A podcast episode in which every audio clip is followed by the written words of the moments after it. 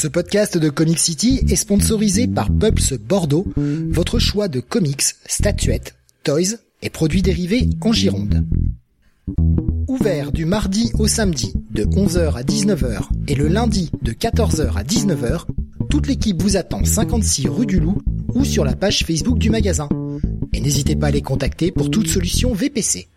Pulps Bordeaux, le comic shop qu'il vous faut. Bonsoir à tous et bienvenue sur le 603e numéro de Comics Weekly.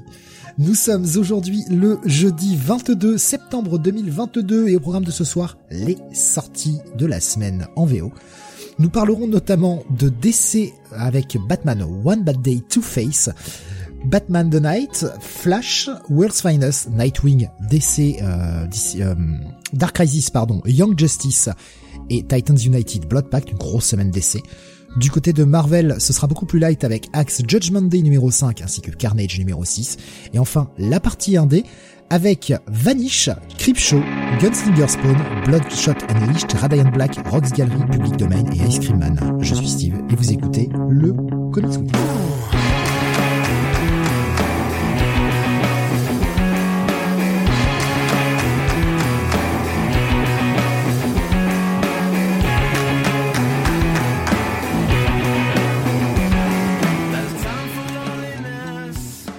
Et avec moi ce soir, pour vous parler des sorties de la semaine, Don Jonathan. Salut à tous. Et Mister René Benny. Bonjour et bonsoir à toutes et à tous.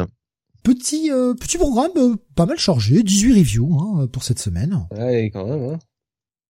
Avec Ouais, euh, bah, bah, seulement deux titres Marvel. Voilà, c'est euh, il y a des semaines, Ouais. il y a des semaines chargées en DC, il y a des semaines chargées en Marvel. Bah là, on est sur une semaine chargée en DC, quoi. Là, encore une fois, on a pas mal de titres DC et que Et puis- titres Marvel. Et puis quelquefois il y a des semaines chargées en indé aussi. Ça arrive. Je dirais Bah, que c'est plus une semaine chargée, chargée en Inde cette semaine. Hein. J'ai l'impression que c'est toutes les semaines chargées en Indé quasiment. Ouais, oui. De- depuis le début de l'année, on a quand même pas mal, pas mal d'indés. Hein. On a eu Moi, une période plus calme il y a, il y a deux trois ans où il y avait un peu moins de choses intéressantes, mais là, en indé, ça, ça bouge dans tous les sens.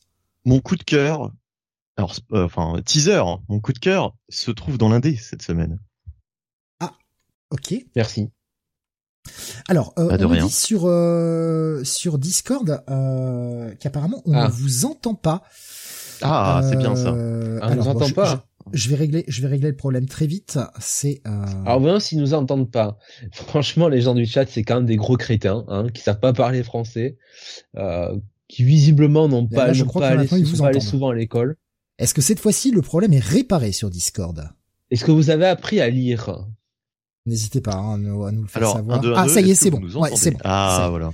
Voilà, c'est ma faute, c'est moi qui ai mal réglé une source. Tu vois, comme je t'avais dit, Jonathan, j'ai essayé de faire des modifs et bah j'ai bon, Eh oui. j'ai j'ai merdé un peu. Enfin non, euh, t'as réglé, tranquille. Hein.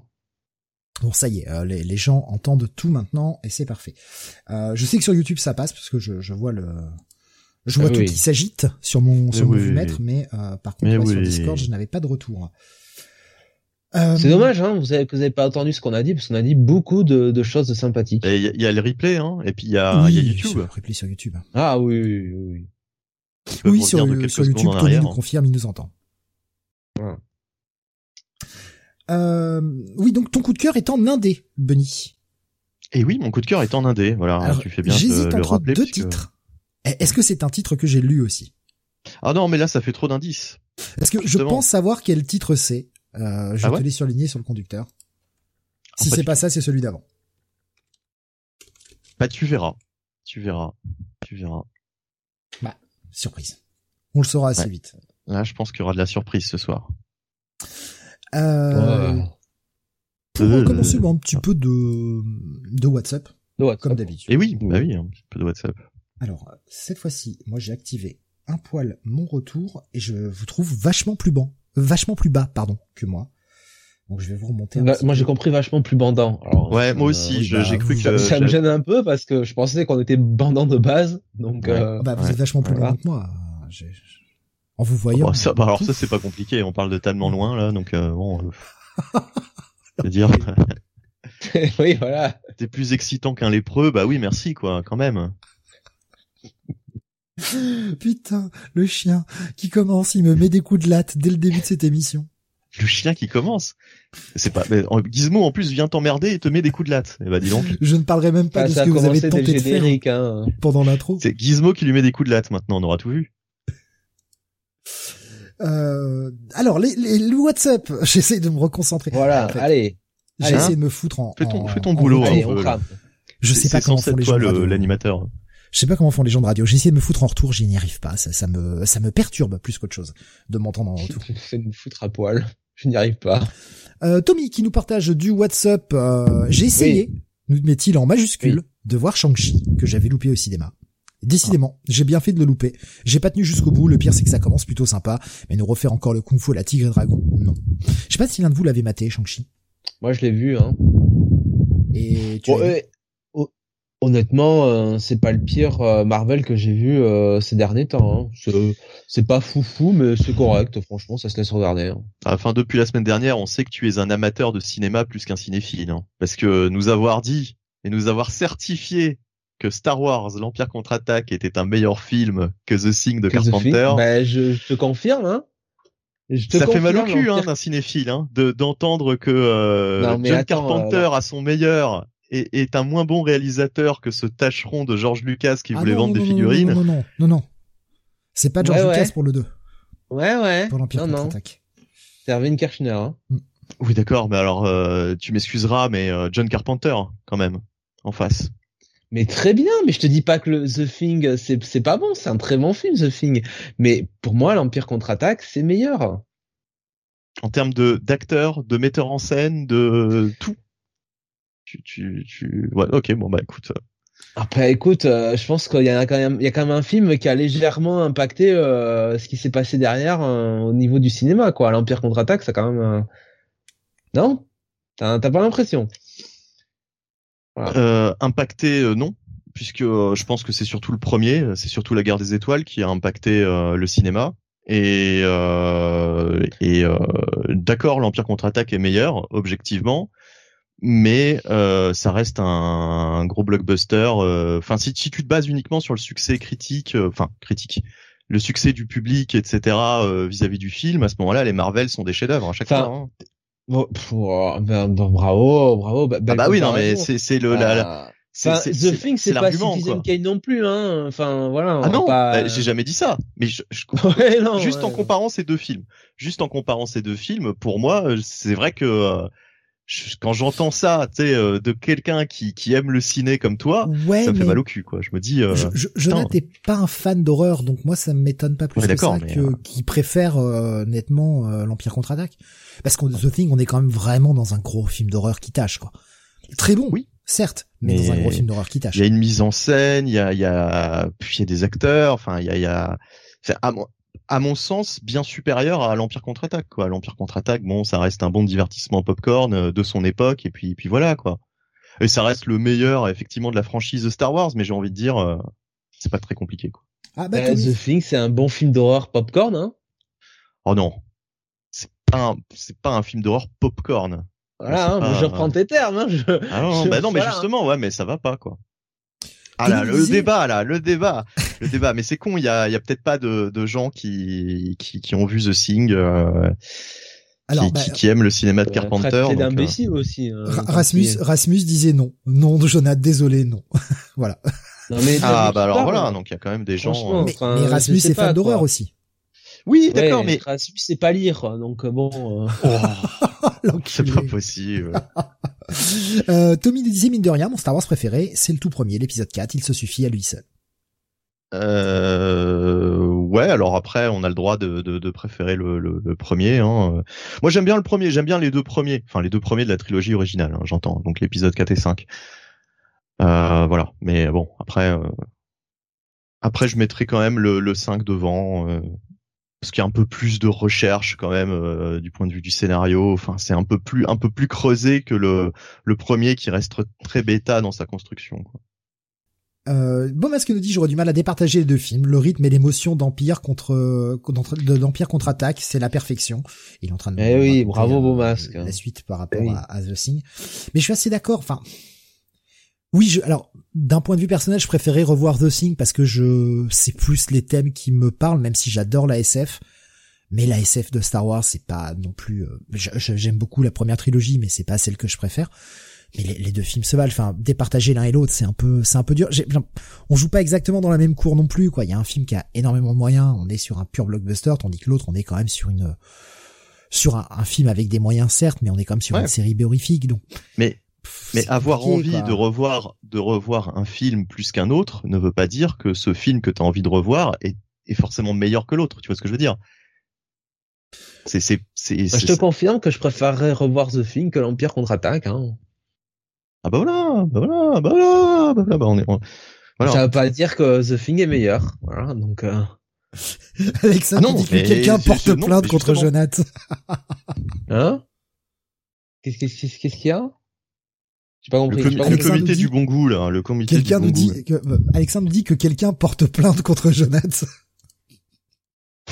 Putain, mais l'autre, euh, il continue toujours à m'insulter euh, là euh, euh, sur euh, sur Discord, alors que le mec, il a un, un avatar de Shurato, quoi. Enfin, je sais pas quoi. Sans déconner, disait, quoi. euh, L'Empire contre-attaque termine sur un cliffhanger de ouf, ça donne envie de voir le retour du Jedi. Euh, le problème c'est que le retour du Jedi commence bien, puis il y a un gros ventre mou qui, et ça se reprend sur la fin. Euh, bah il y a les Ewoks quoi. Il y a des Ewok, petites- ouais. il y a des Bah petites peluches oui, pour oui, vendre euh, pour vendre du jouet quoi, à la Lucas. Hein.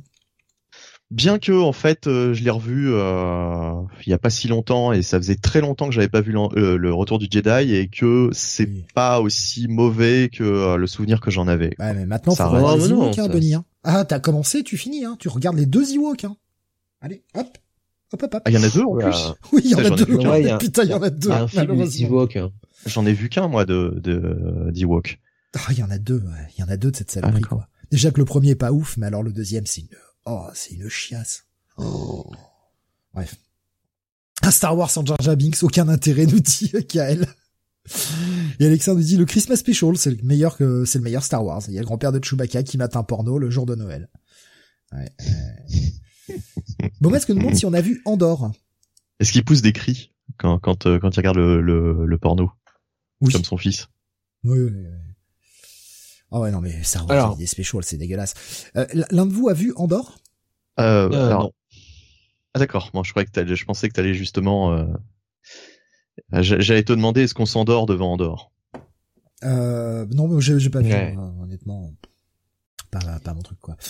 Euh, Donc, le qu'est-ce que WhatsApp. j'ai vu Qu'est-ce que j'ai vu passer également? Tommy qui nous disait aussi dans son WhatsApp, euh, Voilà. dans mes lectures, je suis en train de lire les one-shot amalgame. Dans l'ensemble, c'est très sympa avec quelques-uns bien au-dessus du lot, euh, d'autres un peu fouillis. Moi, ça me rappelle les bons souvenirs, amalgame. Je milite hein, pour un amalgame 2, hein, de toute façon. S'ils veulent faire du blé, il faut faire un amalgame 2. Que DC et Marvel s'entendent et refassent un DC versus Marvel, ça vendra des putains de cartons. S'ils veulent faire du blé, c'est le meilleur moyen. Ouais, mais avec un vrai scénario. Tu prends vraiment les lecteurs de comics pour des gogos, Steve. Hein. On s'en fout du scénar, de toute façon. Le but, c'est de les voir, les voir se taper dessus, devenir potes, et voilà. Enfin, Oh bah non, bah non, mais ce serait, enfin, il y a Oh, tellement de trucs à faire. hein. euh, Il y a tellement de trucs à faire. Par exemple, euh, avec un scénario un peu creusé, euh, vous vouliez pas voir euh, Talia euh, Electra, ouais. la Ligue des Assassins contre Bon. la main. Honnêtement, la Ligue de la main assassine? Allez hop. C'est cadeau, Voilà. je vous le donne, ça à Marvel et DC. Écoute, si ça sort en français et que ça, mais obligé, soit obligé de faire La la, Ligue de la main branlante. City, euh, moi je prends. hein. Mais il y a, y a DC versus Marvel par Hickman nous propose Rasmus. Alors non, finalement, j'ai plus envie. j'ai plus envie de voir ça. Si c'est fait par Bah, ne l'a-t-il pas déjà fait En fait, est-ce que son run sur Avengers, c'était pas euh, des appels du pied à écrire DC Parce que je veux bien, mais les incursions avec des personnages qui ressemblent à la Justice League ou à la Justice Society qui se retrouvent euh, à affronter les Avengers, euh, c'était euh, déjà du Marvel versus DC, quoi, qui ne disait pas son nom. De toute façon, on le sait, hein, ce qu'il a fait pour X-Men à la base, c'est ce qu'il avait aussi prévu pour faire pour Légion. Finalement, ça s'est pas fait. Pour Légion, la Légion, les super-héros? Ouais. Ah d'accord. Bah, je me demande si euh, le personnage de, je, je me demande quel personnage c'était pour euh, Moira du coup, son idée de des. Euh, Mais Ouais. le, le concept Ouais, de bah, base, il est, il est très heureusement que Légion. c'est. Bendis qui a écrit la Légion, hein, je vous le dis. Est-ce que Donna Ah, Troy merde. fait partie de la Légion? Non, Non, D'accord. Ok. non, non. non, c'est un personnage du présent, donc. Euh... Hmm. Bon alors oui, on peut arguer que Superman, mais c'est c'est l'exception qui confirme la règle. Le beau masque nous disait justement Andorre, c'est effectivement un peu lent, une intro de deux heures, trois épisodes. Il y a plein de nouveautés, c'est limite de l'anti-Star Wars, même pas de Stormtrooper, et grosse ambiance Blade Runner dans le premier épisode. Ça peut être sympa. Moi j'ai si vu le du canon. Moi j'ai regardé le, le dernier épisode de- d'Obi-Wan et euh, franchement, euh, bof quoi. D'accord. Donc euh, toutes ces séries, euh, ces séries euh, Star Wars euh, par Disney, euh, je suis pas, je suis pas friand. Un Mandalorian, moi ça m'avait, euh, ça m'avait vite lassé quoi. Au bout de trois quatre épisodes. euh. Tommy nous dit, je crois même que c'était Gail Simon qui avait lancé l'idée d'un nouveau Marvel versus DC. Mais ouais, mais pour faire du blé, hein, franchement.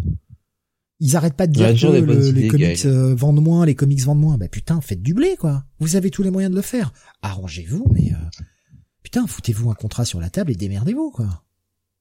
Mais je pense qu'à mon avis, ça chez, chez Image.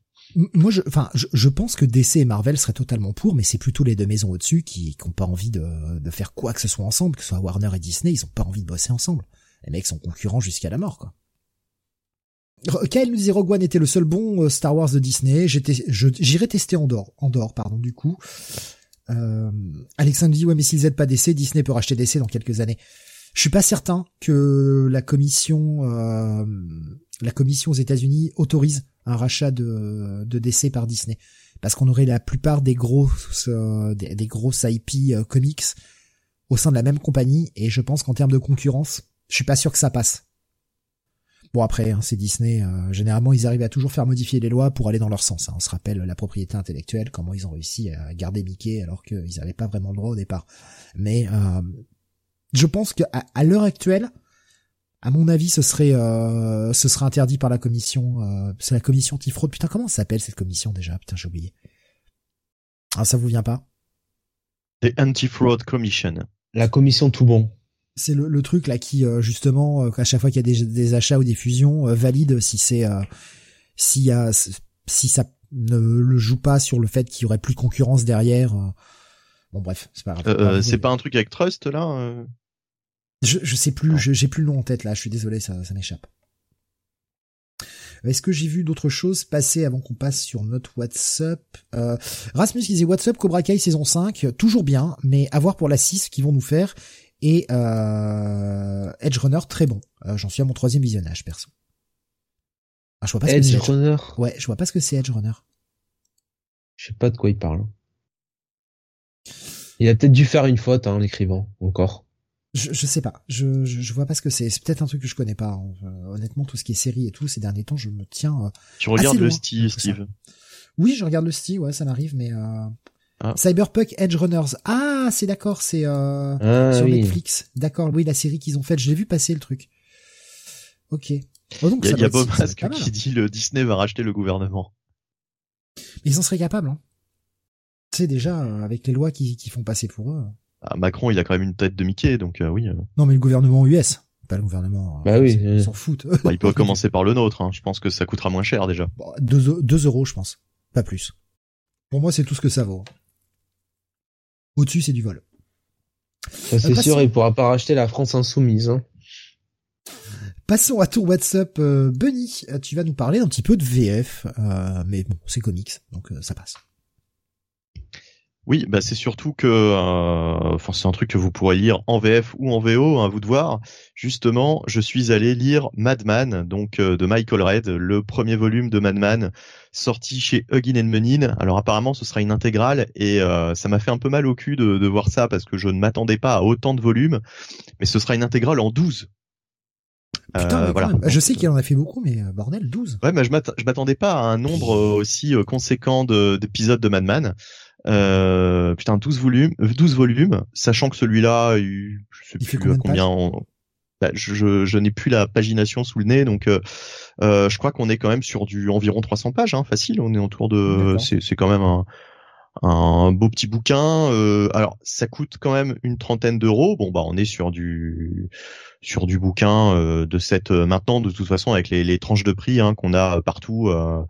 Euh, euh, voilà, c'est c'est du hardcover, c'est euh, c'est voilà, c'est un bouquin. euh, voilà, c'est on est sur du 30 euros. Euh, alors, est-ce que je vais me prendre 12 bouquins x 30 Pas sûr, pas sûr. Euh, moi, si, c'était une totale. c'était une totale découverte Madman donc de Michael Red. J'aime beaucoup le trait de Michael Red. J'y suis allé surtout pour ça, pour les pour les dessins. Alors c'est un peu étonnant parce que d'habitude je suis plus porté sur le scénario que les dessins, euh, mais le scénario je le connaissais pas du tout. Donc c'était une totale découverte.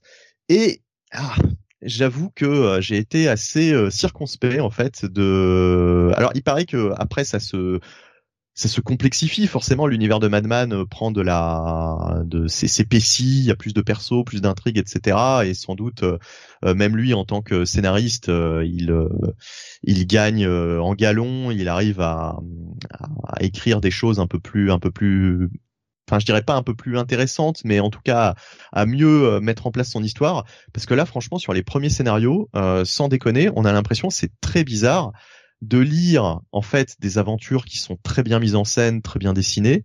Enfin, pour peu qu'on aime le style de Michael Red, hein, bien sûr, il y en a qui qui vont pas aimer euh, forcément, mais euh, t'as l'impression de lire des histoires qui ont été écrites par un gamin, quoi. C'est vraiment des mises en situation euh, avec des personnages très euh, très primaire, très primaire. C'est euh, vraiment c'est le genre de scénario que t'imagines dans la cour de récré avec tes potes. C'est-à-dire que tout s'enchaîne de manière presque onirique. Euh, voilà, le mec prend son vélo, il se retrouve dans la ville d'à côté, il y a le maire corrompu. Enfin, c'est hyper décousu. Qu'est-ce que t'as contre les maires corrompus? Ça part. Non, mais en plus c'est vraiment écrit. Euh, euh, sans aucune finesse quoi. c'est vraiment euh, on voit le maire euh, qui sous un coup de il y a un coup de colère voilà sa femme l'engueule le maire le, la tue à coup de à coup de lampe je crois. Et ensuite il va se débarrasser du corps et il se dit bah tiens je vais tuer le enfin c'est pas le maire d'ailleurs à, la, à la base. Il va tuer le, le, le maire en place pour prendre sa place. Enfin c'est c'est hyper hyper décousu euh, on a l'impression que Allred a totalement écrit ça au fil de la plume, comme ça il se dit bah tiens, euh, voilà, il va aller là, il va faire ça. Enfin, euh, et puis alors oui, les origines du perso quand même, parce que Madman, pourquoi Madman euh, C'est une espèce de, d'ailleurs il s'appelle Frank Einstein, le personnage, dans son dans son identité civile, euh, et c'est une espèce effectivement de créature de Frankenstein. Euh, il a été euh, un petit peu remis sur pied par après un accident par un par un savant un peu fou. là, il recherche justement l'un de ses créateurs. Enfin c'est euh, assez euh, assez bizarre en fait euh, et ouais j'ai été assez décontenancé par cette narration très très basique en fait. Très très très basique très enfin je veux dire il n'y a pas de il y a pas de il y a pas de seconde lecture il n'y a pas de Enfin voilà, c'est c'est c'est très primaire quoi. Donc euh, bon, est-ce que ensuite ça se complexifie euh, Je me dis putain sur 12 numéros, si c'est que ça vraiment euh, Madman, je vais pas aller bien loin. Mais bon, je pense que ça va que se complexifier. Enfin, j'espère. Bah, c'est déjà vous euh, disiez Madman au départ, c'est juste basé sur de l'absurde. Ça devient plus classique ensuite et c'est bénéfique pour la série. Ouais, bah j'espère. Enfin, c'est ce qui est aussi dit dans le dans l'intro. Hein. Il y a il y a une espèce de de, de préface je ne sais plus de qui, euh, Yann Sfar, je crois, je sais plus, je, je sais plus, je voudrais pas dire de bêtises, euh, mais en tout cas, euh, c'est c'est euh, voilà Nestor Agugus et c'est euh, c'est mis euh, comment dire c'est expliqué que effectivement euh, au début on a les les premières mini-séries hein, il a fait il a fait quelques mini-séries avant que ce soit un titre régulier. Donc par exemple le premier titre c'est juste en trois épisodes. Et ouais c'est c'est très très basique très très bizarre euh, j'ai envie de dire ouais euh, très euh, très onirique parce qu'on a l'impression d'être dans un rêve tellement les, les scènes s'enchaînent de manière totalement décousue. voilà, c'est très très étrange. Donc pas forcément convaincu en fait. J'aime bien graphiquement. Hein. Franchement, pour peu qu'on aime Michael Red, là par contre on est servi. son trait va évoluer aussi. Hein. On sent que son, il se cherche un peu au début, mais voilà, c'est c'est intéressant graphiquement. Par contre, est-ce que euh, est-ce que je vais aller plus loin? J'irai peut-être voir le, second volume. Euh, ce sera pas une priorité, mais j'irai peut-être voir le second et euh, c'est vraiment selon le second volume, selon la direction que ça prend, si ça prend un peu d'épaisseur, un peu d'ampleur, je continuerai peut-être, mais pour le moment, voilà, juste sur ce premier volume, je suis pas forcément convaincu. Euh, c'est peut-être même un, pari euh, risqué de de sortir dans l'ordre en fait. Ils auraient peut-être dû commencer à sortir au moment où il y a des histoires entre guillemets un peu plus intéressantes. euh, avec simplement un bref résumé des origines, puisque franchement ces origines c'est très très basique. Peut-être que ça aurait plus fonctionné. Je, ne sais pas en fait si ça va trouver son public, s'ils vont pas se prendre un mur, parce que voilà, 30 euros dans l'économie actuelle, avec la montagne de lecture qu'on a chaque mois, toutes les sorties. là, c'est Eugene et Menin, hein, je ne sais pas si je l'ai déjà dit, qui, sortent ça. voilà, c'est quand même un pari risqué. Est-ce que ça va se trouver son public en France? 12 numéros, enfin 12 volumes. Voilà, je suis pas certain, on verra. Euh, en tout cas, moi, euh, voilà, mitigé pour cette euh, première lecture. Je dirais pas que c'est un, un possédé, hein, pour rester dans la notation française, mais un à lire, quoi, si vraiment on est curieux et qu'on aime le travail de Michael Red. Voilà. Bah, pour ma part, je, je vais pas émettre d'avis. Hein. Je j'en ai pas lu, j'en ai juste vu comme ça en passant, mais j'ai jamais lu Madman, donc je, je, je sais pas trop ce que ça vaut. Bon, effectivement, j'imagine qu'il doit étoffer euh, son univers peu à peu, peu à peu, pardon, euh, et euh, prendre que, que, ça devienne un peu plus, peut-être un peu plus focus par rapport à ce que disait Sejav, hein, que c'est, assez absurde au départ, que ça devient plus classique ensuite. Et j'en profite pour rebondir sur un truc très intéressant que disait Jonath. Il a nommé Nestor Agugus. Et donc je vais lancer un, un petit concours euh, dans lequel on ne gagnera rien à part mon, mon estime éternelle. Est-ce qu'il y a des gens qui, qui, seront capables de retrouver, euh, évidemment sans indice, euh, quel est ce personnage qu'il y a sur mon avatar? C'est quasiment impossible. Hein. Je pense que là, euh, dans un an, on y sera encore. Mais voilà, ce, ce, personnage n'est pas moi. Hein. Ce, n'est pas moi sur cet avatar, évidemment. Voilà, de mon avatar Discord, hein, j'entends. Voilà. Donc ah, un, petit, un, petit, indice quand même. Il y a un, rapport avec, il y a un rapport avec les Tortues Ninja. Oh, bah c'est un joli indice déjà. C'est un joli indice mais euh, il peut être confondant.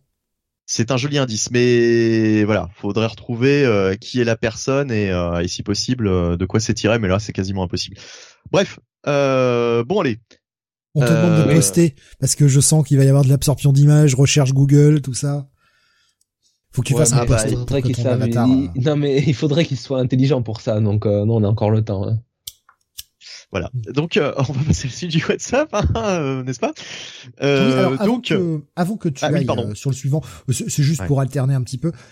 J'ai tenu ma promesse. J'avais j'avais parlé la semaine dernière que je bah, je lirais A Right to Thirst for Vengeance vraisemblablement au petit déjeuner le lendemain matin puisque la série était terminée et je l'ai fait hein, et ben c'était vachement bien franchement c'était ah. vachement bien très très bonne ah. série t'es pris dedans ah oui, oui, oui. Alors effectivement, ah, en un sitting, ça se fait très bien. Je me suis euh, astreint des petites pauses entre deux épisodes, genre euh, pour non, bah pour aller sortir le chien, pour pas euh, pour pas tout bouffer trop vite en fait. Mais genre aller sortir le chien, donc petite pause de 20 minutes, revenir, aller faire un petit truc entre deux épisodes, des choses comme ça. Mais ouais, en tout et pour tout, ça a dû me prendre une heure à lire, à tout péter les 11 épisodes. Ça se lit très très vite, mais c'est c'est extrêmement bien foutu et franchement très très bon titre. Je vous encourage tous à le prendre quand euh, ça sortira en VF. Hein. Enfin, sauf les âmes sensibles, parce que quand même c'est hardcore. Effectivement, c'est extrêmement violent. En revanche, euh, c'est cru. Je, me rappelais de ce que disait Graf euh, la semaine dernière que le numéro 8 l'avait mis mal à l'aise. Je confirme. Dis que c'est graphique. Le, le numéro 8 est quand même bien crade. Iron Man ah se dit pareil, j'ai lu les 11 euh, de suite après vous avoir écouté, très bonne série. Ouais, et ça a le bon goût de finir assez vite en fait. Et effectivement, après cette après ce final, pas besoin d'y revenir. C'est une série qui est terminée et euh, on n'a pas besoin de revisiter l'univers, on a ça veut pas dire que tous les personnages meurent hein, avant que vous croyez euh, n'importe quoi, ça veut pas dire qu'ils restent tous en vie non plus, mais mais effectivement, c'est une véritable conclusion et très bon récit en 11 épisodes, franchement super bien et j'espère vraiment qu'on aura une bonne adaptation en deux heures. Je pense que ça peut être carrément faisable, un bon film de deux heures.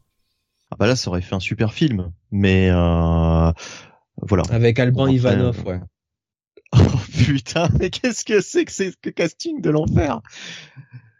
Alban Ivanov, je crois que je crois, je crois voir qui c'est. Euh, déjà le mec, euh, le mec est pas drôle, hein. Ah, tu peux mettre Christian Clavier. l'ambiance, hein. Ouais. Tu peux mettre Christian Clavier dans le film, je pense. Et Franck Dubosc. Dans le rôle du méchant. Franck Dubosc, ouais, pas mal. Non mais Christian Clavier dans le rôle du dans le rôle du grand méchant. Dans le rôle du grand méchant et, et, et euh, Franck Dubosc dans le rôle principal quoi. Oh putain. Ah, moi je dis. J'ai euh, soif de vengeance, oui. Euh. Arnaud Ducré dans le rôle du, du protagoniste. Hein. Oh putain. Putain, putain, mais au secours quoi, au secours.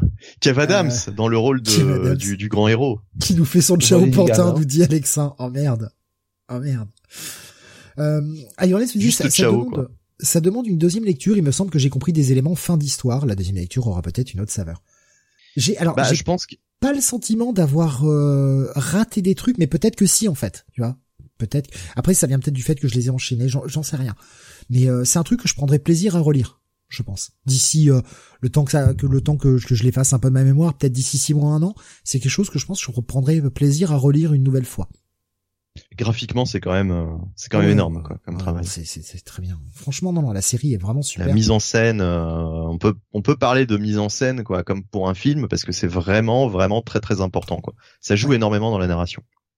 Non, super titre, franchement, euh, très très bonne série, euh, très chaudement recommandée, comme vous. Hein, euh, je, je, recommande chaudement cette série finalement. Bon, j'aurais mis du temps à la lire, hein, j'aurais attendu que ce soit fini, mais ça y est, c'est fait. Ouais, mais enfin en même temps, ça fait un an quoi qu'elle est qu'elle est là. Bah ouais, parce que bah on, ça fait pas si longtemps que ça quoi. Allez, on continue avec toi, Benny. Euh, je vous ai même pas partagé la, photo de Madman sur Discord, je vais le faire. Et puis parlons de ce MOOC. Oui, alors Nordina MOOC peut-être. Pardon? Ah oui, euh, le, le, le... j'aime pas ce nom, je trouve ça moche. Oh, mais non, j'entre un magazine et un book, c'est un MOOC. Ouais, ta gueule. Ah oui, non, mais moi aussi je déteste, je déteste ce, ce, ce terme et effectivement. Quelle, vulgarité. C'en est un. C'en est un effectivement de MOOC. Donc pour les 60 ans de, de Spider-Man, alors je sais plus exactement comment ils l'ont appelé en français parce que c'est une traduction. 60 ans d'aventure, voilà. 60 ans d'aventure. Alors c'est très, euh, c'est très publi reportage effectivement. Hein, quand on lit, euh, quand on lit ce, ce, ce, ce MOOC, euh, il y a des formules toutes faites, euh, des petites, euh, des petites, des petites, comment dire, phrases de différents auteurs qui ont bossé sur Spider-Man, qui, bon, voilà, qui sont un peu un peu comment dire simplistes, on va dire. ça résume énormément de, de choses. Euh, alors, qu'est-ce que c'est 60 euh, ans d'aventure? C'est un MOOC, donc euh, c'est 15 euros hein, déjà. C'est entre le magazine et un bouquin. On est dans du souple. C'est pas dégueulasse. Franchement, euh, niveau niveau mise en page et surtout le choix des, images, etc. C'est très fourni. Hein. Niveau image, c'est bien. Franchement, vous en avez pour votre argent. Euh, c'est très bien illustré. Il y a beaucoup de beaucoup de il y a pas mal de pages et il y a surtout pas mal de de bah, de couvertures ou de d'extraits de, de, de, de différents de différentes histoires.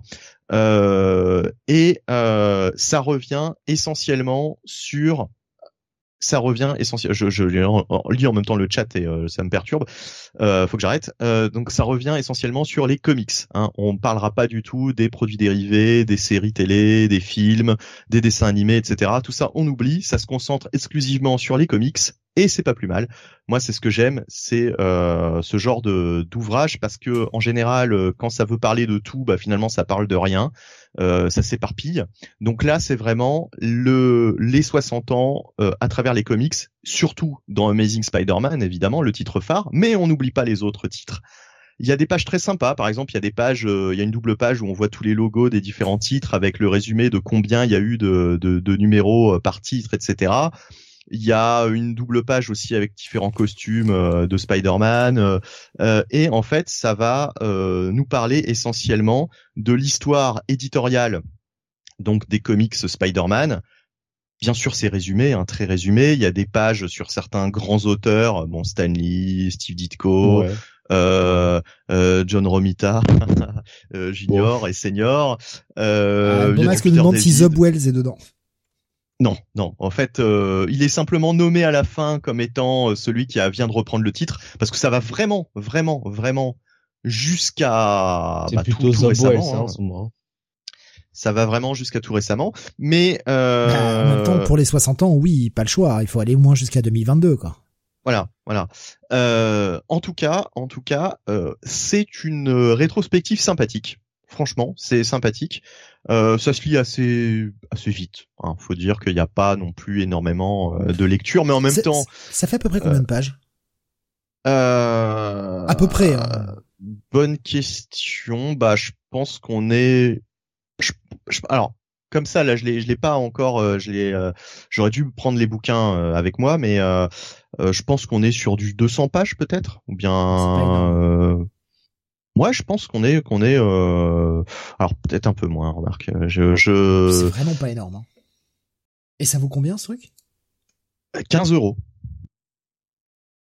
15 euros puisque c'est c'est le enfin c'est c'est un MOOC quoi donc vraiment on est entre le magazine et le bouquin donc euh, voilà 15 euros en général les MOOC c'est toujours à partir de 15 euros voilà il y en a qui sont à 20 hein, euh, qui sont déjà euh, plus chers là ils nous l'ont fait ils nous l'ont fait à à 15 euros alors la rétrospective est plutôt sympa elle est assez complète en fait Euh, alors il y a toujours des petites euh, des petites imprécisions des petits des petits raccourcis euh, sur ce type de sur ce type de choses mais globalement c'est plutôt pas mal. On revient vraiment sur toutes les, les grandes périodes, c'est chronologiquement année par année, décennie par décennie. Euh, Il y a, enfin voilà, j'ai passé un bon moment de lecture. C'est une bonne rétrospective. Alors je dirais que pour quelqu'un comme moi qui a lu pas mal de Spider-Man, bon, bah, on n'apprendra rien. hein, euh, ce sera juste sympathique de, de retracer euh, les 60 ans euh, avec ce truc-là. Euh, par contre, pour quelqu'un t'as rien compris? Enfin, t'as rien appris, pardon? Euh, non, non, non, franchement, non, non. C'était euh, des trucs euh, que que je savais, ou bien alors des trucs que j'ai déjà lus et tu vois qui m'ont été rappelés, quoi. Euh, euh, je veux dire, euh, par exemple, que Jim Sally Krupp a repris, euh, je te dis n'importe quoi, hein, la place de Jim Shooter à un moment donné.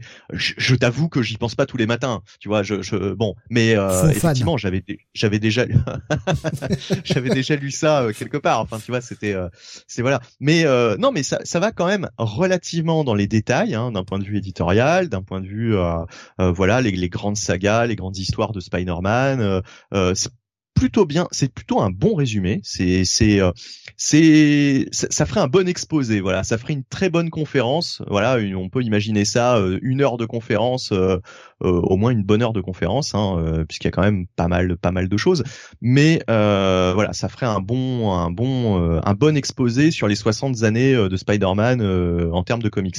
Euh, c'est pas forcément utile pour les gens comme moi qui ont qui en ont lu beaucoup. Par contre, pour qui se mettrait à Spider-Man maintenant et qui voudrait euh, effectivement trouver un, résumé euh, assez complet, euh, éditorial, et aussi des histoires de Spider-Man dans les comics depuis 60 ans, bah, c'est plutôt sympathique. C'est plus sympathique que d'aller sur Wikipédia. Enfin voilà. euh, et puis bon, pour une quinzaine d'euros, on a quand même un bouquin qui est franchement qui qui est plutôt bien fourni quoi. Voilà.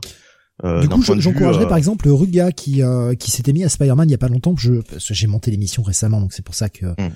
que, que j'en parle. Il avait pris les, je crois que c'était l'opération Carrefour ou un truc dans le genre où il y avait pas mal de titres Spider-Man comme ça, euh, un peu toutes les époques, et ça lui a permis de découvrir le personnage, ce qui était totalement vierge du personnage.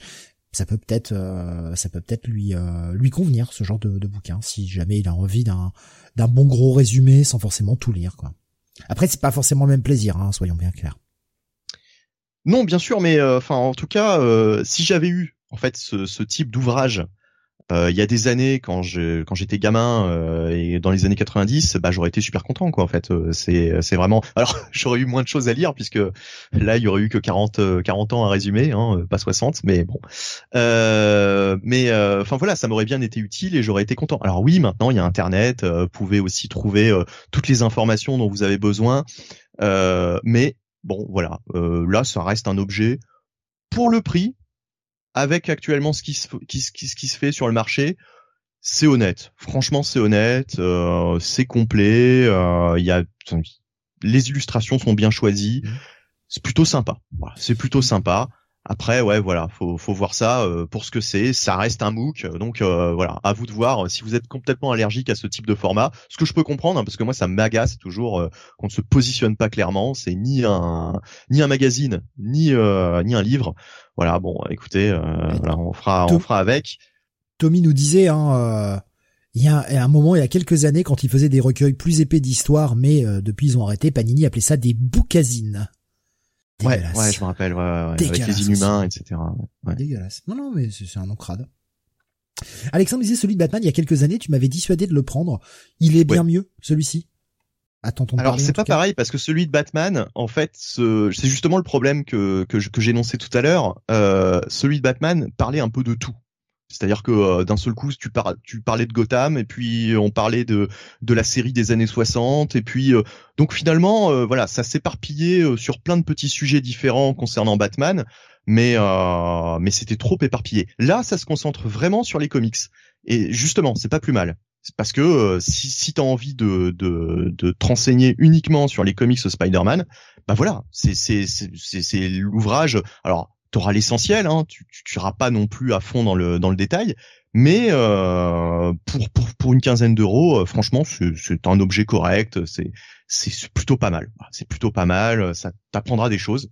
Vraiment, si tu ne si tu n'as pas lu Spider-Man, euh, voilà, tu, tu, euh, tu, je vois, je vois le, une, un Nico Chris qui demande sur le, le, Discord un rapport avec The Mask par rapport à mon, à mon avatar. Non, pas du tout, pas du tout.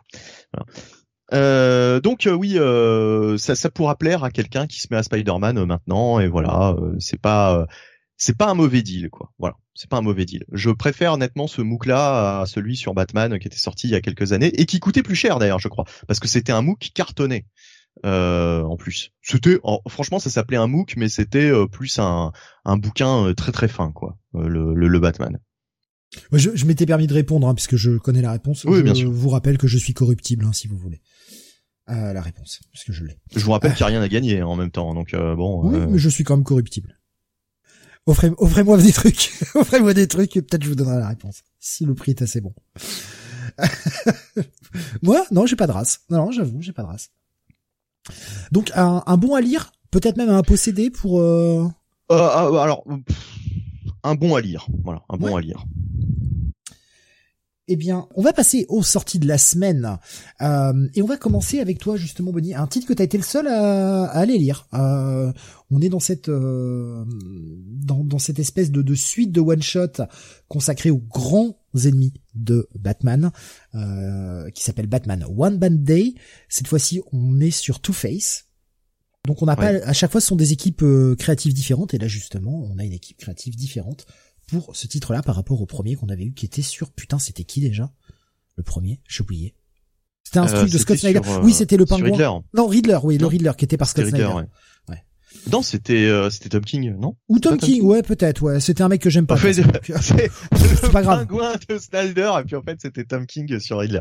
Rien à voir. c'est un mec que j'aime pas de toute façon, donc c'est pour ça que j'ai pas été. Voilà. Donc pourquoi j'y suis allé? Bah parce que déjà le personnage de Two-Face m'intéresse un peu plus que le personnage de Riddler de base, mais surtout parce que c'était Mariko Tamaki et Mariko Tamaki, j'ai plutôt bien aimé ce qu'elle a fait sur Batman euh, jusque là. Euh, c'était pas trop mal. Euh, son détective comics. Après, ça dépendait des arcs, mais globalement, par rapport à ce que faisait James Tanyon Ford au même moment, valait mieux lire du Tamaki. Donc, Mariko Tamaki est au, est au scénario, Javier Fernandez est au dessin et Jordi Belair, encore une fois, est à la colorisation. Donc là, on est sur un one shot, euh, comme tous les one shot One Bad Day, euh, qui sont, euh, qui font, pardon, une bonne cinquantaine de pages, hein, je crois même un peu plus, peut-être peut-être plus une soixantaine d'ailleurs, je ne sais plus, je je me suis pas amusé à compter. En tout cas, il y a de la lecture, il y a de quoi il y a de quoi faire. Euh, et euh, alors bon, euh, on commence avec euh, bah, une scène assez assez efficace hein, de Batman qui qui essaye d'arrêter le Two Face euh, et euh, du coup, on a un petit euh, un petit aperçu de ce qu'est le personnage de Two Face, de ce qu'est sa manière de fonctionner. On a d'ailleurs une page avec un petit peu de flashback de différentes aventures qui ont posé Batman à Two Face. Et on voit une scène où Two Face est dans une voiture, il tient Robin en otage dans une bagnole. Je pense que c'est un flashback de l'un des épisodes que nous avons en ce moment chez Urban dans les Batman Chronicles, donc un épisode de 87 si je ne m'abuse. Euh, Steve, tu l'as peut-être lu d'ailleurs. Euh, enfin, je sais pas, si t'en étais. J'ai pas, j'ai pas encore fini le premier tome. Tu vois, j'y vais euh, mollo.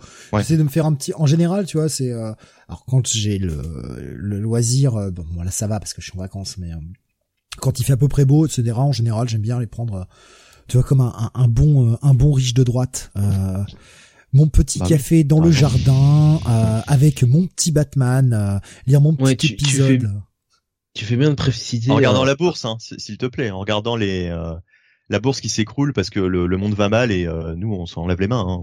Tu fais bien de préciser un, un, riche de droite parce que bon, un riche de base, on penserait plutôt à un riche de gauche.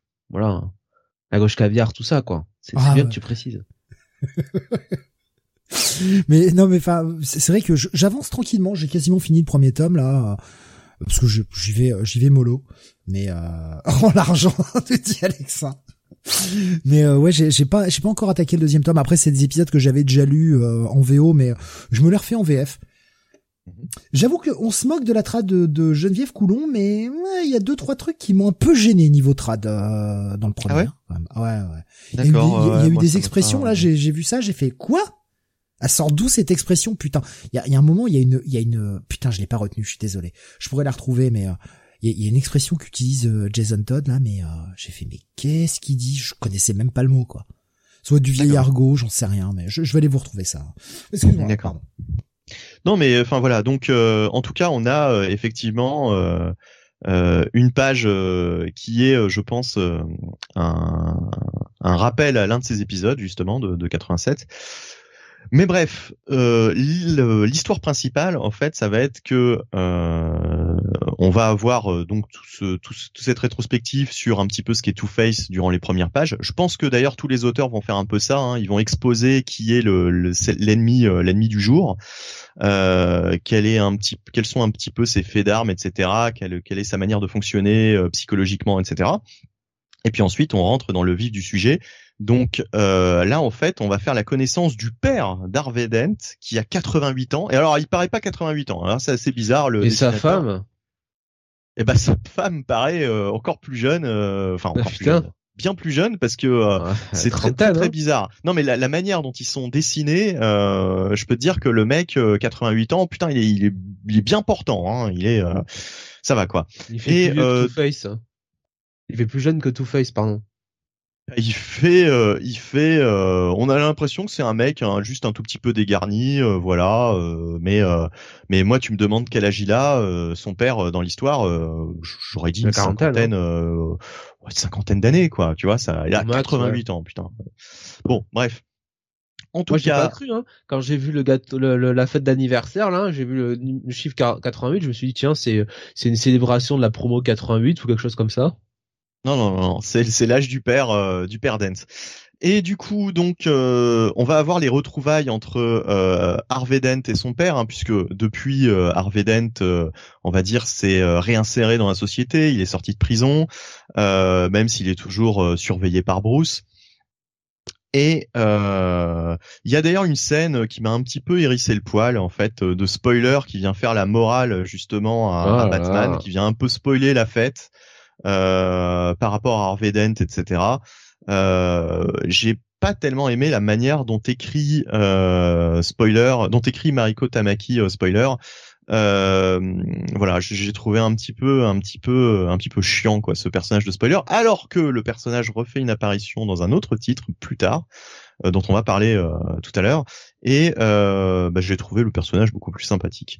Mais bon, parenthèse fermée. donc va y avoir cette cette fête pour les 88 ans de, du, du père d'Harvey Dent, qui est aussi une personnalité de la ville de Gotham et euh, bah Batman avant euh, que il y aurait une menace qui pèse sur le père de Harvey et du coup, euh, Harvey euh, demande à Bruce, enfin demande à Batman, du coup, de, de, de, veiller effectivement sur son père et sur cette fête. Voilà, je vais pas en dire plus. Franchement, l'histoire est assez basique. J'ai été déçu en fait de ce récit qui aurait pu clairement euh, déjà faire beaucoup moins de pages. C'est totalement artificiel parce que là euh, on a euh, on a quatre euh, je sais pas ouais je dis 80 je dis peut-être un peu trop on ah a une soixantaine une bonne soixantaine de pages facile, ouais soixantaine de pages, euh, d'une histoire qui franchement est pas passionnante. Ça traîne en longueur. Euh, ça aurait pu être un épisode classique euh, de 20-25 pages. T'aurais pu exactement raconter la même chose. Peut-être pas 20-25, mais une bonne trentaine. Ouais, enfin voilà, une bonne trentaine, effectivement. T'aurais pu raconter la même chose. Là, Mariko Tamaki a euh, euh, comment dire étirer euh, en longueur l'histoire de manière à ce que ça ça, ça tienne dans ces dans ce type de one shot Et le problème aussi, surtout, et c'est mon problème majeur, c'est que si tu ne connais pas le personnage de Two-Face et que si tu as envie de lire une bonne histoire avec Two-Face, bah ne va pas lire cette histoire parce qu'elle est franchement moyenne.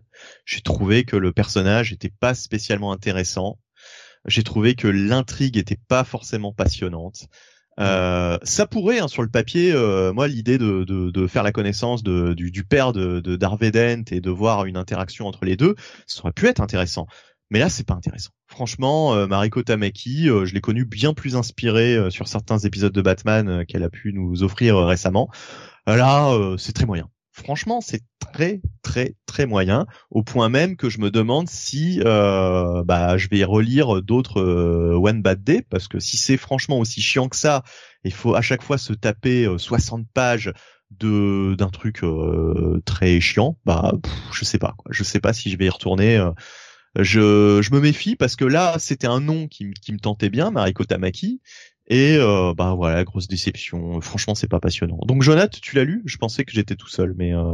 non, non, je l'ai lu effectivement. Ouais. Bah écoute, euh, comme toi, euh, franchement, tout ça pour ça. Ouais. Euh, alors, en fait, moi, j'y allais au départ, si tu veux, un peu contraint et forcé en me disant, oh là là, encore un truc qu'on va pas pouvoir replacer dans la continuité. Donc bon, c'est bien, on va lire, on va lire une histoire à part qui va réinventer un peu le personnage de Two-Face, ses origines. Bon, très bien, ça me fait chier, mais bon, à la limite, pourquoi pas. Et puis finalement, je me rends compte que je suis en train de lire quelque chose qui pourrait totalement s'insérer dans la continuité, finalement. Euh, quelque chose qui qu'on pourrait euh, enfin qu'on aurait pu voir euh, étirer sur sur quelques épisodes sur un arc de Batman quoi par exemple ou ou un arc du détective comics de, de Mariko Tamaki. Bon. Et effectivement comme tu dis pour qui est entre guillemets nouveau lecteur de de DC ou en tout cas lecteur casual on va le dire comme ça bah effectivement euh, t'as tout un pan de, de l'histoire de, de, Harvey Dent euh, qui te manque quoi et du personnage de Two Face mm. donc euh, elle essaye de, de, le rappeler notamment les allusions à, entre euh, enfin la relation particulière entre Two Face et Robin mais bon c'est très léger puis encore une fois hein, tout ce plot autour de, de l'anniversaire du père de Harvey oh, franchement quoi c'est on s'en fiche un peu quoi. Enfin, c'est, le, le, personnage est pas intéressant. Enfin, elle, elle arrive pas à nous le rendre. Euh, non, il est caricatural. En fait, c'est un Two Face, c'est un Two Face qui est caricatural. On nous le présente comme bon, bah voilà, euh, Harvey Dent est euh, plus ou moins, euh, plus ou moins guéri. Enfin, il faut le comprendre comme ça. Et, et au final, non quoi. Enfin, je veux dire, c'est, il y a rien de, non, il y a, il y a rien de, il y a rien de nouveau quoi. Il y a rien de nouveau. C'est, c'est un peu du réchauffé. Et la caractérisation des personnages est pas franchement intéressante s'en fout euh, du père d'Harvey, on s'en fout de, de sa future belle-mère ou de sa belle-mère, je ne sais pas. Très franchement, c'est euh, non, c'est euh, c'est c'est c'est inintéressant quoi. Honnêtement. Et en plus et en plus c'est très long. Voilà. Désolé de le dire, mais. Alors je, je l'ai fêté moi un petit peu pendant que vous en parliez. je suis vraiment pas fan visuellement. Pourtant, Javier Fernandez, j'avais lu des trucs graphiquement, c'est pas, non plus, pas non plus incroyable. Là, franchement, je trouvais ça assez. Je vais pas dire laid parce que c'est pas le cas, mais franchement, il y a des visages. Euh, c'est vraiment pas bon, quoi. Il y a Two Face. Ouais, ouais, mais même il y a d'autres personnages. Enfin, tu vois leur tronche, tu fais mais putain, euh, qu'est-ce qui t'est arrivé Enfin, la tronche de Two Face, quoi. Vraiment, il y a, y a un problème, quoi. Bomas me disait, mais est-ce que l'histoire arrive à faire du nouveau avec Two-Face? Parce que le pauvre, à part son origine toujours efficace et tragique qu'on nous ressort tout le temps, une fois Two-Face, c'est plus très intéressant. Ça va. Il a pris un verre d'acide sur la tronche et c'est bon quoi. Bah ouais ouais ouais. non, mais il a pris sur la moitié de la tronche. Il y a, y a vraiment de très très bonnes histoires euh, euh, avec Two Face, ça arrive. Mais euh, là le problème c'est que justement ça te parle en fait, elle passe à côté du sujet, quoi. Elle effleure à peine le, le, le, le, le personnage elle en fait la, la, la, bio succincte au début et ensuite on passe sur une intrigue euh, bah, qui est vraiment pas euh, enfin voilà quoi qui va rien nous apprendre de neuf sur le, le personnage de Two Face quoi c'est c'est ouais, très décevant très décevant Beaumasque nous disait également, euh, je l'ai feuilleté là et je réalise qu'on n'a pas eu trop d'épisodes avec Batman Bruce, juste en team-up avec Batgirl, Stéphanie. Ce serait cool que ça arrive plus souvent, le père de Bruce devait ah. c'est Batgirl depuis les New 52. Bah, c'est vrai qu'hormis la période où euh, bah, elle était Robin, Robin Enfin là, là, là, c'est spoiler du coup, un team up euh, Batman spoiler. Ouais. mais considéré comme Batgirl aussi, enfin. Ah bon? Oui.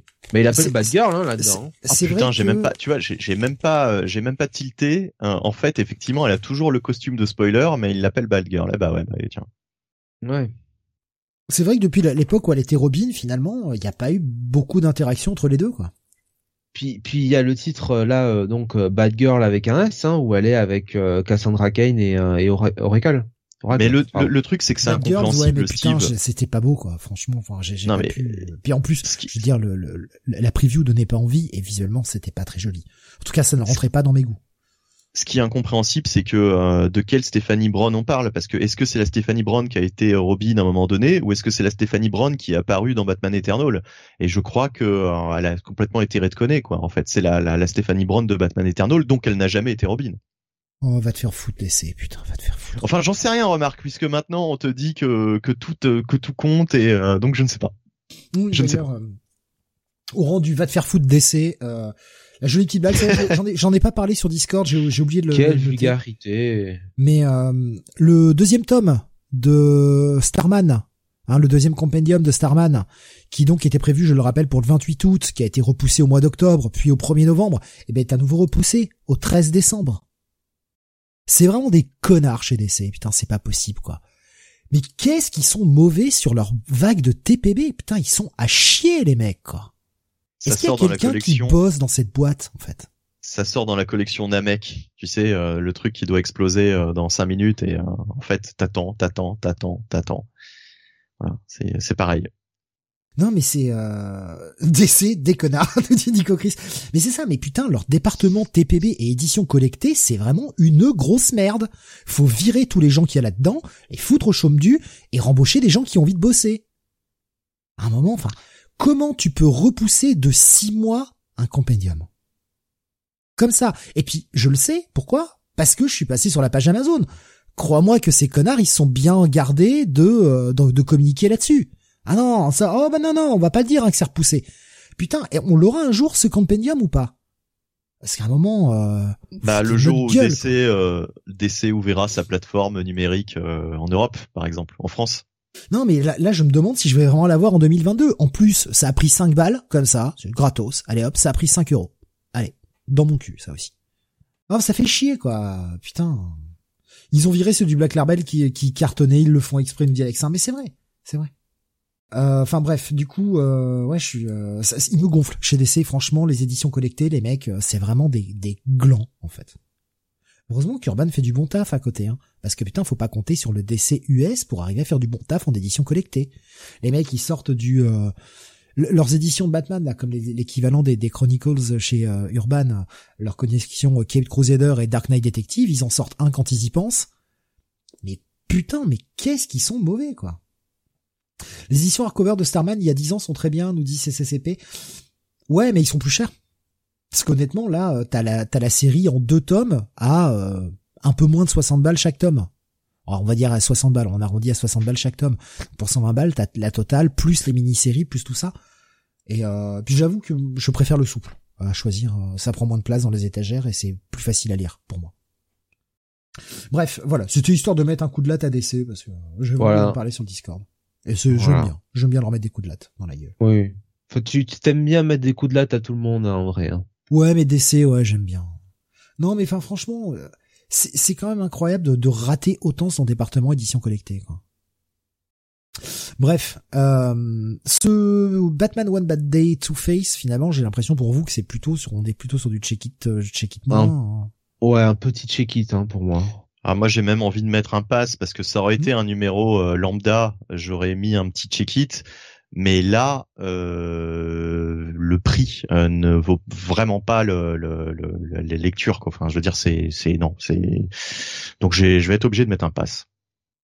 Franchement, euh, voilà, n'y allez pas. Grosse déception. On va continuer avec toi, Jonathan. On va passer chez Marvel oui. avec Axe Judgment Day numéro 5. Rax, euh, oui, toujours scénarisé par euh, Kieron Gillen avec des dessins de Valerio Chitti et une colorisation de Marthe Gracia. Donc on revient sur le cliffhanger de l'épisode précédent quand le alors le, ju- le juge hein, le, le juge avait décidé bah de Vladimir Bah, Poutine avait décidé de tout faire péter. ouais il avait décidé vraiment de tout faire péter là, littéralement. Hein, donc euh, tout le monde, tout le monde allié y passer. Euh, même ceux qui avaient été jugés comme bons, hein, entre guillemets, qui passaient le jugement, bah, ils vont mourir quand même. Donc voilà, donc un peu la narration classique qu'on a depuis le début de de cet event, de cet, de, oui, de cet event, c'est-à-dire avec le juge qui est un peu le narrateur. qui eh bien va évoquer le cas de différents habitants de la Terre et puis on va avoir euh, donc euh, bah, les, les, forces du bien hein, entre guillemets euh, qui vont se réunir, ce fameux axe, n'est-ce pas? Avengers, X-Men et Eternals qui bah, vont essayer de faire un plan de la dernière chance pour pour arrêter le juge et cette cette catastrophe finale. Et et, euh, et, donc ben voilà, ils vont passer, euh, ils vont passer à, l'action, euh, notamment Thor, qui va être très bien reçu hein, par le juge, je trouve. Voilà. Donc, en fait, c'est un, c'est un peu dur hein, de, de, de, vous résumer cet épisode-là parce que c'est vraiment un épisode, un épisode d'action. je vais le dire comme ça, un épisode de de vengeance. Hein, comme dirait comme dirait Captain America. Euh, donc voilà. Euh, donc je, en fait, je fais pas vraiment, il euh, y a, pas vraiment grand chose à vous dire quoi en fait sur cet épisode. Benny, je sais que tu, tu l'as lu. je sais pas si toi t'as T'as, tu, tu vois un peu d'autres choses plus intéressantes que ça à dire, mais ouais, moi j'en vois pas mal des choses intéressantes à dire, mais non, mais en fait, le, déjà le truc, alors je sais pas si c'était moi qui avais eu cette sensation, mais à la fin de l'épisode précédent, j'avais l'impression que le jugement était rendu et que c'était rendu immédiatement. Voilà. J'avais l'impression que tout le monde se faisait atomiser, fin de l'histoire, et là on allait partir, bah je ne sais pas où justement. Et là, euh, j'ai l'impression que euh, Kieran Gillen a un petit peu botté en touche, parce qu'au fait, euh, c'est pas vraiment ce qui s'est passé. On voit des personnages se faire atomiser. Alors je vais pas dire qui, effectivement, mais euh, il y en a pas mal qui vont se faire atomiser, mais euh, ils se font pas tous atomiser en même temps. Et surtout, euh, bah, ce qu'on voyait à la fin de l'épisode précédent ne, ne, ne se produit pas là. Donc j'ai pas trop compris en fait. Parce que ouais, je, je sais pas d'où ça. En fait, je, je comprends pas. Je comprends pas d'où ça repart. Je comprends. Est-ce qu'on n'a pas raté un épisode euh, entre temps Mais pourtant, le, précédent est sorti, je crois, la semaine dernière. Même. la semaine dernière. Et puis en plus, euh, on n'a pas raté d'épisode. Non, non, on n'a pas raté d'épisode. Et puis, euh, je pense qu'il y aura pas d'explication dans un tie-in ou quoi que ce soit. Non, je pense que c'est un Kieron Gillen qui, franchement, là, nous a un petit peu, nous l'a un petit peu fait à l'envers il nous a teasé un truc qui n'est pas vraiment euh, ce qu'on voit, euh, ce qu'on voit euh, dans la suite, quoi. Et alors, comment raccrocher les wagons? Bah, j'ai envie de dire, démerde-toi. Hein. Je pense que lui aussi, c'est ce qu'il, c'est ce qu'il pense. néanmoins, bon, il y aura quand même, il y aura quand même des morts, il y aura quand même des des pertes mais aussi ce qui m'a déçu en fait c'est la, la, la, solution quoi en fait à tout ça. On se doute bien que euh, ces morts ne vont pas rester morts euh, ad vitam aeternam parce qu'on a quand même des gros noms qui vont y passer. Euh, et euh, en fait quand on comprend moi j'ai compris la solution avant de voir la, la, la dernière page hein, euh, puisque bon on, on, comprend assez bien de quoi il retourne. Mais j'ai envie de te dire c'est un peu le syndrome Super Dragon Ball quoi. C'est enfin Super Dragon Ball c'est un peu le syndrome boule de cristal c'est-à-dire que euh, maintenant, on est dans un univers où, euh, bah, en fait, ils ont le super cheat code et euh, on s'en fout finalement quand les gens meurent, puisque on sait que euh, bah il y a, y a, cette solution. Ce qui serait bien, c'est que Judgment Day justement mette, mette fin à la fin de l'histoire à cette solution. Par contre, si Kieran Gillen euh, laisse ça, euh, laisse ça, comment dire, à disposition des autres auteurs, etc c'est un univers Marvel qui, franchement, pour moi, euh, est un canard boiteux, puisque euh, quel, euh, quel investissement puis-je mettre dans des personnages qui, même au pire du pire, s'ils meurent, bah je sais qu'ils vont ressusciter quelques cases plus loin. Ça me fait chier. Ça me fait chier. Moi, pour moi, c'est une, c'est une, très mauvaise idée.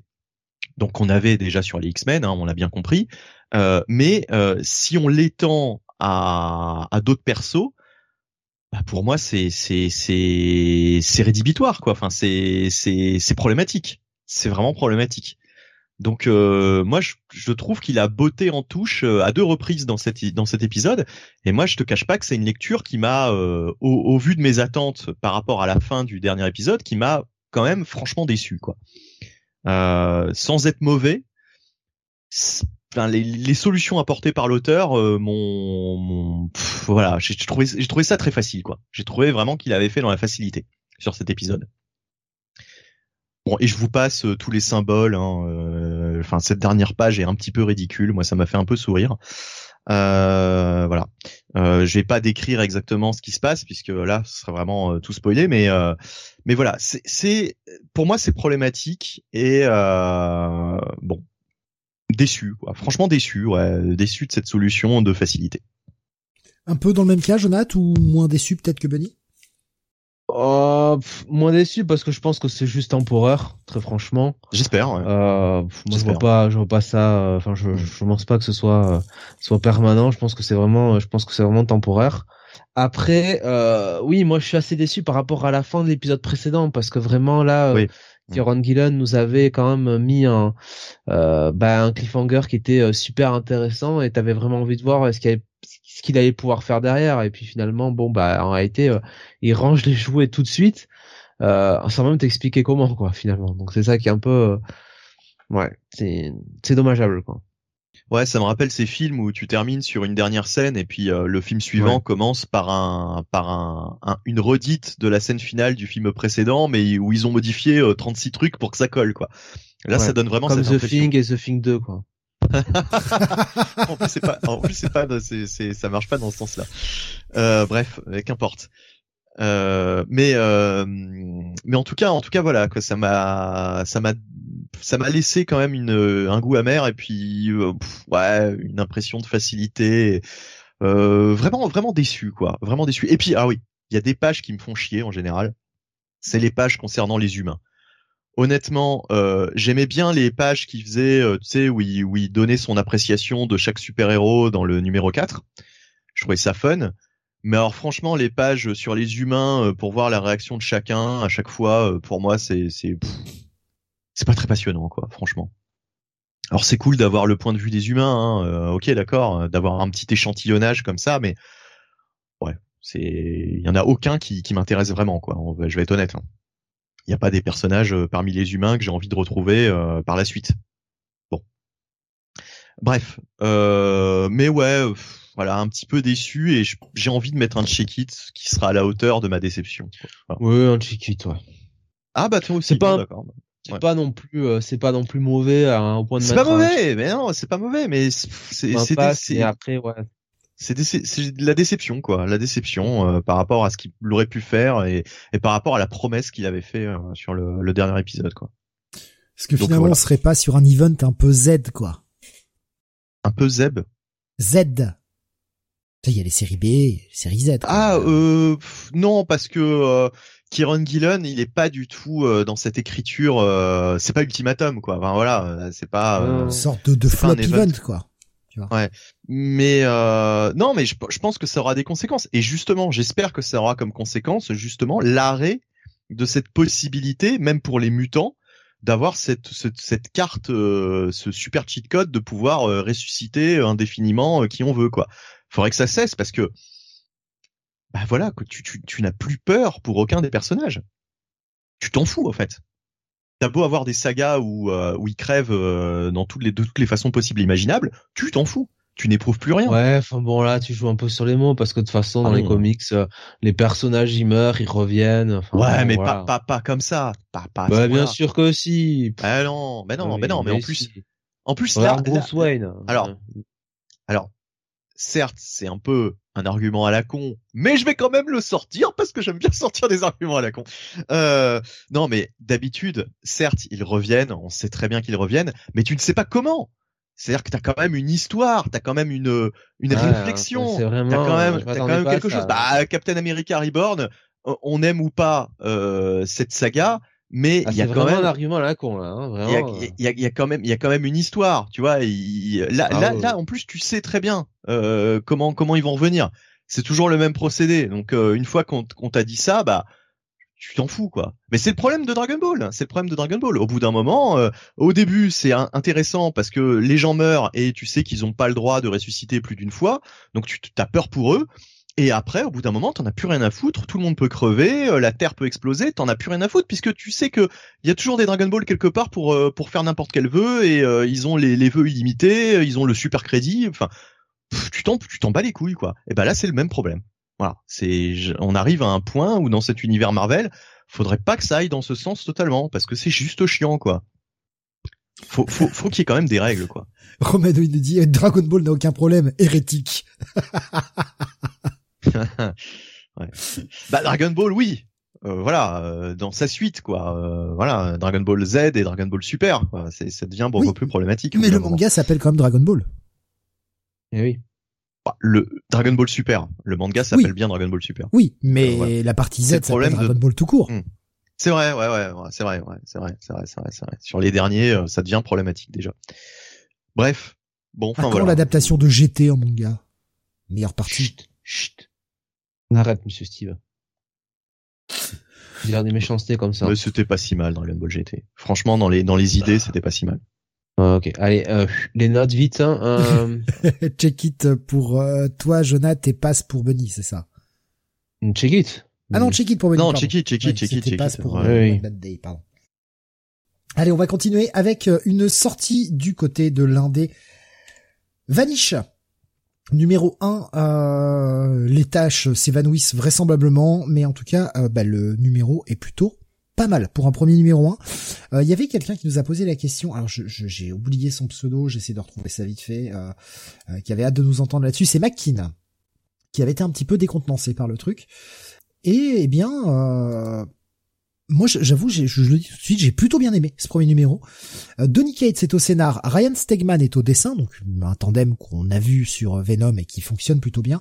JP Mayer à l'ancrage, on garde le même encreur également. Sonia Obak à la colorisation, qu'on a vraiment l'équipe de Venom, quoi. Et putain, bordel, j'ai lu du Spawn. Je sais pas vous, enfin toi Benny, parce que du coup tu l'as pas lu, Jonathan, mais j'avais l'impression de lire un titre de Spawn en fait. Je sais pas si ça t'a fait ce même sentiment. Mais euh, je trouve qu'on a un Ryan Stegman qui nous fait son capulot, quoi. Ah, je n'entends pas Benny, ce qui m'inquiète fortement. Ah bah, il a coupé son micro. Normal. Oui, pardon. Alors, je, je vais faire le si tu veux. J'ai pas entendu euh, ce que tu ce que tu disais justement, ce que tu reprochais. Ah non, mais je, je reproche pas, mais j'avais l'impression de lire du Spawn en fait. Pour moi, j'ai, je voyais un, oh. un, Stegman qui fait son capulot et oh. dans la dans la mise en scène, dans tout ça, ce, côté, euh, cette narration écrite en blanc sur un fond noir, etc j'avais l'impression de, de, de, lire du Spawn. Voilà. Bah, dans un autre univers, on est clair. Hein, euh, ouais, mais c'est quand même moins moins moins lourd en fait. C'est beaucoup moins lourd que, en tout cas, que le Spawn de Mark Farlan, quoi. C'est euh, c'est beaucoup plus agréable à la lecture quand même.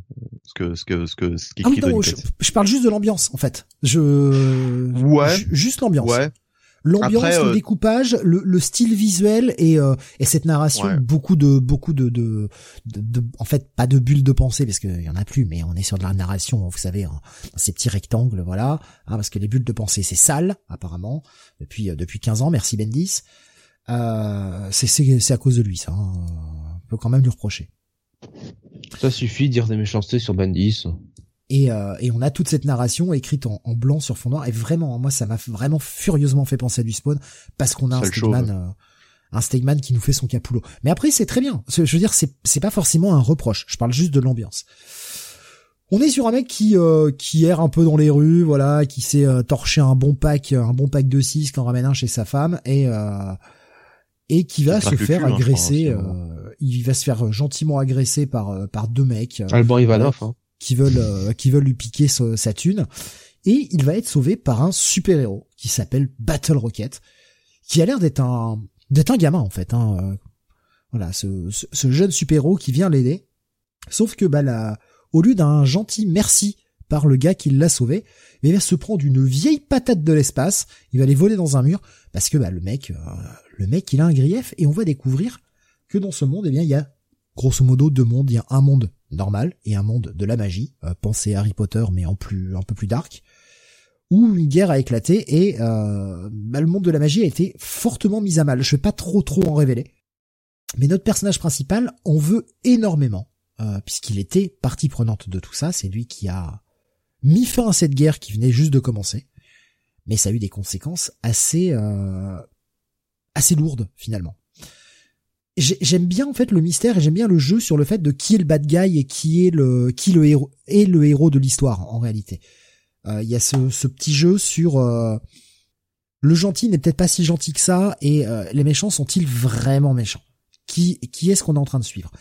Je vais pas trop en révéler parce qu'il y a pas mal de petits twists sur ce premier épisode, mais je trouve que ça fonctionne bien et ça m'a vraiment donné envie d'en voir plus. Je sais pas ce que t'en as pensé, Benny, de ce premier épisode. Oui, bah écoute, alors euh, épisode. Euh. Mais du coup, Jonathan, tu l'as lu ou pas? Non. Non, non. D'accord. Ok. Donc j'y vais. Euh, alors oui, je te, je te, je te rejoins, euh, je te rejoins sur le, le, le c'est plutôt sympathique, mais euh, très honnêtement, je vais être beaucoup plus, euh, je vais, enfin, je vais avoir beaucoup plus de retenue que toi, puisque euh, euh, l'histoire, euh, l'histoire est sympa, mais bon, c'est pas non plus, euh, c'est pas non plus du, du comment dire. J'ai jamais, enfin, c'est c'est c'est c'est pas non plus de l'inédit totalement quoi. Il Mais crée une espèce d'univers. Pardon? Qu'est-ce qui est inédit aujourd'hui? Oui, non, mais enfin voilà, mais enfin je veux dire, euh, il crée un univers, Spider-Man. finalement un univers euh, assez euh, assez proche de, enfin je sais pas, ouais, je dirais, euh, t'as un petit peu de Doctor Strange, t'as un petit peu d'Harry Potter, euh, t'as une espèce de de comment dire, de grand méchant euh, assez euh, assez caricatural. euh. En fait, t'as t'as t'as t'as toutes ces origines, mais finalement c'est des origines que tu as déjà eu euh, un certain nombre de fois dans pas mal de pas mal de choses. Euh, il manque le, le, le, le petit plus au fait, le petit plus, le petit twist qui ferait que je me dirais ah ouais quand même ça me donne envie d'aller voir la suite. Là, c'est trop euh, c'est bien fait, c'est bien dessiné. Il n'y a pas tellement de fautes de goût, mais il me manque un truc quoi. Euh, Vraiment par exemple le, personnage principal une sorte d'anti-héros, hein, comme tu l'as dit. euh, euh, il n'est pas vraiment méchant, il n'est pas vraiment gentil non plus. Euh, on sent que Donny Cates, il a aimé euh, bosser sur Eddie Brock, Venom, qui est un anti-héros, donc il a essayé de créer son propre anti-héros avec Vanish. Mais il lui manque, je sais pas, ce petit plus qui fait que je vais vraiment m'attacher au perso. Parce que là, en fait, je je dois dire qu'à la fin, finalement, son histoire de vengeance, etc., très bien mais je m'en fiche quoi. C'est une énième histoire de vengeance. euh, le mec euh, va chercher euh, euh, les gens euh, qui lui ont causé du tort. Il veut se venger un, petit peu de la mort de ses parents aussi, hein, puisqu'il y a aussi cette histoire comme avec Batman. Enfin, bon, ok, d'accord. T'as un univers. Il- il- il m'a créé son univers avec ses codes, ses règles. Ok, d'accord, très bien. Il m'a créé son personnage d'anti-héros, ok, d'accord, très bien. Mais il n'y a pas le, le, le, le petit truc, le petit twist, le, le, le petit supplément d'âme qui fait que vraiment euh, j'aurais envie d'y retourner absolument. Ah, Là, j'y retournerai peut-être. Cette, cette croisade euh, face à des donc des super héros qui sont euh, Ouais. clairement adulés du public, qui vont le faire passer pour un bad guy, alors qu'au final sa croisade est juste. Je sais pas, dans les mains de Donny Cates, ça Alors, peut euh, ça peut tourner bien. Là, là, tu vois, tu, tu, tu, tu, tu, tu prédis en quelque sorte le, le, le, le futur de la série. Non, je euh, me base simplement sur la dernière Bah, image. Enfin, oui, qui- qui- ils vont le faire passer pour pour ce qu'il n'est pas, etc. euh, Ah bah euh, ça, se voit clairement que c'est c'est ce sans, chemin-là que ça prend. sans doute, sans doute. Mais après, il faudra voir comment comment c'est écrit, etc. Parce que pour le moment, je trouve ça, euh, je trouve ça bien, mais je trouve pas ça sensationnel. Enfin, il me manque vraiment, ouais, ouais, un, un, petit- un petit truc en plus, quoi. Euh, Il y a le fait que quand il débute, il y a un petit euh, un petit truc en plus, voilà, il y a un petit MacGuffin. Certes, qui est déjà vu là aussi, hmm, ouais, ouais, ouais. mais euh, Mm. je- j'attends de voir parce que ça peut tourner. Là, c'est plus euh, un MacMuffin, hein. donc, un- ça peut ça peut tourner en fait ça peut tourner dans pas mal de directions et je, je suis assez curieux je vais pas dire que c'est mon coup de cœur de la semaine pas du tout mais j'ai vraiment bien aimé ma lecture et je ouais j'ai hâte d'aller voir la suite pour voir vers quel chemin il nous emmène. Là il a posé le truc. Maintenant il va pouvoir avancer parce qu'il fallait quand même poser un peu les bases du monde. Va falloir avancer par la suite et je, je l'attends au tournant parce que le ouais j'ai pas détesté bien au contraire quoi J'ai j'ai pas détesté. Euh, maintenant, euh, voilà, c'est pas c'est pas une lecture euh, c'est pas une lecture euh, mémorable euh, sur laquelle je j'irai forcément voir la voir la suite absolument. Euh, pour comparer par exemple à un autre un autre héros, tiens par exemple Jeff Jones là qui nous a créé euh, Geiger, euh, Geiger, euh, Jagger, euh, Geiger, le Geiger, ouais. Euh, oui, Jagger, c'est dans quel nous survivant. Euh, Geiger euh, l'an dernier, hein, je crois que c'était l'an dernier à peu près, euh, ou peut-être même l'année d'avant, je sais plus. Force, bon, bref, on s'en de fout. sortir en VF là. Euh, dès le premier numéro, je me suis dit ah ouais, j'adore l'univers, j'adore le, j'adore le perso principal, j'ai envie d'aller voir la suite. Là, tu vois, je l'univers, je l'aime bien, mais pas de ouf. Et euh, le perso principal, je sais pas, il lui manque un petit truc, un, un petit supplément d'âme. Euh, j'ai pas forcément envie de le suivre, quoi. Tu vois, je, je, je m'en fiche un peu, au fait, de, de, de ce personnage-là. En tout cas, pour l'instant. Donc voilà, c'est, c'est en demi-teinte, c'est en demi-teinte. Voilà, c'est, c'est, c'est bon. bah, peut-être que j'irai voir la suite et peut-être que le numéro 2 va me bluffer beaucoup plus. Et euh, mais en tout cas, pour le moment, voilà, j'en suis là. euh, bah, pas spécialement hyper convaincu, quoi. Donc, À noter on- que c'est sous un sous-label euh, qui s'appelle KLC Press. Voilà. Je J'avais même pas- j'avais Bah ouais. C'est sur la cover, hein, c'est euh, c'est un sous-label Hmm. de, de Image. de Image, d'accord. Euh, bah c'est peut-être son sous-label à lui, du coup, à Donny en fait, le problème, c'est que quand tu regardes, il y a, il y a plein de noms qui sont associés juste à côté, euh, juste à côté du label. Euh, Il y a McFarlane, Silvestri, Eric Larsen, Jim Valentino, Alsportacio, Rob Laffel. Je sais pas tous vous les faire parce qu'il y a, euh, il y a, il y a huit lignes, c'est hyper long. Mais on retrouve des gens comme euh, George Romero, par exemple. Euh, oui, oui, le George Romero. Euh, Joshua Williamson, euh, voilà, des, des gens et Jack Kirby. Bon, bah écoute, euh, ok. Ouais. Euh, bon, passons aux notations, peut-être, du coup. Pour moi, ça va être un petit bail. Et bah pour moi, ça va être un check it plus. Voilà. Ouais, mais ça, ça reste une bonne note, hein, euh, clairement. Ça reste une bonne note et euh, ça veut dire que j'irai peut-être voir la suite.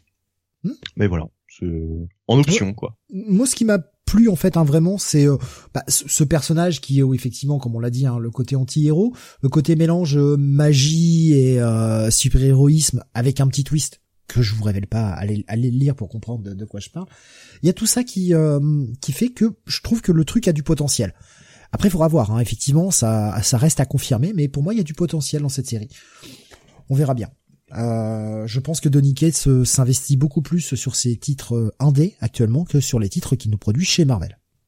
La vie perso, en tout cas. On va continuer avec toi, Bunny. Batman The Night numéro 9, c'est l'avant-dernier épisode. Ah oui, alors Batman the Night, donc de Chip Zdarsky et euh, et et et et, je ne trouve pas les crédits. Carmine dit- Gian Domenico, bah oui, en plus, je le reconnais. Oui. Évidemment. Le seul, l'unique. Alors euh, bon, effectivement, euh, pour certains, ce sera peut-être le point noir de cette série parce qu'il a un style euh, très particulier. Faut aimer. Moi, j'aime bien, mais après, je j'avoue que euh, faut aimer son style. Et surtout là, Il y a certains aimer- personnages qui Voilà. sont euh, qui sont pas gâtés, hein. Je te le dis tout de Ouais. suite. Hein. Ouais, ah bah Talia avec les raflouquettes. Ah putain, fallait euh, fallait oser quand même. Ah la vache. ouais, ouais. On Oh y va direct. euh, on y va. Ah bah direct oui, non mais les spoiler. raflouquettes de Talia, comment tu veux passer à côté de ça quoi? Hmm. Bordel le de raz, merde. Le raz, le raz, il est bien. Hein. Le, par contre, le Anton, moi, je sais pas, je sais pas pourquoi ils ont besoin de lui foutre ces tempes grisonnantes à, à Anton, quoi. Il est censé avoir une vingtaine d'années, quoi, le gamin. Il y a il y a Beaumasque qui nous dit très mauvais numéro. Euh, désolé mais je peux pas croire que Bruce ait baisé cette Talia Vegeta. putain la comparé à Vegeta c'est moche mais c'est tellement vrai putain. C'est vrai qu'il y a dans l'épisode il y a des moments où tu te dis putain c'est Talia que je regarde ou Mais c'est Vegeta. franchement, quoi. au début, au début, sur les premières cases où on la voit, franchement, ça va, quoi. Mais c'est vrai que plus l'épisode avance, mais j'ai l'impression que c'est plus- tous les personnages, hein, plus ça avance, plus c'est dégueulasse, quoi. Mais en même temps ce numéro est plus gros que les précédents. Alors peut-être a-t-il eu moins de temps pour le faire. Bon, ah, elle, elle a quand même des arguments en sa faveur hein, que Vegeta n'a pas. hein. Déjà, Vegeta n'a pas. Bravo. oui, non, mais là, il s'en est même pas rendu compte, hein. Oh putain, mais non, bah non, bah non. je- moi, c'est- les meilleures vannes, c'est celles que je fais par inadvertance. c'est là où on voit le génie. Par contre, euh, ouais, ouais, ouais. n'exagérons rien. hein. Alors par contre, j'ai trouvé quand même la colorisation, hein, c'est euh, Ivan Placenzia. Ah oui, oui, pardon, ouais, c'est vrai que j'avais pas donné le, le coloriste. N'a pas Euh, donné le dessinateur non plus, on l'a fait. à J'ai même hein. pas, j'ai même pas résumé Si, l'histoire. si, hein. Vous êtes directement parti sur. Talia euh, en chien là, euh, mais euh, euh, donc Euh, l'histoire quand même. bah, de toute façon, on le sait là, à ce, à ce stade de l'aventure, Bruce et Anton étaient sur la route de, de, enfin, aller à la rencontre de Russell Gould. Hein, ça, on le sait très bien.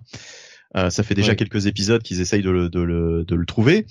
Euh, ils vont donc arriver à, euh, alors comment il appelait ça euh, Alors c'est pas dans date par bat, mais c'est un autre. euh, oui, c'est. Ouais, c'est euh, c'est euh, Lazar City ou Lazarus City ou quelque chose comme ça. Enfin. Lazarus. Ouais. euh, Enfin voilà, il, il a créé toute une ville euh, sur le concept même du, du puits de Lazare. Enfin, on imagine hein, de toute façon que c'est lié hein, forcément puisqu'il y a du Lazarus là-dedans. Euh, donc il non, a c'est pas la créé. gare Saint-Lazare. Oui, ça je te ferai, je te, je te- je confirme. ouais, c'est un peu plus classe. Ça sent peut-être mieux. Enfin quoique. oui, oui. Ça sent un petit peu le mule, la, la sueur de mule aussi, hein, peut-être chez Russell Gould. Mais euh, mais euh, enfin voilà. Non, mais en tout cas, il a créé toute une toute une plus qu'une forteresse, vraiment une espèce de de cité Une, euh, ouais, assez une- incroyable comment- au milieu du désert. Une utopie quelque part. Ouais, une utopie, voilà, exactement. Euh, un petit peu d'ailleurs à la manière du, de la de l'endroit où il était dans le dessin animé hein, des années 90. Je reviens toujours à ça, mais c'est vrai que c'est une référence euh, Bah, à laquelle euh, viennent de puiser euh, bon nombre d'auteurs euh, d'aujourd'hui. Regarde le, le, le- la manière dont Raz est présenté au début. Hein. C'est celui du dessin animé. Enfin, celui de C'est vrai. de celui, du coup celui de, de Neil Adams et Denis O'Neill quoi, avec le le, Mm. le costard cravate vert. Donc euh, Oui, l'espèce de robe de peignoir, de, robe de chambre, euh, de robe de chambre. euh, Enfin ouais, je sais pas ce que c'est en fait. Je j'essaye de voir. Ouais, ouais, une espèce de cape. En fait, c'est une cape. Hein. C'est une cape sur un. oui, c'est une cape. une sur cape. un ouais ouais et donc du coup euh, bah on a cette rencontre hein, entre euh, Bruce Anton Ras et Talia ça va être vraiment le, le, sel de cet épisode avec un Russell Gould qui est euh, à la fois très euh, enjoué sur les deux euh, les deux personnalités de, de Bruce et d'Anton mais on sent très bien le final pointé c'est-à-dire que il va y avoir un choix à faire il va surtout y avoir euh, moyen de les départager et quel meilleur moyen de les départager que effectivement qui est un, un face à face. De toute façon, on s'y attend, ça c'est même pas du spoiler, on s'y attend depuis le début. On sait très bien que à la fin, Anton fera face à Bruce et que euh, bah ça va mal finir. De toute façon, euh, on le sait très bien puisque Anton, là, on avait des indices comme quoi c'était le Ghostmaker. Là, c'est même sûr et certain puisqu'il y a même euh, The, je sais plus comment comment il s'appelle The Ouais, voilà, t'as quand même t'as quand même résumé l'ensemble du numéro. Ah bah ouais, non mais voilà, mais en gros c'est ça. Mais euh, non mais, mais, euh, on- non mais t'embarrasses pas. hein. On, on sait que c'était euh, que c'était Ghostmaker parce que dans le titre précédent, enfin dans le numéro précédent pardon, euh, on a vu des des enfin des, des dessins de euh, de Ghostmaker quoi, littéralement quoi. Enfin Anton Ouais. qui était Ouais, non, mais là, euh, Bah, là, déjà le, costume, le costume qu'il porte, et puis il y a son vrai nom qui est dit. et, Euh, et- monsieur et il y a du voilà, pire. il y a- Koa Non, mais là Khan. en plus, Encore En un plus, canne, putain, encore un. En plus comme euh, si ça Tony, suffisait pas. euh, Nick. euh, Comme Ah si- Oula, oula, oula. Je sais pas ce qui s'est passé là, mes oreilles. J'ai entendu Jean-Marie en train de gueuler euh, dans mon, dans mon casque. Shatner qui me restait un peu en travers de- des gencives là. Ah ouais. J'ai entendu Jeanne au secours, quoi. Ou plutôt, c'était moi qui avais envie de dire ça, parce que putain, ça m'a cassé les oreilles. Euh... En plus, je sais pas du tout ce que t'as dit, du coup, j'ai pas compris. Mais euh, bref. Ah Au secours Ah d'accord, ok, ok, ok, ok. Oh le putain. Euh, donc, ouais, euh, non mais il y a le sbire de, de Russell Gould dont j'ai oublié le nom, qui en The plus Steel. s'appelle euh, Ce style, le si- silence quoi, grosso modo. ouais, ouais, ouais, le, le petit fantôme ou un truc comme ça. Enfin, il y a, il y a, il y a une allusion au fantôme. Donc euh, bon voilà, euh, les gros sabots. Hein, euh, là, on a euh, vraiment, euh, si s'ils font encore plus d'indices que ça, euh, c'est pas possible. Voilà, ce qui serait très fort. Je suis Anton serait- Casper, le petit fantôme. Ce qui serait Oh, très putain. fort. Ah ouais. Ah putain, Et tu- puis après- tout le monde parle de Casper aussi sur Discord, merde au même moment. Voilà. Avec un temps de retard, Steve, hein, parce que bon, c'est Discord, hein, malheureusement pour eux. Hein. Ah non, mais euh, voilà, on, on est omnibilé, quoi, tu vois, on a été... euh, que- comme, comme des chiens, c'est le réflexe pavlovien. Petit fantôme, pomme, Casper. Voilà. On, on Ouais, voit les gens de la, de la cas- génération des années 90. Eh ouais, ouais, les, euh, euh, Denis la malice, tout ça. Euh, ouais, euh, donc euh, Isidore, le chat de gouttière. Bon, allez, bref, euh, on va pas tous les faire. Euh, Bumbo, la petite automobile. Stylo continent. Bref, euh, donc, Hercule, euh, évidemment. on la formule pour vivre de nouvelles aventures. Ça ne Euh, Ouais, ouais, ouais. De euh, drôle de rigolo qui démantibule, hein. Ouais, oh merde, bravo Ah oui, quand même. Ouais, ouais. Mais grave, tu nous posais la question, mais ça se passe quand, putain? Est-ce qu'on est dans oui, un alors, ah non, non, mais c'est j'allais dire, j'allais dire aussi ce qui serait très fort, c'est qu'il nous place une quantité d'indices pour qu'on se dise c'est Ghostmaker et qu'à la fin il nous fasse la révélation que ça n'a rien à voir. Là, ce serait c'est Ghostmaker, il y a son nom. ah oui, non, mais je sais bien. Bah oui, bah. Bien alors Ghostmaker, tu sais, c'est quelqu'un qui a repris son nom justement pour faire croire qu'il est cette personne alors qu'il ne l'est pas. Bref. Oui. Voilà. Bon, euh... en tout cas, bon, un épisode intéressant, certes assez prévisible. Hein, euh, voilà, euh, bon, on sait très bien euh, qu'est-ce qui va se passer, mais intéressant. Voilà, il y a, y a, des, y a des c'est, c'est, on, on, attendait cette rencontre entre Bruce Anton et Russell Gould et Talia. Et euh, bah voilà, c'est ce qu'on a. Euh, bon bah bref, donc on, on, a ce pourquoi on est allé lire ce, ce, ce numéro et euh, gageons que bah, le, le, l'affrontement final sera quand même très intéressant. On a envie de savoir comment ça va se ça va se terminer et surtout quelles vont être les ramifications ensuite eh avec le, le, temps présent quoi. Bah je vous laisse vous exprimer. Hein, voilà, vous pouvez y aller maintenant. Vas-y, je t'en prie, Jonathan.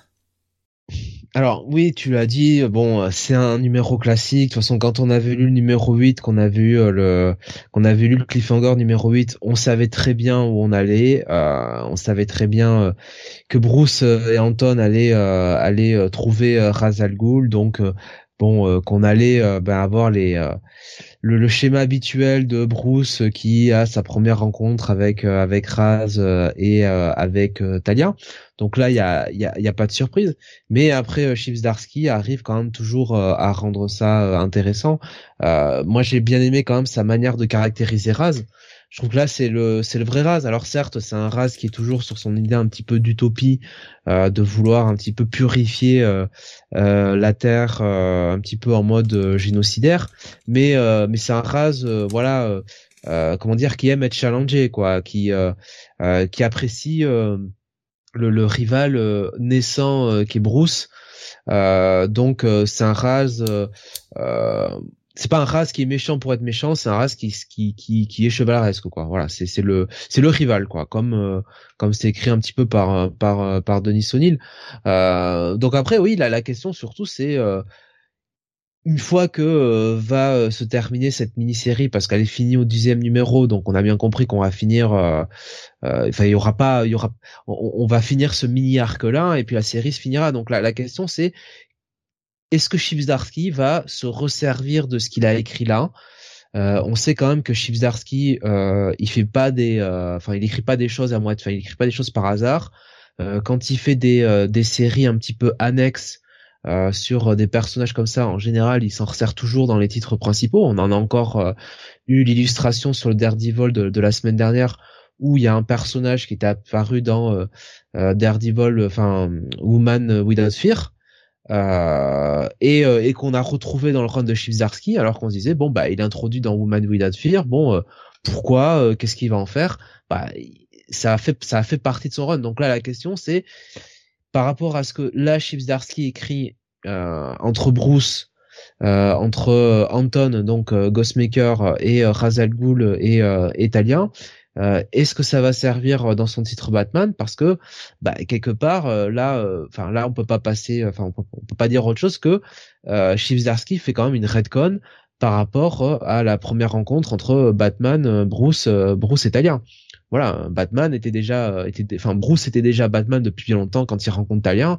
et après quand il rencontre euh, Razal. Donc, euh, est-ce que Chivzarsky va se servir vraiment de ça, de ce titre Batman the Night, et va l'intégrer dans sa continuité à lui pour un petit peu redconner, redconner tout ça. Est-ce qu'on va avoir justement le personnage de Raz qui aura une importance euh, majeure euh, dans le run de Chivzarsky du fait que bah il y a quelque chose qui va se passer dans dans le numéro 10 de, de Batman the Night euh, qui va faire que il y aura je ne sais pas une haine enfin une rivalité éternelle entre ces deux personnages? Est-ce qu'il y aura un truc avec Talia? Est-ce qu'il y aura un truc avec le Ghostmaker? Je ne sais pas.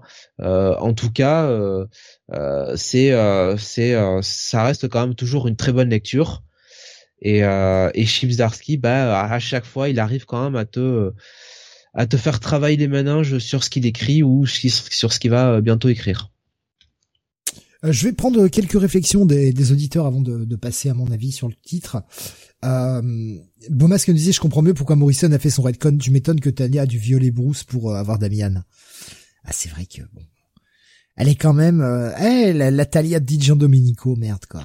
Aïe. Ouais, alors je vous rappelle quand même que dans euh, le Batman 200 244, on a quand même Bruce qui l'a il a saisi comme comme un comme un gros goujat, hein, on va le dire comme il est, hein, comme un gros macho et qui lui qui l'embrasse de force. Hein, donc euh, bon. Euh, enfin, là, on a une Talia qui lui fait, euh, vas-y Bruce, prends-moi. Il fait, non non non, attends, je veux savoir, je veux savoir, qu'est-ce que tu gagnes toi, est-ce que je te prenne quoi? Et... Et après, après, il y retourne, hein, quand même, il y va quand même, et puis elle lui dit non non, te fous pas de ma gueule quand même. Hein. Ouais, ouais, ils dansent l'un autour de l'autre, quoi. Grave Zarski nous fait le coup de l'amnésie ou du rêve, je déchire toute la série. Et euh, Alexa qui nous propose qu'il va peut-être que Zarski va nous faire les trois Ghostmakers après les trois Jokers, évidemment. Euh, gra grave moins intéressant. C'est bien écrit, mais c'est où dans la continuité? C'est pas très canon tout ça, et ça m'étonne de Zarski parce que la première rencontre entre Bruce et entre Bruce pardon et Raz, c'est Denis O'Neill qui l'a écrite. Euh, à moins que ce soit la continuité des New 52, mais je m'y perds là. Euh, mais ça ressemble pas à Zarski de faire une redcon. C'est plutôt le fan de la continuité, et c'est en partie pour ça qu'on l'aime, non? Donc un peu déçu si c'est du redcon. Pour ma part, il va peut-être nous faire les, les trois Talia plutôt. Hein. Pour ma part, la je, de sa Talia. je vois ça comme un redcon en effet, un redcon, mais un redcon au même titre que l'était Superman Birthright. J'ai l'impression que Batman the Night c'est le Superman Birthright moderne, où on nous refait les origines, euh, voilà, en essayant de, de, moderniser un peu tout ça et de faire retenir les trucs un petit peu mieux, quoi, et en, euh, en mettant euh, en remettant dans le passé, donc en redconnant euh, bah, tous les éléments d'aujourd'hui, comment Bruce a rencontré Ghostmaker, euh, le fait qu'il soit aussi lié avec Raz et Talia, et, etc., etc. Je, je pense, je pense qu'on est là-dessus. Alors c'est pas parce que tu me fais un hommage au, combat au sabre entre Batman et euh, et, Raz. que ça va faire passer mieux la pilule. Je, j'avoue que moi aussi j'étais un poil déçu par ce numéro. J'étais content qu'on en ait un petit peu plus, qu'on a quand même un bon numéro de 30 pages mais euh, tout ça pour aller où quoi? Parce que là, il est encore pas le putain de Batman. Et ouais, euh, bon, ça, me déçoit un peu. Tu allais dire, Bonnie? Bah moi je préférais limite les, les premiers épisodes qu'on avait eu sur cette sur cette série qui nous montraient vraiment des choses inédites fait Bruce dans des situations euh, qu'on n'avait jamais vues avec des personnages qu'on ne connaissait pas des personnages nouveaux et là finalement c'est une redite d'une histoire classique transposée euh, avec un Bruce euh, plus jeune et avec euh, accessoirement le Ghostmaker. Mais est-ce que pour autant c'est suffisant pour en faire un, bon récit, quoi? Un récit, on va dire qu'on qu'on va pas oublier. Pour le moment, enfin, je suis pas convaincu que ce Batman the Night fasse partie de mes lectures incontournables sur sur le personnage, quoi. Tu vois ce que je veux dire? C'est c'est je pense que je vais vite oublier cette euh, cette mini-série, à moins qu'il se passe un truc de fou dans le dernier épisode, quoi. C'est ce que nous disait Rasmus, hein, justement, il nous pour le moment, on ne sait pas si c'est vraiment un redcon, attendons le 10, on peut encore avoir un twist. Effectivement, on peut encore avoir un twist. Et on va lui laisser le bénéfice du doute. Après, c'est jamais mal écrit, tout l'épisode est très agréable à lire. C'est juste que, bah, tu dis c'est Zuzarski, c'est, qu'est-ce qu'en fait, qu'est-ce que, qu'est-ce que la série veut raconter? Elle est là, la grande question. Qu'est-ce que ça veut raconter? Des origines modernisées? Une vision de Zarski des origines? Euh, On sait pas en fait. Et c'est là qui est un peu le problème de cette série. Tu, je vas-y, je t'en prie, Jonathan. Non mais euh, Zarsky, enfin maintenant c'est quand enfin quand DC euh, prend euh, Zarsky, bon bah ils prennent forcément le Zarsky qui a, qui vient d'écrire depuis un petit moment euh, euh, Daredevil. Euh, je pense qu'un mec comme ça, euh, quand il lui donne euh, Batman the Night avec tout ce que ça comporte comme comme comme symbolique, je pense que fatalement, on... j'ai bien peur qu'on ait quand même affaire à une redcon, quoi. Qu'on ait qu'on ait affaire effectivement à des des origines modernisées du personnage de Batman, parce que tous les éléments sont là, quoi. Enfin, il y a il y a l'utilisation de de Ghostmaker.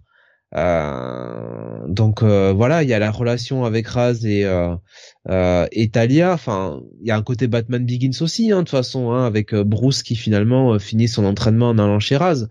bon, j'ai peur, j'ai peur, oui, qu'on aille qu'on aille qu'on aille sur une redcon, sur une série qui a autant été mise en avant et, et avec un tel auteur. Enfin, tu vois, si vraiment c'était un truc un, truc annexe, on aurait mis, tu vois, on aurait mis un petit auteur, on aurait mis peut-être Tynion Ford, euh, Bendis, enfin voilà, Tom King, des mecs comme ça, quoi, tu vois. Mais, mais Darsky, j'en doute un peu, quoi. Non, mais euh, moi je pense que euh, on aura la suite en fait de Batman the Night euh, dans la continuité actuelle, dans le titre de, The Zdarsky, quoi, un jour ou l'autre. Je pense. Hein. Un peu comme a fait euh, Mark Wade avec avec son Batman versus Robin, qui qui prend ses origines dans World's Finest, quoi, en fait. Mais moi, ce que j'ai peur, c'est que les intrigues que, que ce Batman The Night ait le même destin que bah tu peux tu citais McQuaid dans ce Superman Birthright. C'est pour ça que je compare les deux en fait. Et j'ai peur qu'on ait le même destin, c'est-à-dire que ce soit des nouvelles origines modernisées qui tiennent que 4-5 ans avant que quelqu'un nous les réétablisse, bah, notamment Jeff Jones, hein, qui nous avait rétabli euh, les origines de Superman euh, 4-5 ans après que Birthright ait été fait, quoi. Ah, autant, autant Superman euh, a la fâcheuse tendance, enfin les auteurs ont la fâcheuse tendance de revoir ses origines tous les 5-6 ans, Autant sur Batman, tu remarqueras que euh, ils ont beau modifier des choses dans les origines. Snyder avait modifié hein, des choses euh, dans Zero Year et compagnie. Oui, euh, oui conneries d'ailleurs. Bon, ils, ils, ne reviennent pas dessus, quoi. Donc bon, après, à, nous, à nous en fait de, de, de se dire si c'est toujours en t'imagines, pas. T'imagines la lecture de cette merde? Donc alors Batman the Night, puis lisez Zero Year, puis lisez Year One. Mais, mais putain, mais allez-vous. Ah non, mais justement, moi, je pars du principe que lisez ce que vous voulez, quoi. Lisez ce que vous avez envie. De toute façon, euh, soit l'auteur y revient, je pense que Zdarsky va y, va y revenir hein, sur son sur le titre Batman, mais euh, au-delà de ça, euh, je pense que personne ne dira euh, que euh, que telle continuité est la bonne quoi par rapport à Batman. On saura juste que bah oui, il s'est entraîné, il a croisé Russell Gould et puis c'est tout quoi. On rentrera pas plus dans les détails. C'est-à-dire que en soi, ça change pas grand-chose. Hein. Ouais, non, de toute façon, les origines Batman, après, bon, enfin, je veux dire, il y a Year One, mais euh, là, ce qu'il écrit, euh, bon, euh, on peut même le placer, enfin, je dirais, entre au moment où il quitte Gotham et il revient à Gotham, quoi. Donc c'est pas, c'est pas, c'est pas gravissime en soi. C'est ça. C'est, c'est plus, voilà, c'est plus quand même le côté Razal Ghul, quoi, en fait, qui, qui, qui, gêne un petit peu, quoi. Voilà. Mais encore une fois, comment lui va le réutiliser dans son run, est-ce qu'il va le réutiliser Ça c'est la question. Après aussi bien, hein, ça se trouve on est sur un Elseworld et puis puis voilà quoi. ouais, c'est ça. On, sait pas. J'avoue que j'ai pas été chercher des, interviews de Zarski pour dire ce qu'il en pense. Euh, est-ce que a-t-il euh, d'ailleurs euh, communiqué là-dessus? J'en sais rien. C'est un troll aussi Zarsky. Hein, donc on, va se taper. Hein. Tu, tu, vas voir, on, aura l'air malin. On va se taper un arc où Russell Gould deviendra le maire de Gotham. bah ouais, mais Russell Gould est mort. Mais non. Mais, mais oui. Ouais, c'est vrai, c'est vrai, c'est vrai. Bah, jusqu'à jusqu'à ce qu'il y ait un putain de puits de Lazare euh, quelque part. Euh. Non, mais justement, justement, jusqu'à ce qu'il y ait un nouveau maire à Gotham et qu'on s'aperçoive que c'est Russell Gould, tu sais, avec une nouvelle tête, quoi. Tu vois. Écoute, le, maire de Gotham, déjà, il a perdu un œil hein, depuis qu'il est, maire. Alors, épargne-le un petit peu. Pour le moment, c'est Nakano. Ouais. Toujours mais, mais, par contre, dans le numéro 10, ça se trouve, en fait, on est con. Hein. C'est-à-dire que Batman, euh, enfin Bruce s'est marié avec Talia. Euh, il a dirigé des Lazarus City partout euh, dans le monde. Et puis dans le rôle de Chibzarsky, ça sera, ça ressortira, quoi, tu vois. Peut-être que c'est un Elseworld. Peut-être que c'est peut-être c'est peut-être pour nous amener ce fameux plan, tu sais que que Razal Ghul avait avant de se faire buter euh, juste au début de Shadow War. Ces nouvelles cités, machin. C'est mhm. peut-être ça en fait. C'est peut-être lui qui qui imagine ce plan. Mais ouais, il y a, c'est, euh, de toute façon, depuis le début, on sait pas trop. Euh, mais alors, justement, Graf nous disait, euh, Zarski avait dit que c'est tout était canon au début de la mini. Ce qui, ce qui m'étonne, enfin, j'ai pas vu passer le truc, hein, je, je, te, je te crois, hein, sans problème. Hein. Pas moi. CCCP nous disait, mais, mais vu que les gens se font conseiller Hush, ça peut être que moins pire de se faire conseiller ce titre-là. D'ailleurs, en parlant de Hush, euh, Jonathan, on en parlait, tu sais, lors du Comic City of the Future Past la dernière fois, tu disais que Hush allait bientôt démarrer. Je disais, ah, je crois que c'est au 615. Non, t'avais raison. En fait, euh, Hush, c'est le mois prochain. C'est au 608.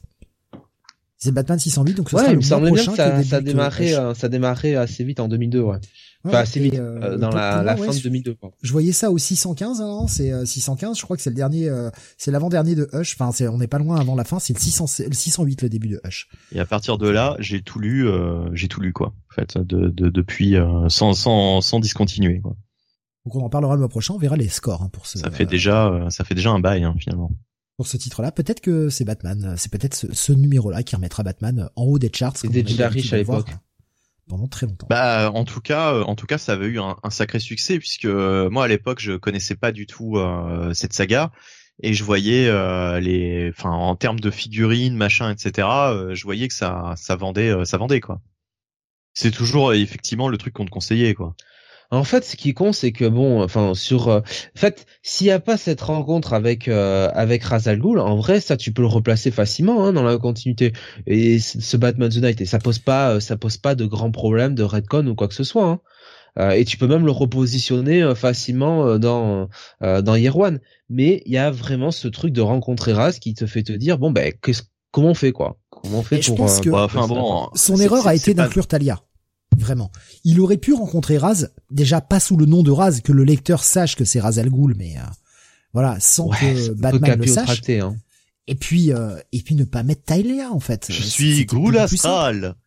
J'ai pas eu le temps de trouver un pseudo. Mais, non, mais c'est compliqué, Steve, quand même, parce que bon, euh, il passe tout, toute sa mi-série aussi à nous raconter que Bruce, tu vois, euh, a été formé par Ducard, enfin tu vois sur le truc d'investigation tout ça, enfin un mec comme Bruce qui arriverait pas à savoir qui est Razal Ghul, euh, enfin tu vois et non mais enfin si le mec lui ment sur son identité parce que tu, tu regardes bien là, d'ailleurs le, jeu de Razal Ghul lui montre bien que euh, bah, lui il a deviné la véritable identité d'Anton quoi et tu vois la, la gueule de Bruce quand il apprend le vrai nom d'Anton qu'il n'avait pas réussi à percer.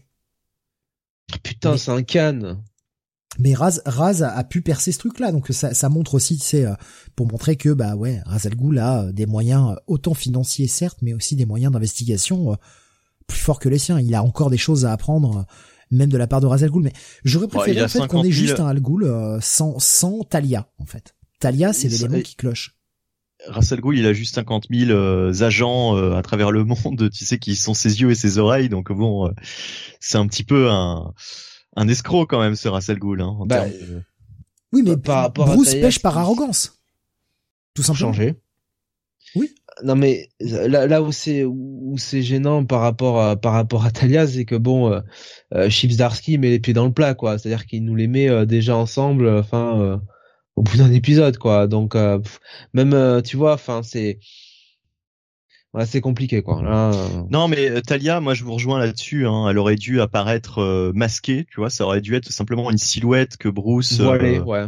ouais. Mais voilà, mais non mais vraiment, tu sais, sans, sans, sans blague aucune, Bruce aurait pu apercevoir une, hein. silhouette sans vraiment, tu vois, ça aurait, ça aurait, ça aurait, ça, oui, ça aurait été un, une espèce de d'apparition un peu, un peu, un peu mystique que Bruce aurait pu euh, travailler justement dans son esprit euh, qui était cette mystérieuse jeune femme ou est-ce que c'était d'ailleurs une jeune femme? Est-ce que j'ai bien vu? Est-ce que enfin qui qui était cette personne? Voilà. Donc du coup ça aurait pu, oh, euh, ça aurait pu travailler. Et euh, et euh, et en même temps, ça n'aurait pas empêché Talia, elle, de pouvoir observer Bruce euh, jeune, euh, d'avoir déjà au moins un, aperçu de, de, qui est Bruce Wayne, quoi. Ça aurait été beaucoup moins gênant, effectivement, que de voir les deux se rencontrer de but en blanc comme ça, parce qu'effectivement, ça, bah, ça change, ça change un petit peu leur l'histoire de leur de leur. C'est c'est pas pour troller Zartsky, mais j'ai j'ai quand même l'impression qu'il a été un poil à la facilité là avec. on, on en déconnait l'autre fois. Je sais plus si en émission hors émission, on se disait putain Anton il va essayer de se serrer Talia euh, sous les yeux de Bruce quoi. Oui oui. Et, putain il a été à la facilité en fait. C'est comme ça qu'il a écrit le truc. Alors on voit que Talia a plus, euh, elle va plus vers euh, vers Bruce, mais Anton il est là, putain elle est bien elle. Il a bah, été à la facilité. Je, suis un peu, je suis un poil déçu de Darsky en fait là-dessus. Bon, après, enfin, le problème, c'est que malheureusement, c'est pas suivi d'effet par le dessin, mais t'es censé comprendre que Talia est, euh, est une fille euh, unique, quoi, que c'est une femme. Euh, c'est ah, bah, sûr que des, des, des, comme ça, on n'en voit pas tous les jours. Hein. Voilà. Tu, non mais tu vois, t'es censé, t'es censé comprendre comme ça, donc il le, il le fait par le truchement de Ghostmaker qui tout de suite, tu vois quoi. Donc bon, c'est un peu, oui, bon. C'est c'est c'est Chipsdarsky a été effectivement euh, un peu plus euh, subtil que ça, hein, notamment dans dans la façon dont il avait écrit la relation entre Matt et Mindy, hein, effectivement. Mais mais même la simple relation entre Bruce et euh, Lucie dans l'épisode 2 quoi.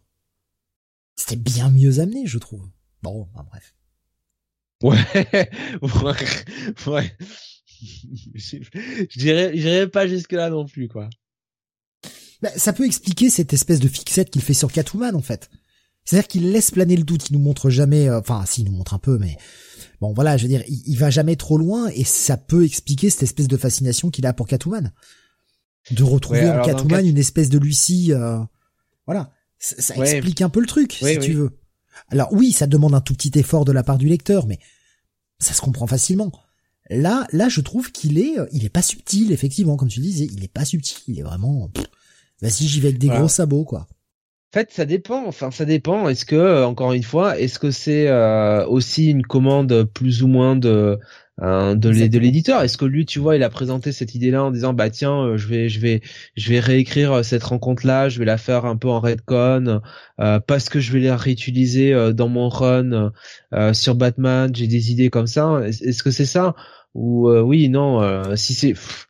En fait, je suis partagé parce que je me dis, d'un côté, si c'est juste un, si c'est juste un S-word, tu te dis bon, alors t'as écrit un S-word et t'avais vraiment besoin en fait d'un, d'un 10 mètres ras al Ghul dedans. Donc c'est déjà, enfin c'est un, c'est un peu, euh, euh, enfin pourquoi? Et je me dis mais mais si c'est pour le réutiliser euh, dans la continuité, bah à ce moment-là, bon, tu bah, tu chies un peu sur euh, sur le travail de, de Denis O'Neill quoi quand même, et de Neil Adams. Donc c'est, euh, je sais pas quoi. C'est un... Mais oui, je- je- c'est exactement l'argument que j'allais utiliser. Hein, t'as- Est-ce qu'on est sur Surtout- un travail de plaisir, d'un un véritable travail de cœur de la part de Zdarsky, ou est-ce qu'on est sur un travail de commande? Ah, le travail de commande. C'est vraiment qu'il dit. Ben oui, Benny la commande. Est-ce Ah, que est-ce que de est-ce que c'est un hein. éditeur qui lui a demandé de faire cette série? Ouais, Ok, ouais. on te file Batman, mais euh, en attendant que tu le prennes, bah, tu nous tu nous remodernises les origines de Batman. Sinon, tu peux aller écrire la Légion. Voilà. Non mais euh, après bon, faut relativiser. Euh, sur Superman, euh, ça changeait pas mal de choses parce qu'il y a des, des continuités où il est pas Superboy, où il a des super pouvoirs dès qu'il est adulte, etc. Donc il rencontre pas la Légion, etc. Enfin, ça change énormément de choses par rapport au personnage et à sa continuité.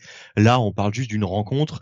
Euh, bon voilà, elle aurait eu On- lieu on- on quelques intègre- années auparavant. euh, c'est, On- c'est on pas, ça, intègre ça les change pas éléments- fondamentalement le personnage, quoi. Tu vois ce que je veux On dire? intègre les éléments euh, les éléments de la continuité récente. On est sur de la redcon. hein. Il n'y a pas d'autre mot pour le qualifier.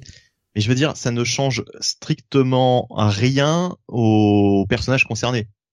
Qu'ils se soient rencontrés quelques années avant ou quelques années plus tard, c'est les mêmes personnages. Ah, ça Et, annule euh, quelques histoires quand même, si, un petit peu. Ouais, ouais, ouais, ouais, euh, d'accord. Mais je veux dire, c'est, c'est, ça ne change pas les, le, le, comment dire, ce que sont les, les, les personnages dans leur, Oui. dans leur manière d'être, quoi. Tu vois, ça ne, Il- ça ne va pas les, était- les modifier foncièrement.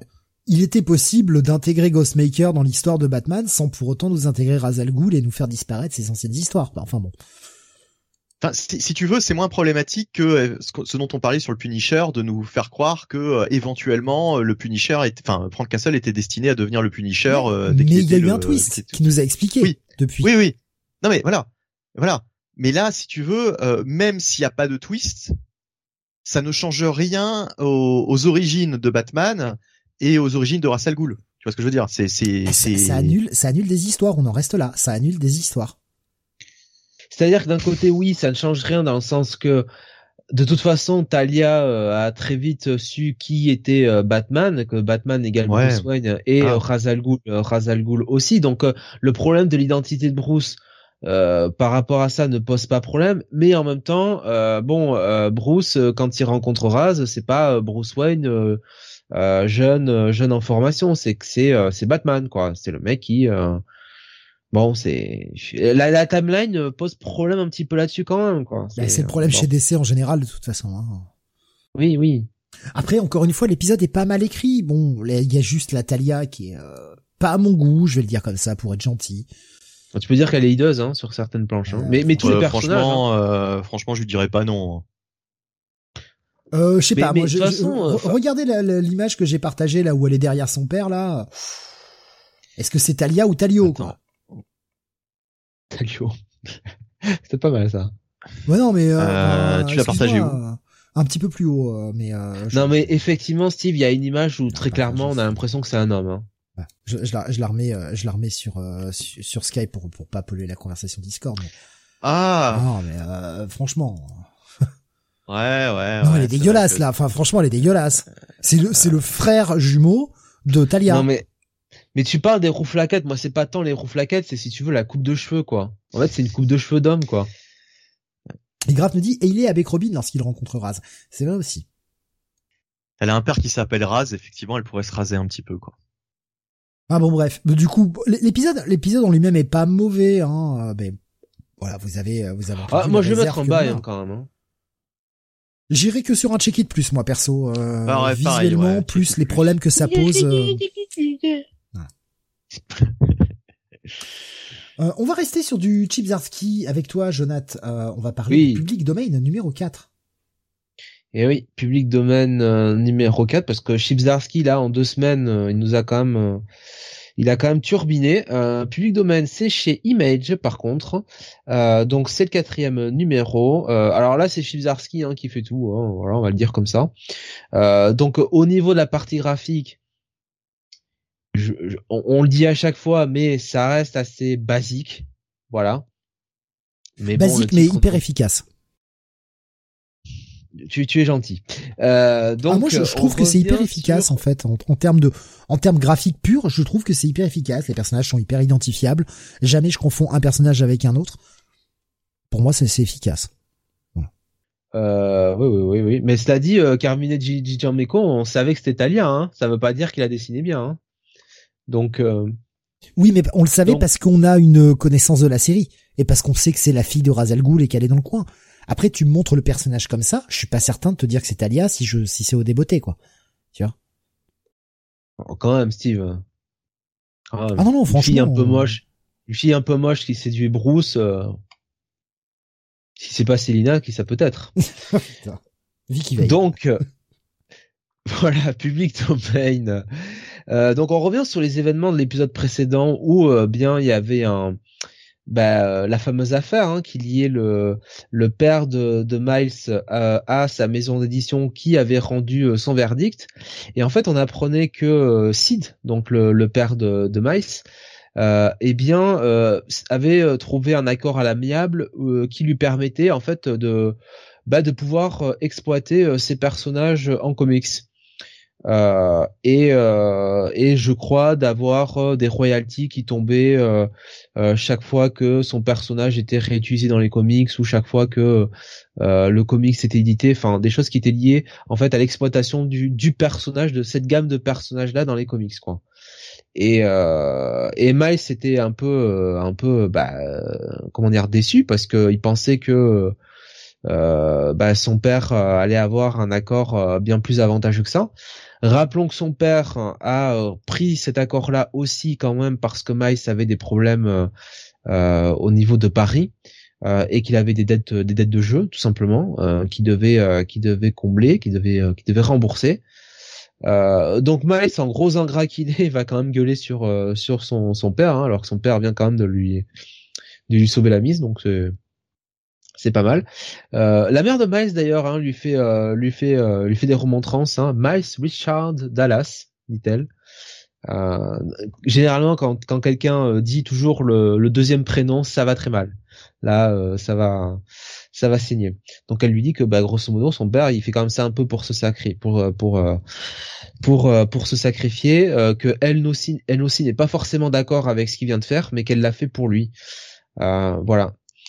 Euh, et, euh, et Miles, bon, bah, va partir un petit peu de son côté, euh, va avoir une di dialogue avec son frère, et surtout, il va être rattrapé un petit peu par euh, par ses dettes de jeu, Miles. Euh, et bah, ça va, ça va un petit peu l'obliger à à improviser. et qui dit improvisation chez Miles, bah, dit aller voir son frère. Et il va un petit peu mettre son frère dans la merde euh, donc les deux vont se retrouver bah, tous les deux, enfin, aux prises avec euh, deux, euh, bah, deux individus pas très, pas très, pas très catholiques, voilà, hein, qui viennent, qui viennent récupérer les dettes de jeu. Donc on va avoir une petite scène d'action. Et puis surtout, on va avoir euh, Miles et son frère qui vont aller voir leur père, qui va leur faire une grande annonce.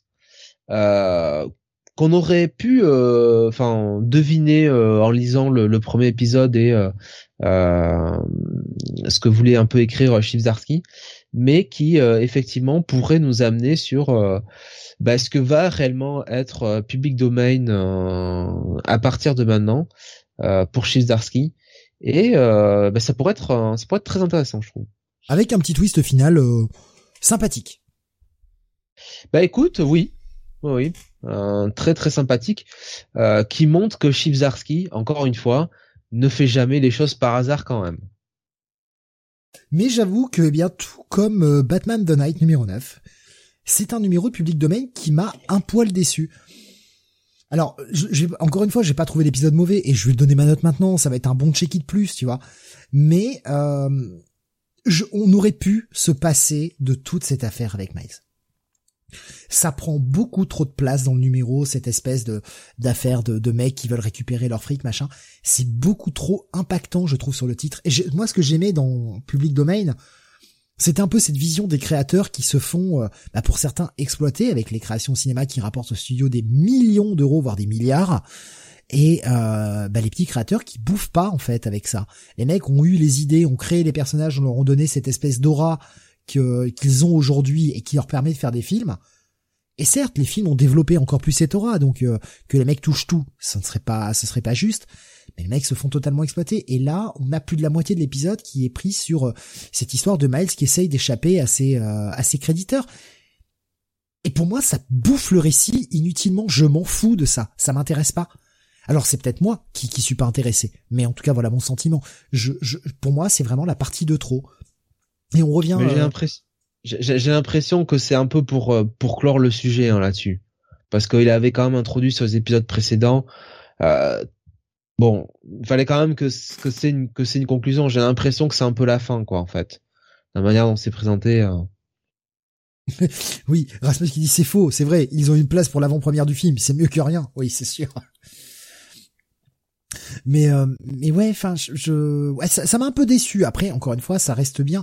Euh, le petit euh, putain, il y a, y a, une il y a une vanne qui est vraiment mais dans le paysage. Quand tu vois la couverture du comic, c'est le père il demande à, à, sa femme avant de rentrer de passer dans un comic shop pour aller chercher une de ses créations là, enfin en tout cas des, des personnages qu'il a aidé à créer et euh, personnages actuels. Je sais pas si tu l'as vu, tu vois la cover avec le mec qui est qui est plein de sang, qui a, en plus un espèce de costume très proche d'un Green Lantern, je trouve. Bah oui, c'est Ryan Reynolds, hein. Et euh, tu vois issue numéro 24, legacy number numéro 126 euh, et alors encore plus en dessous, tu vois genre ultra legacy ou je sais pas quoi numéro 810. Putain, ce foutage de gueule quoi. Ce foutage de gueule. Moi j'ai enfin j'ai trouvé ça génial quoi. Mais euh, enfin voilà, il y a des il y a des petites vannes comme ça qui qui passent. moi il y a ce côté c'est vraiment ça que je trouve dommage dans cet épisode-là, c'est que la partie la partie comics en tout cas, exploitation de licence, ce qui faisait le cœur du récit, qui avait su m'accrocher vraiment au départ, bah est passé un peu plus au second plan dans cet épisode-là. Alors ça en fait pas une mauvaise série pour autant, ça reste toujours bien écrit, euh, ça y a rien à dire. Les personnages sont toujours très attachants, très bons, et j'ai plaisir à les suivre et j'ai hâte de lire quand même la suite, mais je suis un peu plus en retrait sur cet épisode. Je me dis que là, Zartsky, bah petite semaine malheureusement, ça arrive, c'est une semaine sur laquelle il m'a un peu plus déçu, et encore déçu, le mot est peut-être un peu fort, mais j'en attendais plus peut-être. Voilà, mais après pas un mauvais épisode. Bon, euh, j'espère vraiment, euh, comme tu le dis, que euh, bah, cette histoire de créditeur allait, allait dépasser et qu'on en reviendra peu là-dessus et qu'on va revenir sur la création, sur ce genre de choses là. Mais c'est vraiment la partie qui m'intéresse le plus, l'aspect familial de la chose. Bizarrement, l'aspect tranche de vie en fait de cette série. Voilà, c'est plus ça qui m'intéresse, plus le discours sur les sur le comique, l'exploitation de licence, tout ça. Il y a, cette euh, cette jolie réflexion, je trouve que fait le papa et que nous fait passer euh, Zarski dans le dans l'épisode sur euh, l'exploitation au cinéma. Et le, père, en fait, il a pas problème avec le cinéma. Pour lui, c'est un univers à part. Il est très content de voir ses créations sur le grand écran bouger, etc. Il s'en fout de ça. C'est pas ce qui le gêne. Ce qui le gêne, c'est le côté stupide et ultra violent, inutile de, de ce qui se passe dans les comics. J'ai bien aimé cette réflexion-là. Euh, je suis pas forcément d'accord avec, mais euh, j'ai bien aimé cette réflexion-là en tout cas, cette approche. pour moi, ça va être juste un petit check-it, ce, cet épisode-là. Ah, un petit check-it plus, mais euh, check-it quand même, j'irai pas au bail cette fois-ci. un bon check-it plus aussi. Ouais, tu vas pas au bail non plus euh, pour celui-ci? Non, non, non, non. Nico Chris, il dit je le lirai quand ça tombera dans le domaine public. bah, va falloir attendre un peu, je pense. Hein. Il va y avoir encore pas mal d'années avant que ça arrive. On va revenir chez DC pour la suite. En même temps, on a beaucoup de titres DC hein, cette semaine avec la sortie de Titans United Blood Pact numéro 1. C'est une série en 6. J'ai bien aimé la série précédente, Titans United, donc je me suis dit, bah, pourquoi pas, je tente. Euh, c'est écrit euh, par euh, Kevin Scott. Alors j'essaie de retrouver les crédits, je crois qu'ils sont à la fin sur cet épisode-là. Et putain, c'est vrai qu'on a ce cette preview là du, du, du, Batman de Sylvestri dans tous les comics de cette semaine, putain, Batman and Joker, The Deadly Duo. Donc Kevin Scott est au scénar, Lucas Meyer au dessin et Tony Avigna à la colorisation. Et euh, on va retrouver un Tim Drake qui euh, bah, se réveille dans les rues, qui a un peu de mal à, comprendre où il est, il sait pas trop, il euh, retrouve pas sa mémoire, il sait qu'il est Tim Drake, il se rappelle qu'il est Robin. Et euh, on va revenir un tout petit peu en arrière. Tin, tin, tin, le système casse-couille. Où eh bien on voit Robin arriver sur sa moto, rejoindre les Titans, avec notamment Nightwing, Beast Boy, Donatroy, Starfire, Superboy qui sont en train de, casser la gueule à, des au Fearsome Five, hein, qui ont essayé de voler un bijou pour un commanditaire. Et euh, voilà, on a des scènes euh, assez, euh, voilà, des scènes de bagarre. Ils arrivent à se débarrasser, mais qui était le commanditaire derrière tout ça? Eh bien, c'était le fameux Brother Blood qui débarque. Et oui, bah, on est sur les Titans, hein, on prend des humides classiques. Brother Blood accompagné de Mother Mayhem. Et en fait, cette euh, cette pierre qu'ils devaient voler, en fait, servait pour un rituel, un rituel qu'ils vont réussir à mettre à exécution et qui va, eh bien, euh, modifier la réalité. Voilà, je vous ai grosso modo raconté l'épisode. Je suis allé jusqu'au cliffhanger final euh, avec des twists que j'ai volontairement omis quand même pour pas tout vous raconter. C'est un petit peu moins engageant, je trouve, que la dernière série de Titans United. C'était pas mauvais, mais j'ai été moins séduit, j'étais moins attrapé par le truc. Ça, on, est quand même sur un gros numéro d'action où ça bagarre dans, dans tous les sens pour arriver à un final où euh, ça y est, enfin l'histoire démarre et on comprend de quoi il en retourne, mais je trouvais que c'était un peu long euh, pour arriver à cette situation-là. Ça va être seulement un check-it. Je, je fais pas très longtemps là-dessus, d'une parce que bon, on a déjà pris pas mal de temps sur l'émission, et puis parce que je suis le seul à l'avoir lu, euh, à moins que vous l'ayez ne serait-ce que feuilleté. Non. non, non, même pas, même pas feuilleté. Donc voilà, ça va être un, check-it. Je pense que j'irai voir le 2 pour voir un petit peu comment ça se déroule, mais on est encore malheureusement sur un sur une histoire de, de décès où euh, ah mon dieu le monde a changé, il va falloir le remettre. Putain, j'ai l'impression de dire que ça chez DC quoi. C'est ah mon dieu la réalité elle t'est modifiée. Oh là là. Voilà, toutes les mini-séries chez, chez, chez DC, oh, peut-être pas toutes, j'exagère un peu, enfin vous connaissez ma, ma capacité à exagérer, mais beaucoup de mini-séries, en tout cas chez DC actuellement, c'est un peu ça, quoi. C'est euh, oh là là, euh, regardez, le monde a changé. Rappelez-vous la dernière série euh, Aquaman et Green Arrow, quoi. C'est oh là là, on a échangé de corps dans une réalité alternée. Oh là là, on a changé de, enfin putain, merde, quoi. Bref, donc un, un, petit check voilà, rien de plus. On continue avec un nouveau titre, Bunny, là aussi, titre de chez Image, avec la sortie, eh bien, Image a récupéré les droits de Creepshow.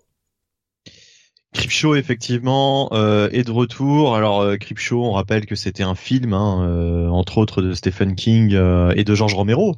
La collaboration entre les deux euh, dans les années 80, un film à sketch, comme on dit, hein, avec des, des, petites histoires horrifiques au nombre de cinq, qui avait la BD euh, Creepshow surtout. C'est ça qui va nous intéresser puisqu'on parle comics euh, dessiné par Bernie Wrightson quand même, donc c'était euh, c'était euh, très très bien le, la, la, la, bande dessinée du, du premier Show. D'ailleurs, j'oserais même le dire, la BD mieux que le film.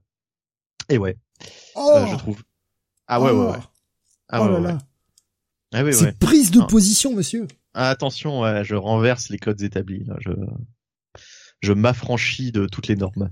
Ça dénonce. Cette émission dénonce. Euh, et euh, donc Creepshow, ouais, c'est pas comme Tales from the Crypt, euh, c'est pas à la base des comics, hein, c'est euh, le film euh, Creepshow. Alors il y a eu Creepshow 2 aussi qui est sympathique, franchement qui est sympathique. Moins bien que le Creepshow 3 qui est très mauvais. Pardon? Et puis il y a la série, moins bien que le premier, le 2. Ouais, moins bien que le premier, mais ça reste quand même très bien.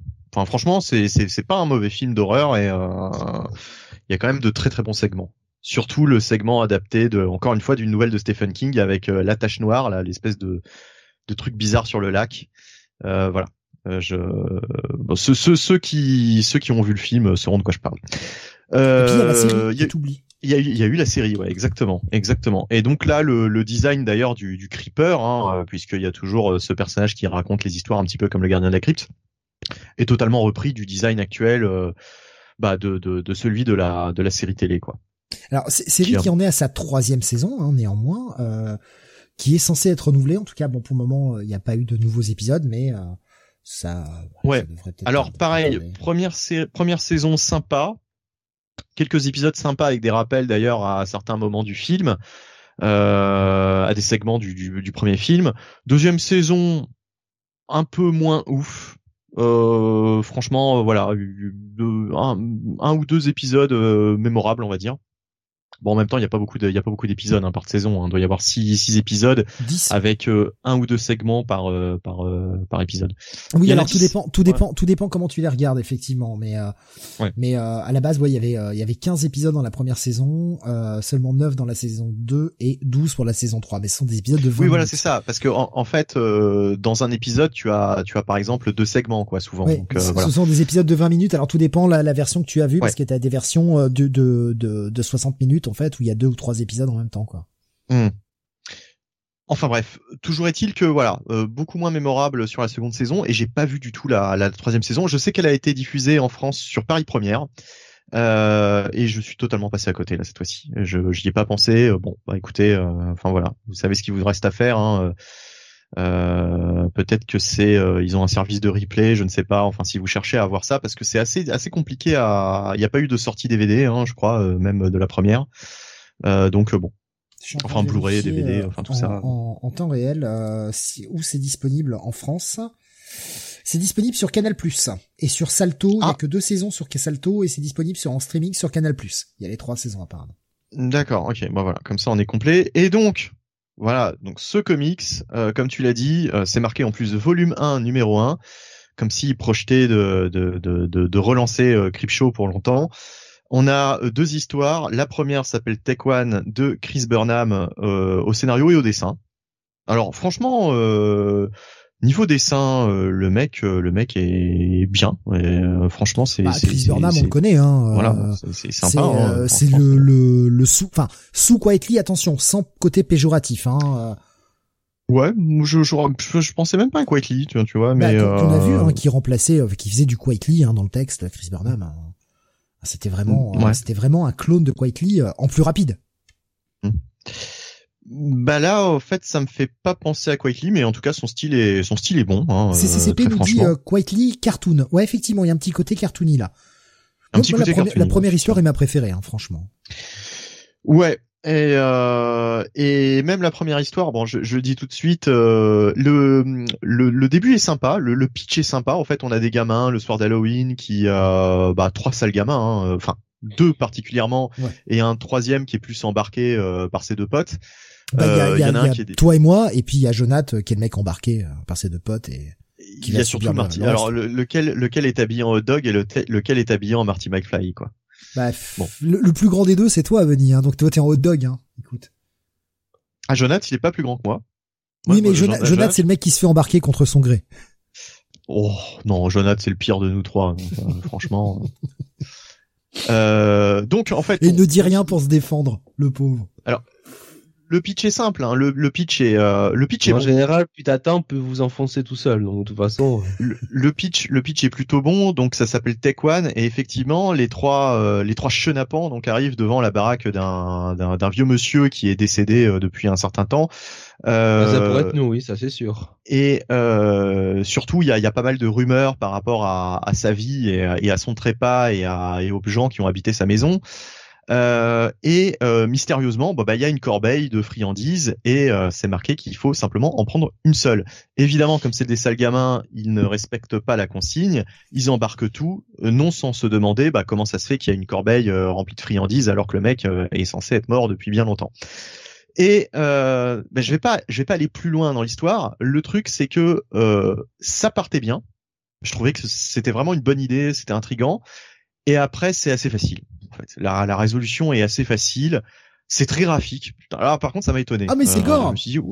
Ah ouais, c'est ouais, gore. là, Et putain, dit, cet ah, épisode, j'ai fini en, en- en- en ayant le sourire aux lèvres, ce qui m'a fait me poser beaucoup de questions sur moi-même en fait. Euh, j'ai voilà, j'ai eu j'ai eu le sourire aux lèvres à la fin de ce premier épisode. Je me suis dit ah, je suis peut-être une personne dangereuse en fait. Bah, en fait, euh, là au moins, euh, c'est sans concession, ça va jusqu'au bout du propos. Là, on peut pas, euh, on peut pas, euh, on peut pas accuser le, le, le scénariste, euh, tu sais, d'avoir fait un truc un peu gentillé avec une petite morale.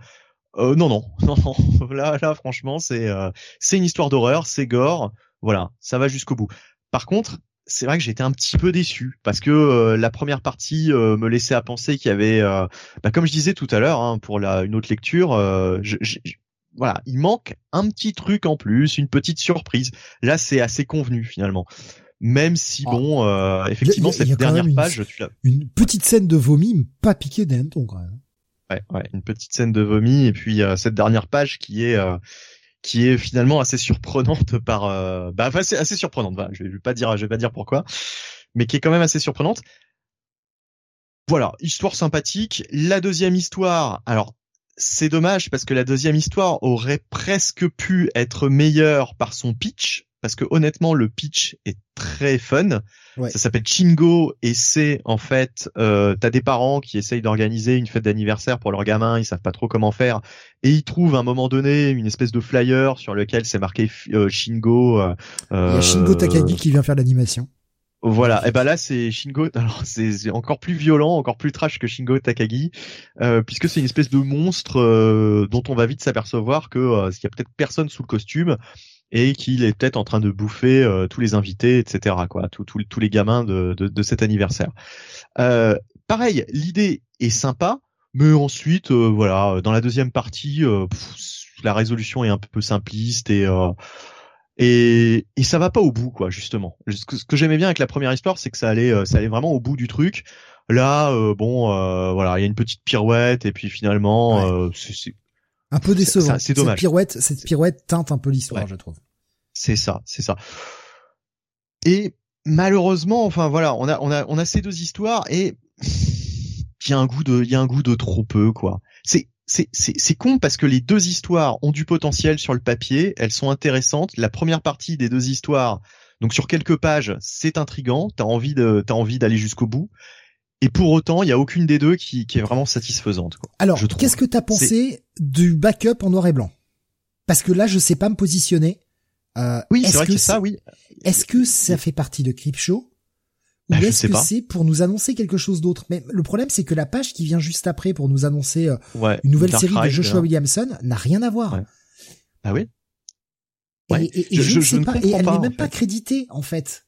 C'est Et- même pas et- et crédité c'est et ça. pratiquement et c'est pratiquement ce qui m'a le plus intrigué aussi, au- aussi bien en termes de mise en scène que de que de bah je veux dire moi ça m'a ça m'a happé quoi cette histoire Euh, on voit un mec euh, en train d'enterrer un corps euh, voilà dans le désert près de près de Las Vegas on sait pas trop ce qui s'est passé et puis il commence à entendre des voix et euh, bon je vais pas dire euh, ce que les voix lui disent mais euh, grosso modo c'est ça et, et, et franchement euh, ça, comme tu dis, il n'y a pas de crédit.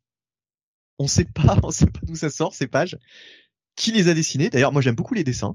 Euh, même si c'est du Ouais. noir et blanc, j'aime beaucoup les dessins. Ouais, euh, c'était C'est rafraîchissant franchement, en fait. c'est franchement, c'est pratiquement ce qu'il y a de plus intéressant. Ça m'étonnerait pas que ce soit un petit segment qui revienne dans chaque numéro de Creepshow en fait, qui nous forme une histoire complète à la fin. Ouais, c'est vrai que c'est c'est intelligent et je j'ai enfin si c'est ça, ce serait ce serait pas mal. Euh, J'avais pratiquement oublié d'ailleurs ce, ce segment. Tu fais bien de me le rappeler puisque j'allais j'allais pas en parler. Et euh, c'est pratiquement ce qui m'a le plus euh, intrigué de, de cette lecture. Donc pff, voilà, j'étais j'étais vachement hypé euh, par le retour de Creepshow et ah, pff, voilà, c'est pas c'est pas mauvais, mais c'est pas non plus euh, c'est pas Oui. non plus transcendant quoi. Surtout quand on a connu euh, enfin les, les les segments des même des deux premiers films. hein, J'ai envie de te dire, euh, les les segments du du numéro 2 sont sont meilleurs que que, que ces petites histoires quoi. Assez, assez d'accord avec toi. Après, le, le problème, c'est de l'exercice toujours de faire une histoire en 10-12 pages, quoi. C'est ça, ouais. C'est compliqué. C'est compliqué. Ils ont voulu respecter ce côté, on fait deux histoires, et c'est bien annoncé pour, pour le prochain épisode qu'on sera encore avec deux histoires. Mais, bah, forcément, t'es obligé d'aller vite. Et comme on n'écrit plus, Euh, je, je dis pas c'est bien, je dis pas c'est mal. Je dis c'est juste un fait. On n'écrit plus comme on écrivait dans les années 60 et 70 quand on sortait les héris, les creepy, etc. Où il y avait des branlées de texte. On avait des pages un peu plus grandes, mais on avait des branlées de texte et on avait un épisode qui était un peu plus, euh, qui paraissait un peu plus fourni sur le même nombre de pages. Là, c'est moins le cas. Euh, L'histoire va, va assez vite. Il y avait Beaumasque qui nous disait, euh, Crypto, je sais pas quoi en penser. On a pas mal d'ici comics modernes depuis quelques temps, et ce numéro 1, à part le côté gore, bah c'est pas si fou. Ça vaut pas un bon Ice Cream Man. C'est vrai qu'on a deux tendances qui se dégagent actuellement. Euh, on y reviendra tout à l'heure, Benny, je pense. Mais euh, on a deux grosses tendances actuelles sur des sur des comics indés, entre autres. On a la tendance comics horrifiques, parce qu'on voit un bon retour des comics horrifiques ces derniers temps, ces dernières années. Et on a aussi un, un, retour de comics de catch. Et on y viendra tout à l'heure dans un autre titre. Mm je, je sais pas, c'est deux tendances en ce moment. Euh, qui, qui bah, je sais même pas si c'est un, pour, pour, le, pour les comics de catch, je sais même pas si c'est un retour, quoi. Parce que est-ce qu'on avait déjà eu une grande époque des comics de catch? Oui, enfin quand je dis un retour, en tout cas, ce sont les, les tropes modernes, quoi, les tropes actuelles. Euh, voilà, on, on, fait du catch, on a eu Crimson Cage, on a Duo Power Bomb et euh, il y a un truc dont on parlera tout à l'heure. Mais Crimson Cage remplit, euh, encore plus les, les deux euh, les deux cases puisque c'est même plus horrifique mmh. que enfin le, le, catch c'est la toile de fond, mais euh, je veux dire le, le propos c'est vraiment un comics horrifique quoi, Crimson Cage. D'ailleurs, ça dingue qu'il y a un retour du catch comme ça. J'ai pas l'impression pourtant que le catch soit plus hype en ce moment qu'à non qu'il y a trois ans. Même s'il se passe énormément de choses, mais il se passe énormément de choses pour des gens qui suivent en fait. Pour bah, il y a peut-être simplement euh, des plus d'auteurs euh, fans de catch, tout simplement, qui donc utilisent ça dans leur dans leur récit quoi. Ils sont fans. Quel... Alors, Nico Chris, il faisait vivement du catch horrifique, bah, tu l'as dans, dans Crimson Cage, notamment. Ah oui, totalement. Et Kael qui faisait vivement le comics de catch horrifique avec l'adaptation du Swamp Match, que j'ai fait découvrir à Kael, et il m'en remercie énormément, euh, d'ailleurs, euh, je le sais. Oh putain, oui. Il a adoré ce match, euh, évidemment. Hmm. Non, c'est faux, hein. c'est une grosse merde. Ouais, mais enfin, ça doit être marrant de, de, de, de remater ça euh, moi, qui connaissais, ouais, euh, lui qui le découvrait, moins. Il a eu aucun euh, regret de ne pas le voir en direct à l'époque, du coup. Ouais, en tout cas, ouais, je suis un peu comme Bomasque. Hein. Je suis un petit peu resté sur ma fin. On... Euh, et on voilà. n'a pas annoncé les crédits de la deuxième histoire parce qu'on a quand même du beau monde. Ah bah oui. Paul Dini et Steven Langford sont sont, sont scénaristes.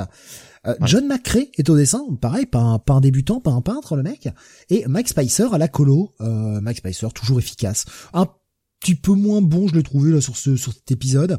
Euh, nous fait une belle colorisation par point, par pas mal de moments. C'est pas le meilleur de Mike Spicer, mais c'est toujours un coloriste efficace, un coloriste que j'aime beaucoup. Ouais. Mais euh, ouais, je, je, rejoins un peu Beaumasque. Hein. C'est un petit peu le. Moi, j'aime pas trop quand c'est euh, quand c'est une débauche de, de gore euh, qui qui qui en fait pallie au, au, manque de justement de d'idées de, de, de, scénario quoi. Ah, c'est un petit peu ça. J'ai bien aimé parce que c'est pas quelque chose de courant. Après, s'ils nous font le coup à chaque mm. fois, peut-être que ça va vite me lasser. Mais là, en tout cas, moi, ce ce ce, ce final dégoulinant de boyaux, etc. Ah, j'ai trouvé. Et puis en plus, c'est encore plus choquant parce que là, bon, voilà. Bah, c'est des gosses, quoi. Euh, c'est des gosses, voilà, c'est sûr. Mais c'est cool, on a des enfants qui meurent, putain, c'est trop bien, quoi. ouais. Ça me fait penser, euh, j'ai testé euh, hier soir, alors j'ai très vite arrêté, j'ai trouvé le jeu à chier. Euh, visage. Je sais pas si ça ah parle à quelqu'un. J'ai bah, testé Visage, qui, est sur le Game mm. Pass, là, parce que j'ai vu qu'il partait, je me suis dit, allez, euh, vas-y, je, je, teste. Et on a cette scène d'intro où on a un mec qui bute sa femme et qui bute ses gosses, mais or, c'est hardcore, hein. Bah après j'ai trouvé le film, le, jeu pardon, à chier au bout d'une demi-heure. J'ai arrêté, j'ai fait putain, c'est vraiment de la merde ce truc. Je veux dire, les commandes sont dégueulasses, le, jeu est clanky, je trouve. Euh, ça traîne le cul. Et euh, ouais, horreur psychologique, mais va te faire foutre quoi. Fous-moi de l'horreur, de la vraie moi, quoi. Moi, moi ça m'a, moi ça m'a déçu effectivement visage. Euh, j'ai, j'ai préféré largement Layers of Fear dans le même genre. Oui. Euh, et euh, comme tu dis, hein, euh, les, les, les, contrôles sont, sont vraiment à chier. Oh, euh, le, le, le, rame du cul, le, personnage. le pire, le pire, c'est l'inventaire. En fait, la gestion de l'inventaire, oh trouver oh, des, des lampes et des, des ampoules et des, et des bougies, etc. C'est, c'est une, c'est une tanasse. Non, puis même à chaque fois que tu veux ouvrir une putain de porte avec une clé, là, t'es obligé d'aller dans le menu, aller sélectionner la clé, en ayant bien pris soin de bien viser la porte avant et que t'aies le petit cadenas. Mais putain, et ça va, on est plus en 1997, c'est bon quoi. Ouais, ouais, ouais. Non, mais moi, ça m'a, moi, ça m'a très vite saoulé. et Ah, puis, une euh, demi-heure. demi-heure, j'ai lâché le jeu, j'ai fait vas-y, c'est bon. je, je suis allé un peu plus loin que toi, du coup, puisque euh, j'ai joué un peu plus. Mais euh, moi, je suis coincé dans une pièce depuis un an et demi. À chaque fois que je relance le jeu, bah, je suis dans une pièce où il fait euh, hyper sombre, je ne vois rien, et à chaque fois, il y a une espèce de connasse euh, de fantôme qui me, qui me bouffe, quoi. Alors, je, Je, ne sais pas où il faut que j'aille. le, je le ne jeu comprends existe rien. en VR aussi. Je pense qu'en VR, peut-être que le visage est plus intéressant en VR, mais en tout cas, jouer avec une manette, c'est nul à chier. Ouais, en VR, par contre, ça doit être effectivement autre chose. Je sais pas si je tiendrai longtemps en VR pour Oui, d'autres il y a- raisons. Il y, a, il y a des petits jumpscares qui sont très Ouais, non, efficaces. hein, euh, que là, euh, le jeu est fait pour. euh, Le jeu est fait pour ça, ouais. mais ouais, mais ouais, bof, franchement. Après, euh, sache que bon, euh, t'as peut-être pas été euh, jusque là, mais euh, t'as différents euh, différents chemins. En fait, ça dépend de, de quel objet tu prends. Tu sais, t'as différents euh, Ouais, différents ouais, ouais. scénarios, différents endroits. euh. J'ai attrapé la béquille, je me suis dit, vas-y, je commence par ça. C'était chiant, les effets, là, euh, noir et blanc, avec du grain dessus. Bon, vas-y. T'as pas vu de fantôme, de toute façon, jusque là. T'as pas été attaqué par qui que ce soit. Non, non, non, mais je pense que je ne serai jamais attaqué par qui que ce soit parce que je compte bien ne jamais relancer ce jeu. Alors. Non, mais franchement, j'étais extrêmement déçu. Rasmus qui me demande de quoi ça parle. Bah, pff, tu te réveilles dans une baraque et il faut que tu explores et tu trouves des objets qui te lancent un chapitre. Voilà. Alors si Benny, tu veux compléter l'histoire parce que moi j'en ai pas Bah, plus. non, j'ai pas, chiant. j'ai pas, euh, j'en sais pas beaucoup plus parce que justement après euh, plusieurs heures de jeu, euh, je ne sais pas qui qui qui je contrôle réellement et euh, et je ne comprends pas si on est euh, si on habite la maison à la base ou si on est euh, un protagoniste qui s'est retrouvé là un peu par hasard. Donc euh, bon bref. Enfin, c'est c'est c'est pas pour l'histoire qu'il faut faire ce jeu. À la limite, juste pour l'ambiance et effectivement en VR, ce sera bien mieux parce que les contrôles et l'interface est insupportable. En fait, c'est surtout ça. Euh, bon, euh, en tout cas pour pour revenir à Crypto, euh, Mm. pff, ouais Check bah it, pour ma part. ouais check it, mais vraiment simple plus. check it quoi. Pas plus, ouais, ça mérite pas plus. On revient sur toi, Jonathan. On va retourner chez euh, DC avec la sortie du Nightwing 96. Oui, Nightwing euh, 96, c'est toujours euh, scénarisé par euh, Tom Taylor avec des dessins de Bruno euh, Redondo et une colorisation. Hein, comment? J'ai pas, j'ai pas- j'ai Ah, pas il fait le café là sur cet épisode. Ah oui, non là Bruno Redondo euh, très clairement, euh, il y a, y a pas de problème, euh, il fait du super boulot Euh, et je cherche toujours la colorisation, c'est euh, c'est c'est c'est c'est Ram- non, Adriano Lucas. Adriano Lucas, voilà. Ouais. Donc on est sur euh, la bataille de Bloodhaven pour le, le cœur même de Bloodhaven, euh, partie euh, finale. Et euh, donc on revient sur le cliffhanger de l'épisode précédent où euh, bien Blockbuster comprenait, enfin avait avait découvert que euh, Dick était euh, était euh, était Nightwing puisque dans le combat qu'il euh, qu'il l'opposait à Nightwing dans la bibliothèque de Evan, euh, eh bien Blockbuster dans sa avait face et il lui faisait tomber son masque. Oh, Voilà. le petit enculé. En même temps, ça lui apprendra à avoir un masque aussi nul là, tout petit là, sur ses yeux. Bah, sans, sans fil derrière pour attacher quoi. Hein, je sais pas, c'est comme quelqu'un qui a des lunettes quoi. Enfin, euh, vous étonnez pas si on vous met une gifle dans la gueule euh, que vos lunettes tombent. Hein. Voilà, c'est tout. Hein. Alors, Beau Masque nous dit, Tom Taylor ne déçoit pas, il continue à faire de la merde. Oh, je te trouve hyper dur, Beau Masque. Ouais, bon. Je te trouve hyper dur, Euh. mais euh, bon, après, c'est ton avis, je qui se respecte, évidemment. Il devrait peut-être. Il devrait peut-être se... Beau masque devrait peut-être se renommer euh, moche masque. Donc euh, C'était à cause du masque qui est tombé, c'est ça. Tu tu l'as vécu Ouais. personnellement. euh, donc euh, C'était truculent. Écoute, euh, Gugus. Donc, euh, euh, Dick, euh, bah, ne s'en laisse pas compter. Euh, il passe à la contre-attaque avec Blockbuster. Ça fait quand même une grosse, grosse bataille, hein. une grosse, grosse bagarre qu'on attendait depuis un petit moment. Bruno Redondo s'en donne à cœur joie là-dessus. Euh, on a Barbara qui, euh, qui en parallèle, bah, essaye de, de joindre Dick, essaye de le, de le rejoindre. Enfin, surtout essaye de, de va aller s'occuper du feu qu'il y a euh, du côté d'Evan. Euh, et euh, bah, va se rendre compte que les, les gens, voilà, les gens euh, aident, aident Evan naturellement, sans que Dick ait eu à besoin, enfin besoin de les, de les appeler. Dick va quand même continuer sa bagarre. Alors, il va quand même utiliser un livre pour euh, mettre euh, mettre à mal le pop blockbuster. J'ai trouvé un petit peu que Tom Taylor était un poil insultant hein, vis-à-vis de ce pauvre blockbuster hein, au vu du livre. C'est c'est méta. c'est très c'est très très insultant. Hein, je suis désolé. Euh, donc voilà. Euh, donc euh, bah, Bad, Bad, Girl, elle quand même avec Batwoman va essayer de faire barrage aux méchants qui ont été appelés en renfort par par Blockbuster. donc voilà, c'est un titre, c'est un numéro qui est vraiment un numéro d'action hein, qui qui va amener les personnages à faire euh, bah, à prendre euh, à prendre certaines décisions, euh, à avoir certaines remises en question. On va avoir notamment une discussion entre Dick et Barbara, très intéressante. Et puis il y a quand même ce final qui qui vraiment alors là alors qui avait quand même été préparé hein, par Tom Taylor, mais auquel on s'attendait pas. Enfin moi je moi je je l'avais pas vu je l'avais pas vu venir, pas pas comme ça en tout cas. Le final le final est hyper cool. Je, je, pareil, je, je l'ai pas vu venir. Au bordel. C'est une décision qui, qui en fait paraît logique. Au vu de, au vu de toute la situation, au vu de tout ça, ça, paraît hyper logique. Mais, euh, waouh. Je m'attendais pas à ça. Ouais.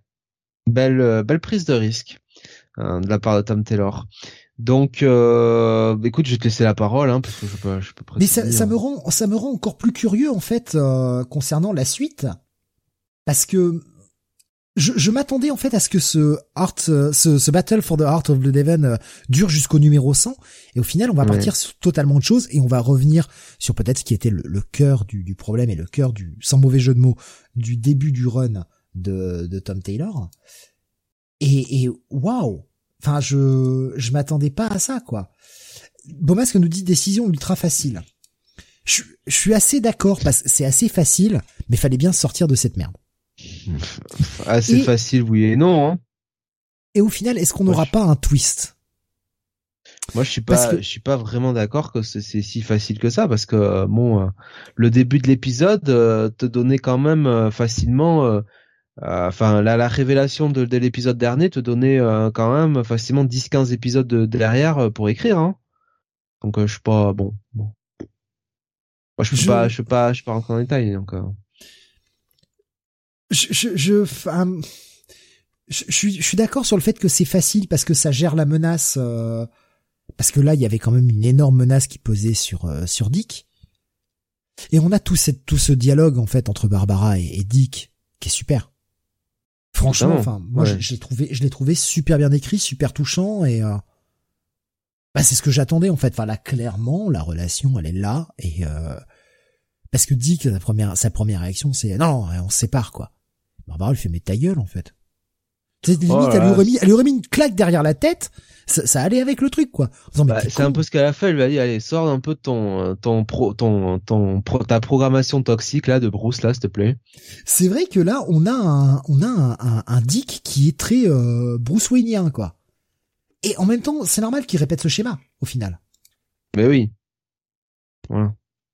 Mais euh, ouais enfin je j'ai trouvé l'épisode super cool en fait. J'ai vraiment j'ai vraiment trouvé ça génial et euh, putain, qu'est-ce que j'ai hâte de lire le, le road tout numéro 100, quoi. Ah ben un peu plus que si c'était euh, Dan Jurgens qui l'écrivait, oui, avec tout le respect que j'ai pour Dan. Oui, bah oui, oui. Après, euh, bon, je défendrai Dan Jurgens jusqu'au bout, mais bon, il n'a pas eu une situation facile. Bon, il a un peu écrit de la merde. Bah, Dan Jurgens. Non, non, mais il a écrit de la merde.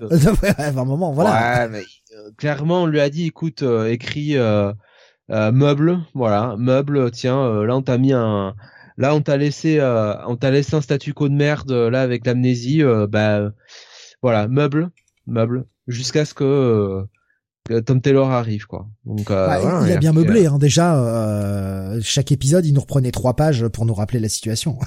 Oui, il était fort. Quoi, il y a pas de page récap? Bon, c'est cool. Allez, ça fait trois pages d'écrite facile. Il a introduit un nouveau Love Interest et puis la pauvre. Euh, oh, comment elle a été gertée, la pauvre, quoi. Euh... Oui, je, je vois. Alors, Bomas qui a mis un truc en, en, spoiler et je vais pas le révéler, évidemment. Euh... Ouais. Oui, je, je, encore une fois, je, suis, euh... je suis assez d'accord avec toi sur le fait qu'on élimine cette, cette menace, mais en même temps, mais je suis pas d'accord. Je suis pas certain que la menace soit totalement éliminée de par euh, de par ce qui est fait en fait au final. On nous parle bien de containers, tout ça. Voilà, j'essaye de rester un peu cryptique. Mais on fait toujours la, comparaison. On fait toujours la comparaison entre Daredevil et et, euh, et Nightwing.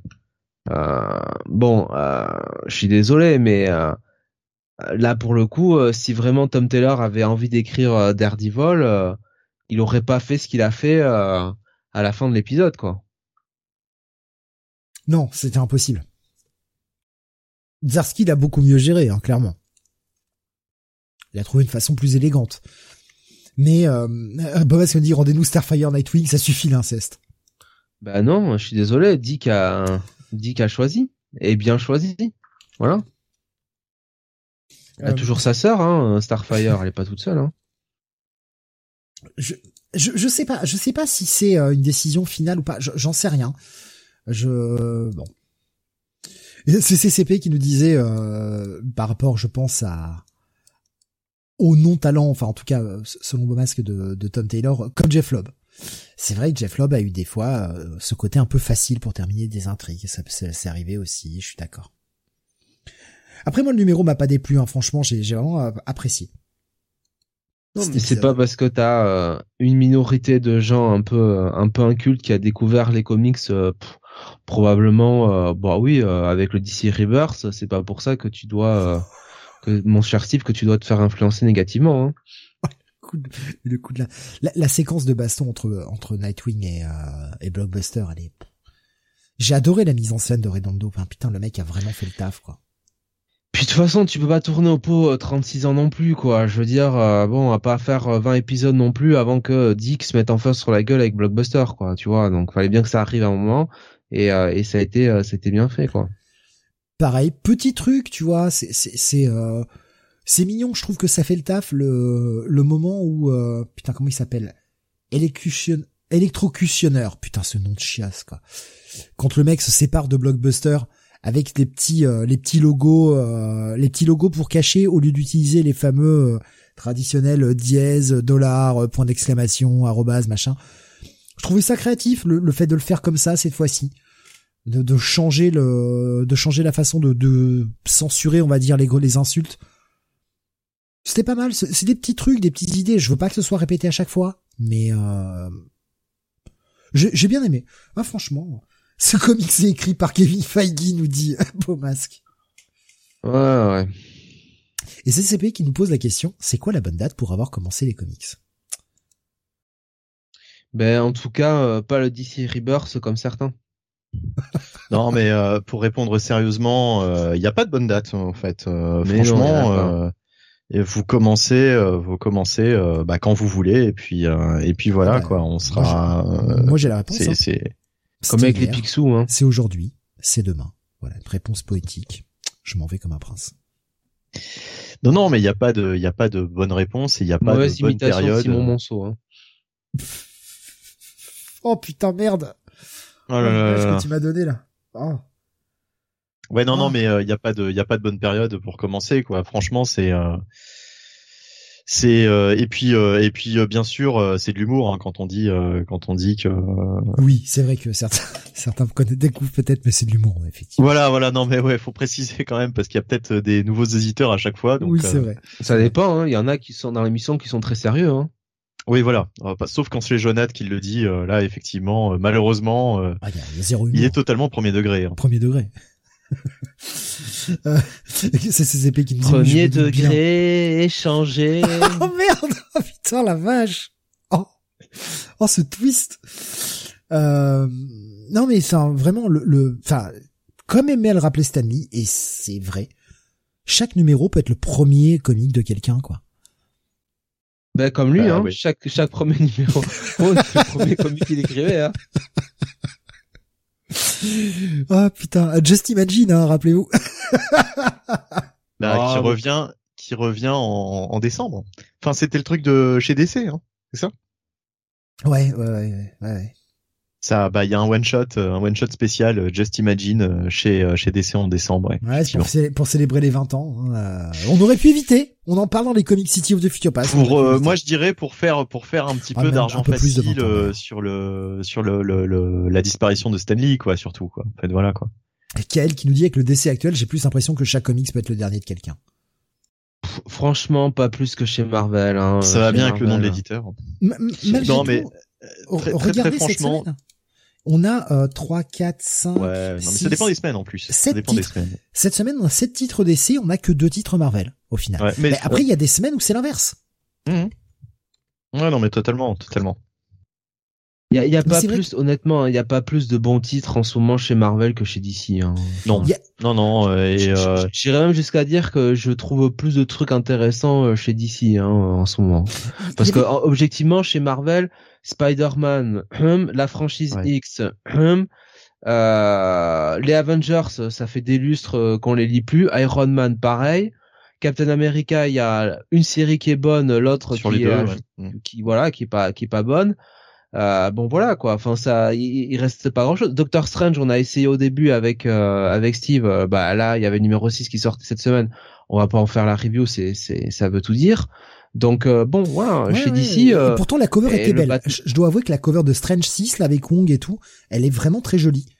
Mais en fait, le problème, c'est que Strange est chiant, quoi.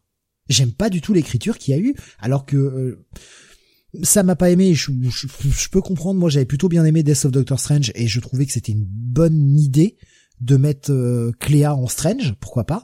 Mais putain, l'exécution et le- la caractérisation du personnage est dégueulasse. Vraiment dégueulasse. Ça n'a rien à voir entre la mini-série et la série régulière, donc bah non, ils vont se faire foutre. Euh, Moi, j'arrête quoi. J'ai tenu deux épisodes, toi t'as tenu un peu plus, Jonathan. Moi, j'ai tenu que deux épisodes. Elle était écrite avec le cul. moi j'ai même pas fait l'effort d'aller voir la couverture là hein, je te le dis tout de suite hein. Ah non, non, la, la cover, la cover du Strange, je vous la partager sur euh, sur Discord, mais je trouve que la, la cover du Strange euh, numéro 6 est vraiment superbe. Je, je l'ai vraiment trouvé très jolie et euh, me donnait presque envie de lire le titre. Et puis après, je me suis rappelé que bah c'était de la merde. Euh, voilà, j'ai arrêté. je, je, je suis pas allé. Voilà, je voulais partager sur Discord hein, pour ceux qui veulent l'avoir. Après, euh, bon, pour relativiser ce que disait Jonathan, euh, on a des séries comme Punisher, comme Daredevil, oui comme, euh, oui. enfin voilà, il y a toujours, il y a toujours des petites séries, Mais comme comme Ghost Rider aussi, hein, qui est sympa. chez DC euh, on a en ce moment. Batman on a en ce moment Flash Ouais, ouais. Euh, Ah bah chez DC c'est plus des, c'est plus des poids lourds par contre. Hein. Là, on va pas se le cacher. euh, Ghost Rider, Punisher, euh, qu'est-ce que j'ai dit d'autre? Euh, Daredevil. Daredevil, bon, bon, Daredevil, ça reste quand même une, une figure assez emblématique. Daredevil. Non, c'est une série B, hein. Daredevil, c'est pas un titre majeur. hein. Mais oui, oui, oui, Eh c'est oui, pas, oui. c'est pas par rapport, par rapport au, à la locomotive qui est Batman ou même Flash. C'est vrai que là, l'univers DC est quand même mieux loti en ce moment Flash en ce est qui me encore un concerne. titre Après, ça dépendra de tout le monde. La question, c'est est-ce que Flash est encore un titre majeur? Barry n'est Bah oui, je pense que oui, Steve, puisque euh, Flash est quand même le seul à avoir le droit à un tie-in à Dark Crisis, euh, l'événement du moment. Donc euh, bon, c'est que quand même il sert à quelque chose et qu'on lui fait confiance. Et d'ailleurs, j'ai l'impression que ça se vend, ça se vend bien hein, la série Flash, parmi les titres d'essai. Moi, je, je, je, je, sais pas si c'est un titre majeur. Honnêtement, je, me pose la question. Est-ce que Wonder Woman vend encore des caisses? Alors, nous, on ne le lit pas. Euh, bon, ça nous intéresse pas. Ça veut pas dire que c'est pas bien. C'est juste que ça ne nous intéresse pas. Mais je vois pas non plus beaucoup passer sur le Discord de gens qui nous parlent de leur lecture de Wonder Woman chaque mois. Après, euh, sur le Discord, c'est aussi un petit échantillon en fait. Mais bien sûr que c'est un petit Ouais, échantillon, mais je compare avec voir ce qui est comparable. l'échantillon. Je m'en fous, je vais pas aller feuiller sur des euh, sur des forums comme Buzz machin. Toi tu Mm. le fais, moi ça m'intéresse pas, je m'en bats les couilles. ah Euh, non, mais je je, je, je le que- fais pas. euh, Non non mais je sais que toi tu, tu tu suis assez fréquemment ce qui euh, euh, le forum dessus euh, Buzz pour Comics. voir un petit peu des news. Et... je je sais pas si des gens en parlent. Moi j'ai pas l'impression que ce run de alors, c'est Non, qu'une non, impression, non, ouais. c'est c'est vu de ma lorgnette et on est bien d'accord, mais je, je n'ai pas l'impression que les séries Wonder Woman et putain ils ont essayé de multiplier les titres. Les gens en aient quoi que ce soit à foutre de cette série Wonder Woman, à nous Ouais. changer le canon réel de Wonder Woman et, et avec des idées que je trouve totalement connes. J'ai beau être pour le progressisme, je vous avoue que là les idées sont totalement connes. Bah merde en fait, ils sont en train de buter leur franchise. Ils prendraient un flingue, ils leur mettraient une balle dans la tête, ça serait la même chose. Et pourtant, cette ère de DC Rebirth était censée être sous le signe de Wonder Woman. C'était elle le perso important au, sortir de DC Rebirth. Ben, j'ai pas l'impression que ce soit le cas. Tout le monde s'en bat les couilles. J'ai l'impression que de tout temps, euh, même même quand c'était plutôt pas mal, j'ai l'impression que de tout temps Wonder Woman ça n'a jamais vendu des caisses non plus quoi ça a jamais été la série. Euh, ouais, non, mais attends, elle, elle, avait, elle avait vachement. On a même mis Georges Pérez dessus, hein, donc. Euh... euh bah oui, bah déjà, il y, avait, il y avait cette série, il y avait cette époque-là, mais il y avait toute l'époque avec Greg Rucka, toute l'époque aussi euh, avec Gail Simon, etc. Ouais, on mais en parlait du titre. On en parlait. On en parlait plus parce qu'il y avait des auteurs, des auteurs comme eux, mais. Même, même ce qu'a fait le, run d'Azzarello dans le New 52. Ouais. je, je veux dire, le titre avait vraiment bonne presse. Là, j'ai l'impression que le titre a disparu de l'inconscient collectif. Oui, oui. Mais, mais après, c'est pas très bon non plus, hein. C'est ça le problème, hein. Parce que là, tu parles du titre de Hazarello et Cliff Chung, euh, bon, c'était quand même un petit peu à notre niveau, hein. voilà, c'est ce bah, que nous dit Alexandre. Pourtant, le Wonder, l'époque Wonder Woman de Azzarello, c'était dingo. Et je, suis d'accord. Enfin, je veux dire, le, le, titre a une véritable, une véritable aura auprès des gens. Il a un véritable succès public comme critique. Mais, mais là, euh, qui lit actuellement les titres Wonder Woman Et euh, j'ai envie de savoir si c'est bien ou pas. Si vous êtes des lecteurs de longue date, moi ça m'intéresse de savoir si euh, vous y trouvez votre compte, si ça vous plaît. Mais j'ai quand même l'impression que personne n'en parle. Et je crois que le pire pour un titre actuellement, c'est pas qu'on le défonce, c'est juste l'indifférence. Pour moi, c'est pire qu'un titre qui se fait bâcher, quoi. L'indifférence, c'est encore pire. Personne ne parle du titre. Bon, bah, encore une fois, je, ne vois peut-être que le monde de ma petite lorgnette et j'en suis non, désolé non, non, mais c'est vrai que c'est vrai que c'est vrai que sur Buzz, ça parle de beaucoup de choses. Euh, dans les parties review, euh, je vois même, je vois même encore du Aquaman pour te dire, du Aquaman, mais Wonder Woman, euh, je, je, Aquaman, sais même pas. Le pire, c'est que c'est que Aquaman n'a même pas vraiment de, je veux dire, il a même plus sa série. Il y a Aquaman, et encore, je me demande si c'est pas arrêté. il, il a en plus des mini quoi. Ouais, ouais, ouais mais euh, limite ça parle plus de ça que de que de que de Wonder Woman. Tout l'univers de Wonder Woman et des Amazones, j'ai l'impression. Mais en fait, il y a aussi et je pense que ça a joué euh, les très mauvais films parce que les les films euh, ont vraiment sale réputation et surtout le dernier là 1984, il paraît que c'était une grosse purge j'ai l'impression que ça a totalement euh, achevé la, la, la, crédibilité en fait de, de, de tout le de tout l'univers de Wonder Woman quoi. Je, je, vais je vais peut-être pas me faire des amis et après tout je m'en branle. Des amis j'en ai plein donc euh, ça me va. Ça, ça me suffit.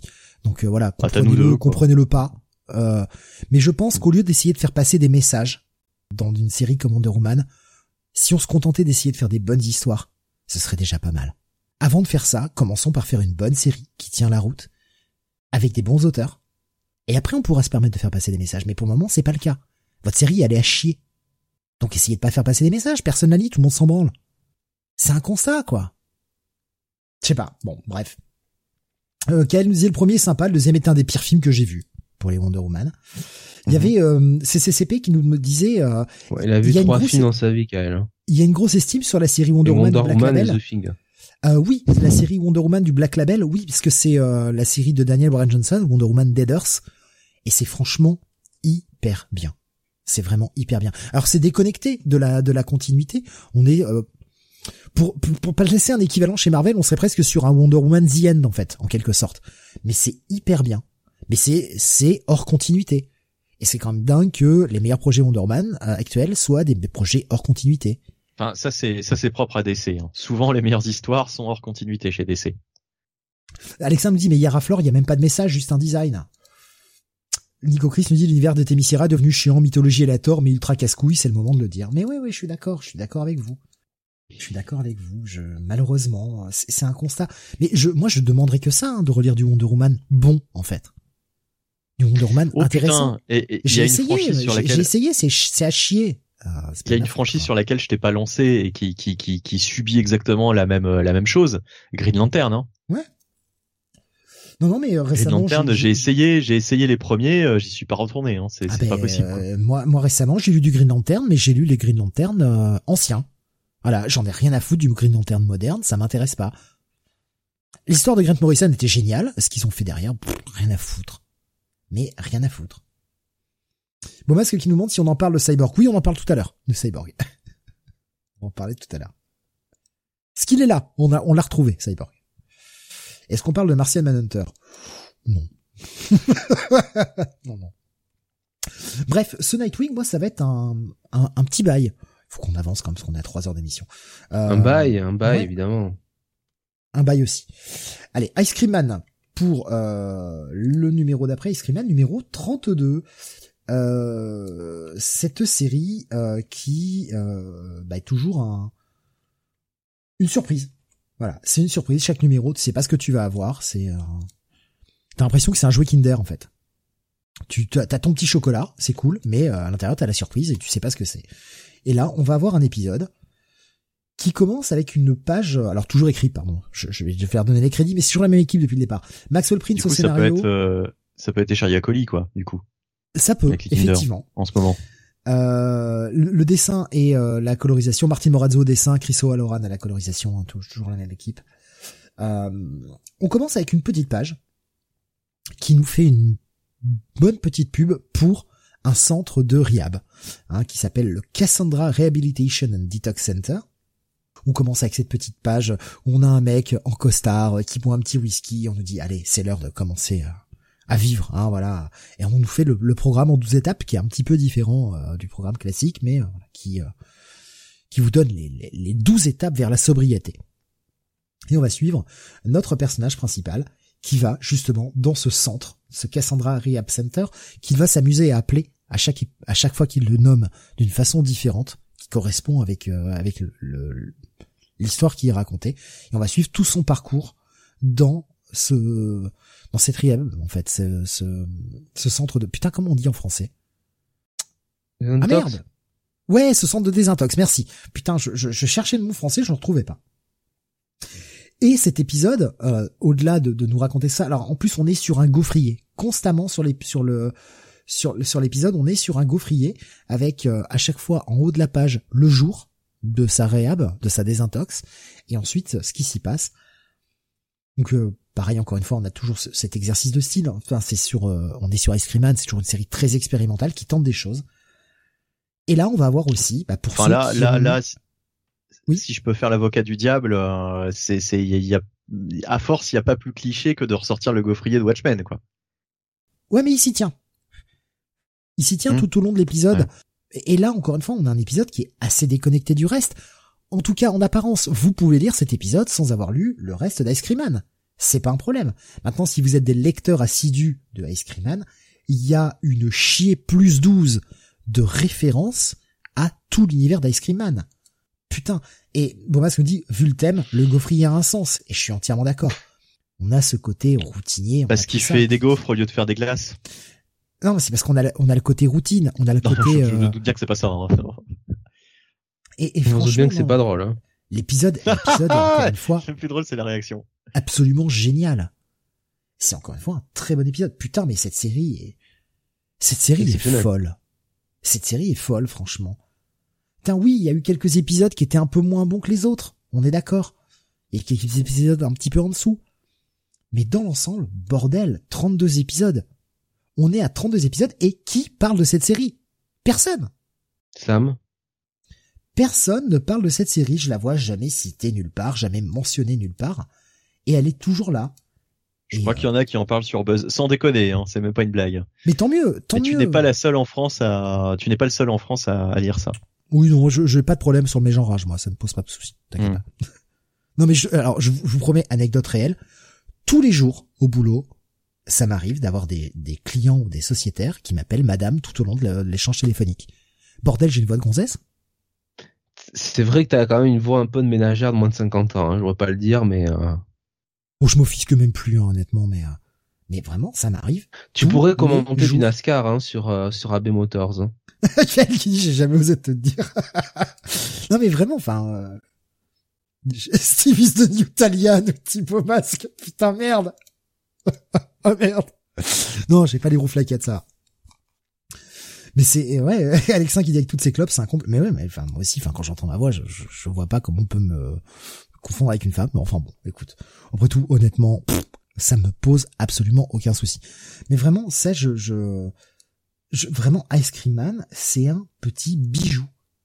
C'est un petit bijou de d'histoire, de, de, de monde qui se bâtit, il y a des références et, et encore une fois, ils ont l'intelligence de nous faire chaque épisode indépendant. Alors oui, est-ce que j'aimerais qu'on revienne sur l'histoire du Ice Cream Man, qu'on revienne sur cette histoire de de, de personnage qui le poursuit, de, de monde au-delà du monde, etc. Ouais, j'adorerais qu'on revienne là-dessus.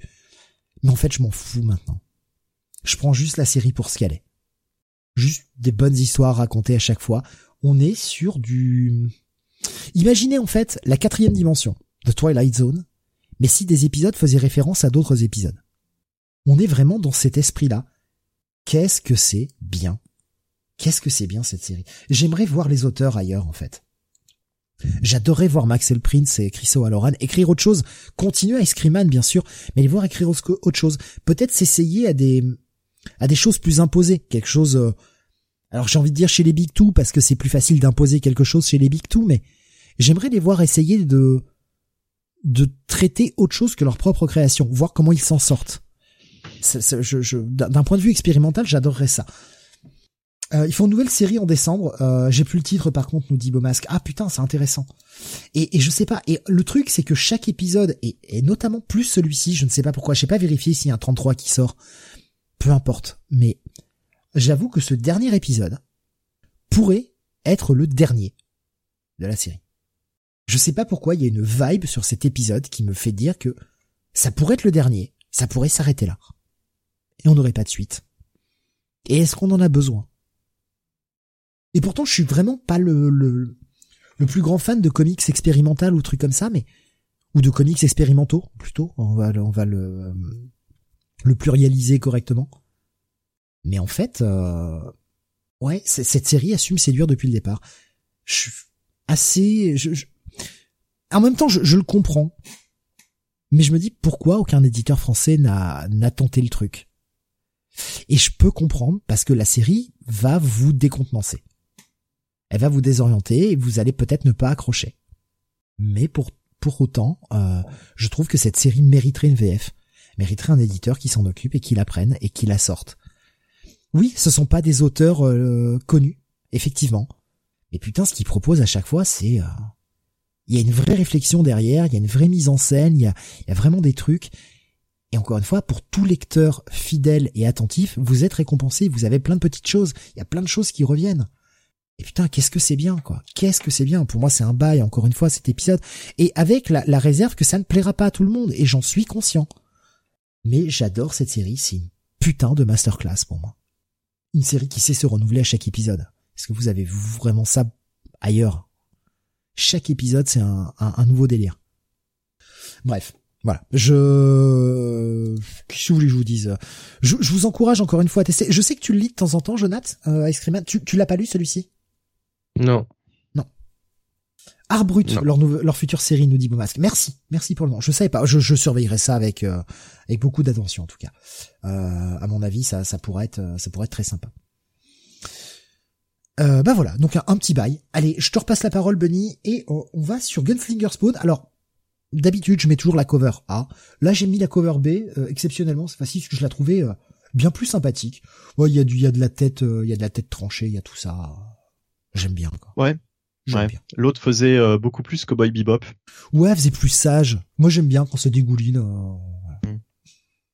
Euh... Je t'en prie, hein, vas-y. Euh, oui, donc Gunslinger Spawn, effectivement, par Todd McFarlane. Alors là, il a pas lâché, euh, il a pas lâché ce titre. Hein. C'est le seul qui l'écrit lui-même, en fait, on va dire, enfin lui-même. puisque sur les autres, on sait qu'il est toujours là pour chapeauter derrière, mais c'est d'autres d'autres auteurs. Donc euh, Todd McFarlane et Brett Booth, hein, toujours au dessin euh, de Gunslinger Spawn, euh, avec Adelso Corona euh, au à l'ancrage. Donc Brett Booth, bah c'est toujours sympa, franchement. Brett Booth, moi j'aime beaucoup, j'aime beaucoup son style. on terminait le, le dernier épisode sur un c'était un épisode coup de poing, peut-on dire, puisque euh, bah, tout simplement euh, Gunslinger Spawn se faisait décapiter par son adversaire. Voilà, donc euh, son adversaire avait avait réussi à décapiter le héros le héros de la de la série. Donc voilà, fin, il n'y a plus rien à voir. Non, bah non, bah non, bah évidemment, il y a un twist. On se doute bien que Gunslinger n'est pas mort. Hein, il a il a trouvé le moyen de s'en sortir. Je ne vais pas vous révéler comment. Alors son adversaire c'est euh, alors je sais plus comment il s'appelle euh, Radcliffe Winterstone donc c'est au fait la réincarnation d'un ancien adversaire puisque Gunslinger Spawn euh, nous vient du Far West hein, donc voilà c'était en fait il avait tué toute la famille de ce fameux Winterstone une histoire de vengeance etc enfin voilà donc bref un truc à la Jonah X quoi et euh, sauf que Gunslinger Spawn, eh bien euh, malheureusement, comme tous les spawns, c'est une espèce de mort-vivant euh, avec un esprit assez revanchard. Et il fait il fait face à son à son ennemi éternel qui a obtenu un, nouveau corps, on va dire, hein, puisque le mec est passé en mode super super guerrier, hein, image années 90, donc avec des muscles partout en espèce de super berserker. Donc euh, bon bah voilà, c'est un gros euh, un gros numéro de baston euh, assez gore. qui trouvera sa résolution dans cet épisode. Il se passe pas grand chose, hein, on va pas se mentir.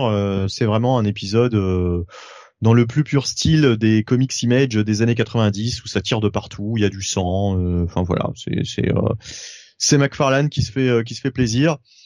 Bon, c'est pas. Euh, on a une petite révélation, voilà, qui va relancer un petit peu la quête de Gunslinger Spawn. Euh, pas grand pas grand chose d'autre à dire. Euh, un épisode sympathique sans plus. Voilà, ce sera un check-it cette fois-ci, cet épisode Gunslinger Spawn. Jonathan, passe à toi avec la sortie du troisième épisode chez Image de Rocks Gallery. Oui, toujours par Anna Rosemay et Declan Chavez euh, au scénario euh, et euh, au dessin pour Declan Chavez et euh, Trayona Farrell à la colorisation.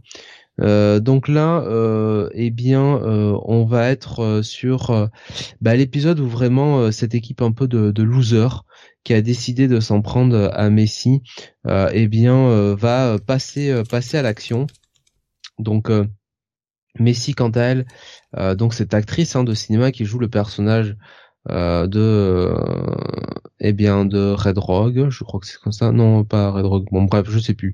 ce personnage de comics slash de, de série télé, bah va va gentiment là sortir dans un bar, un restaurant, pendant que les autres clowns eux vont s'attaquer à sa maison pour essayer de récupérer euh, bah on essayer de la vandaliser, vandaliser et récupérer surtout le numéro 1 de Red Rogue.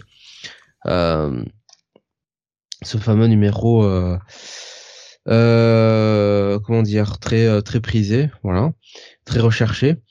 Euh, et en fait, il y a l'un des membres de cette équipe de un peu de loser qui en réalité a l'air d'avoir comment dire d'avoir un agenda un agenda secret et qui a pas l'air d'être si euh, si commode que ça. Euh, donc ils vont être ils vont se retrouver face à Ben hein, qui est un peu le concierge de la maison de, de Messi et ils vont avoir des méthodes euh, assez expéditives euh, et donc, euh, donc voilà. Euh, là, on est sur un titre où vraiment il y a, y a beaucoup d'action, il y a beaucoup de révélations aussi sur les personnages et leurs motivations, en particulier dans ce groupe de, de losers qui se sont costumés en méchants de Red Rogue pour pour pour comment dire dévaliser la maison. Enfin oui comment dire faire un, une homme un homme invasion dans la maison de Messi. Euh, donc voilà, là on est plus euh, là on va être vraiment sur un titre euh, sur ce, numéro 3 de bah, un petit peu d'action, alors je peux pas dire horrifique mais mais en tout cas de suspense quoi, de, de thriller quoi. Bah d'homme invasion hein, de toute façon. Donc voilà. Et, et donc bah il y aura la la partie 4 dans le prochain épisode qui apparemment serait la partie finale. Euh, donc voilà. Donc euh, titre euh, toujours bien dessiné. Après bon sur le scénario c'est un petit peu plus en baisse je trouve par rapport aux épisodes précédents ou notamment dans l'épisode 2 on, on, suivait un peu le, quotidien de bah, ce qu'est vraiment être un petit peu actrice de cinéma avec les avantages et les inconvénients. Donc pour moi ça restera ça restera quand même un bon check-it, une bonne lecture. Euh, donc euh, donc voilà et euh, alors comme je vous dis hein, apparemment le numéro 4 annoncé comme étant le dernier bon ça me paraît ça me paraît un peu un peu un peu rapide voilà cette série me fait penser. Est-ce qu'on a eu la fin de la mini série du Black Label Rogues par Williamson Pas encore. Pas encore le mois prochain, je crois. D'accord. Et est-ce que ce serait pas un petit peu en retard? Parce que j'ai l'impression que ça fait Euh, très longtemps qu'on a eu le. Non, que ça avait été je annoncé que ce serait, euh, Ouais. ce serait pas tout de suite. Attendez, je, je vérifie. Je, je sais plus si c'est mois prochain ou mois de novembre.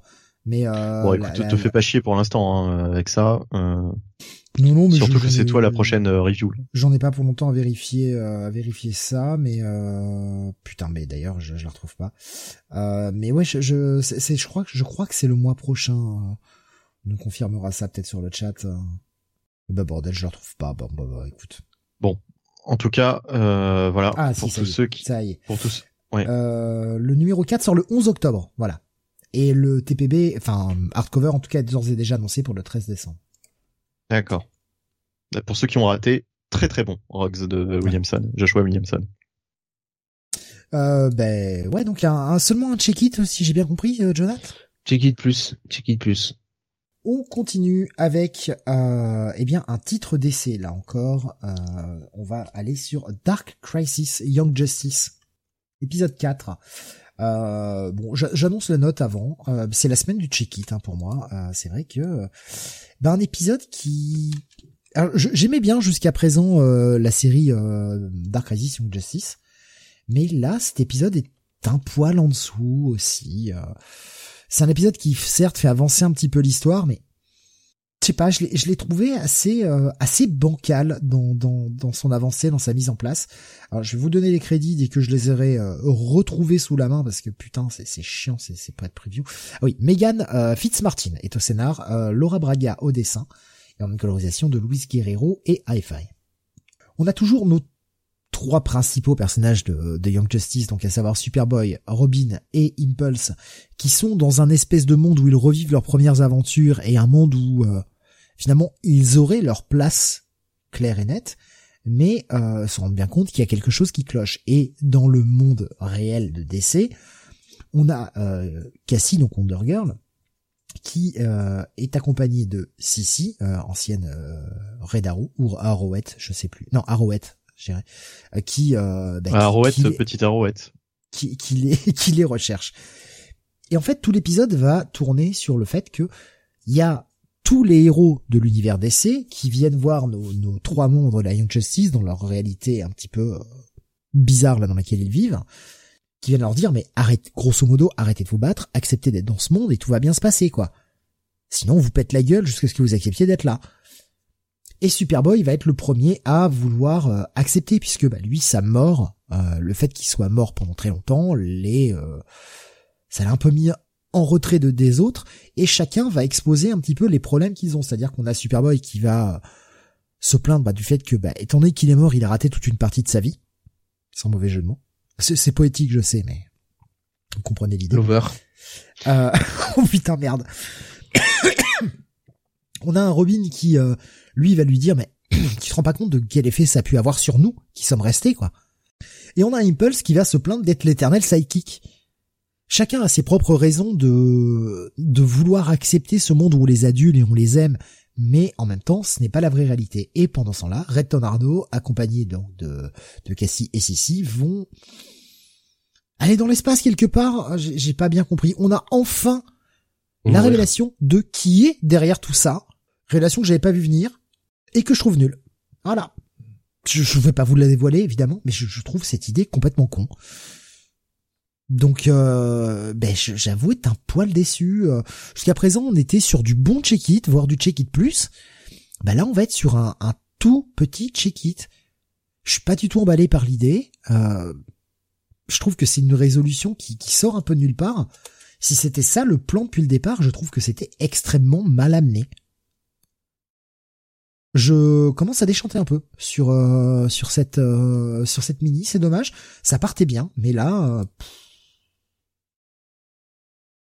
bon, bah ouais, petit check-it. Je, vais pas je vais pas rester longtemps là-dessus, ça ne le mérite pas. Et on va passer à la suite. On va rester sur l'univers DC, on va rester sur Dark Crisis, hein, histoire de, de lier les trucs. Benny, tu vas nous parler du Flash numéro 786. Jérémy Adams est au scénario, Amanke Naou et Elpan euh, est au dessin, et oui, euh, c'est pas facile à dire, et euh, Jéromy, Jéromy Cox et Peter Pantasis sont à la colorisation. Voilà. Euh, donc, Taïn, comme tu l'as dit, à Dark Crisis avec ce flash euh, numéro je ne sais plus combien. 786. Euh, 786. Euh, et mine de rien, on se rapproche petit à petit du 800e épisode, déjà 800 épisodes pour Flash. Et, euh, bien là, c'est un épisode euh, qui fait la part belle à la, Flash Family. Alors bon, on va dire tout de suite, c'est un épisode qui ne sera pas un épisode indispensable. C'est, ça fait bien euh, objet de, de tie-in. Euh, ça va nous montrer des choses que certes, euh, à côté desquelles on peut passer en fait. On peut suivre Dark Crisis euh, sans forcément voir cet épisode puisque ça raccroche les wagons euh, surtout à la fin. Mais par contre, ce serait dommage de louper cet épisode euh, quand on est lecteur de Flash parce que ça reste quand même super sympa. D'autant que là, euh, toute la Flash Family est réunie et on va surtout suivre les enfants de, de, de Wally dans cet épisode qui vont aller sur le terrain avec les adultes et euh, va notamment y avoir ce tandem formidable entre les gamins de Wally et puis Damian, et avec un Damian qui se fait rembarrer mais de manière magistrale par euh, la petite, euh, alors j'oublie toujours le nom, hein, c'est terrible. Iris. Des... Iris, bah oui, bah bien sûr Iris, Iris West. Euh, qui se fait rembarrer mais d'une euh, d'une bien jolie façon. Et euh, c'est là où je me dis que Jeremy Adams c'est quand même très bon parce que d'habitude je déteste les gosses hein, dans les dans les dans les comics dans les histoires même dans les dans les séries dans les films etc c'est les, les gosses m'ennuient. Et j'ai toujours envie de les gifler. Bon ne giflez pas les gosses c'est pas bien. Oh si mais mais... j'ai souvent cette cette cette sensation en fait vraiment rappelle-toi de... Bérou oui, oui, oui, je me rappelle. Oui, oui. Tu me fais pas les poches. C'est grâce à ça qu'il a pu rembourser sa campagne, tiens, toujours. Tu ne me fais pas les poches, hein. euh, bah oui, parce que s'il lui avait fait les poches, il aurait pas pu euh, trouver l'argent, du coup, pour rembourser sa campagne. Non mais voilà, là les, les, deux les deux gamins sont un peu sont un peu casse-couilles, mais ils sont mignons en fait. Ouais, enfin c'est ils sont un peu casse-couilles mais mais ça fait toujours sourire quoi mais en fait voilà. y a pas c'est casse-couilles comme des vrais enfants en fait. Hmm c'est pas des enfants euh, j'ai envie de dire des enfants romancés. En tout cas c'est pas on, on, force pas des masses le trait sur des enfants un peu chiants. Là ils agissent comme d'agir de vrais enfants en fait j'ai envie de dire, hélas, c'est pas des enfants d'aujourd'hui, quoi. C'est pas des enfants qui vont te sortir euh, des répliques euh, vues sur les réseaux sociaux, etc. C'est euh, c'est des enfants de notre génération, voilà. C'est c'est les meilleurs. Attends, je déconne. Mais en gros, en gros, franchement, ouais, ils ont de l'esprit. ils se laissent pas faire par un Damian qui qui les qui les titille un petit peu. Et c'est tellement bien de voir Damian se faire rembarrer au point au point de ne plus savoir quoi répondre, quoi, en fait c'est c'est c'est là c'est là c'est rare de, de voir euh, Damian euh, la fermer euh, comme ça même Batman même Bruce n'arrive pas à lui faire fermer sa sa, sa petite tronche hein, au père Damian. Et donc là c'est là c'est un là c'est un petit plaisir quand même. La, mais la, petite la petite réflexion de spoiler et de et de Batgirl enfin de de Cassie enfin de ouais. Cassandra Kane pardon. Ouais. Ouais c'est la meilleure en parlant d'Iris c'est rigolo, voilà. Et puis ça, ça prend pas. Et ben voilà. Et là, et là, par exemple, tu vois, c'est une spoiler que j'aime. Hmm. C'est une spoiler sympathique. C'est une spoiler euh, euh, alors qui n'est pas, euh, qui n'a pas le même ton que celle de Mariko Tamaki dans le Batman One Bad Day, quoi. C'est c'est c'est une bonne, c'est une bonne spoiler justement. Mais alors c'est Batgirl ou c'est spoiler justement? Parce que là je, je suis perdu. Mais c'est c'est c'est Batgirl. Les deux. ouais, bon. Euh, je sais pas. Euh, ouais, c'est, en fait, en fait elle, a, elle, a, un costume. C'est, vrai que en, en regardant j'avais jamais pris le temps de regarder son nouveau costume. Elle a un costume qui mélange à la fois celui de Batgirl et celui de Spoiler. Donc euh, bon. c'est, Batgirl, hein. Sont, ah, sont, okay, okay. Elles sont appelées euh, Batgirl. Enfin, voilà. pareil. Temps, Batgirl, Batgirl c'est Orphan maintenant. Alors tu sais. Enfin bon. Oui, euh... Batgirl c'est Orphan et euh, Spoiler c'est Batgirl. ouais. C'est facile à retenir, hein. Putain, l'explication super simple. Pareil, euh, le, le, donc... petit, le, le, petit échange entre Power Girl et Jay, quoi. Ouais, ouais, non, mais il y a, y a, plein, il y a plein de petits moments sympas, et puis surtout, et surtout. Bunny, je l'avais cold. On est d'accord, je l'avais cold. Il y a des euh, mois. Je, je, Quand j'ai dit le barbecue, Animal Man et la Flash Family, ah, barbecue, oui, oui. Oui, je l'avais cold. Hein. Ouais. Bon là on n'a pas le barbecue mais on a euh, on a effectivement cette interaction qui fait plaisir. Mais surtout surtout dans cet épisode on a un truc qu'on voulait voir. On a euh, euh, Linda bien sûr qui aussi euh, va aller sur le terrain et va avoir son costume. Donc voilà, Linda euh, devient une super héroïne à part entière euh, dans cette famille Flash, euh, qui est définitivement, enfin c'est définitivement un titre Flash Family quoi que nous que nous que nous scénarise chaque mois avec un certain brio notre ami Jeremy Adams, qui fait vraiment toujours le le, le café quoi. C'est alors c'est pas un épisode comme je le disais tout à l'heure, euh, c'est un épisode tie donc c'est pas un, épisode indispensable, mais franchement, Alors, franchement, on passe un bon moment. Ce n'est pas un épisode indispensable à Dark Crisis. Par contre, c'est un épisode indispensable à Flash. Oui, oui, parce que euh, il y a quand même toutes ces interactions avec euh, sa famille, etc. Il développe, il continue à développer les personnages autour de Flash.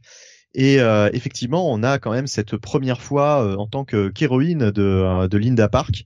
Donc rien que pour ça, bah c'est euh, ça vaut le ça vaut le ça vaut le détour. Euh, non, franchement, c'est c'est c'est cool. Comme tu dis, il y a le tandem avec euh, les enfants de d'Animal Man, enfin la, fille d'Animal Man tout simplement, hein, puisqu'il a, il a, qu'une fille.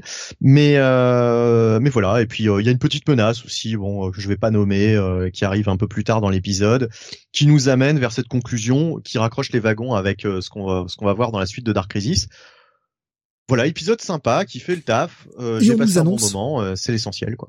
Et on nous annonce le mois prochain dans The Flash, Wally devient un pro wrestler. Ah c'est vrai oui. Mais qu'est-ce que c'est que cette obsession du catch d'un coup? Et qu'est-ce qui se passe? C'est vrai, c'est vrai, c'est vrai, c'est vrai. Ou bien alors il y a beaucoup de fans de catch, peut-être avec la All Elite, euh, beaucoup d'auteurs qui se sont remis au catch. Peut-être. C'est pour ça que je disais qu'on allait reparler de catch tout à l'heure. Mais qu'est-ce que c'est que cette obsession du catch en ce moment? Hein, moi, je, ah, c'est pas pour me déplaire, hein, attention, mais c'est dingue qu'il y ait des tropes comme ça. Euh. Tous ces fans de CM Punk qui, qui étaient tellement contents de le revoir. Bah oui, parce que ça a peut-être été écrit il y, a, quelques il y a quelques mois. Hein. Donc euh, bon, euh, personne ne pouvait deviner que ça allait se passer comme ça. Hein. Et qu'est-ce que tu disais, Jonathan, qu'on va peut-être le revoir? Eh oui. Peut-être, peut-être, on verra. En tout cas, euh, jamais dire jamais. En tout cas, euh, pendant neuf mois, on sera, on sera, enfin huit, huit ou neuf mois, on sera à peu près tranquille. Euh, ouais, donc voilà, bah épisode, épisode, efficace. Il nous met plein de persos dedans. Voilà, il, y a plein de petits caméos. C'est cool, c'est génial. Il n'oublie pas que il y a un véritable vivier chez DC de personnages intéressants. même si on les voit pas des masses, on les voit, ils sont là. et, il nous a ramené Cyborg. Putain, Cyborg est là. Et puis je l'ai même pas dit, il y a des zombies nazis quand même dans cet épisode. C'est vrai. Ça c'est ça fait toujours le taf. Euh... Toujours ça, ça hein. surtout quand on est d'ailleurs d'ailleurs on a cette page en parlant de zombies nazis.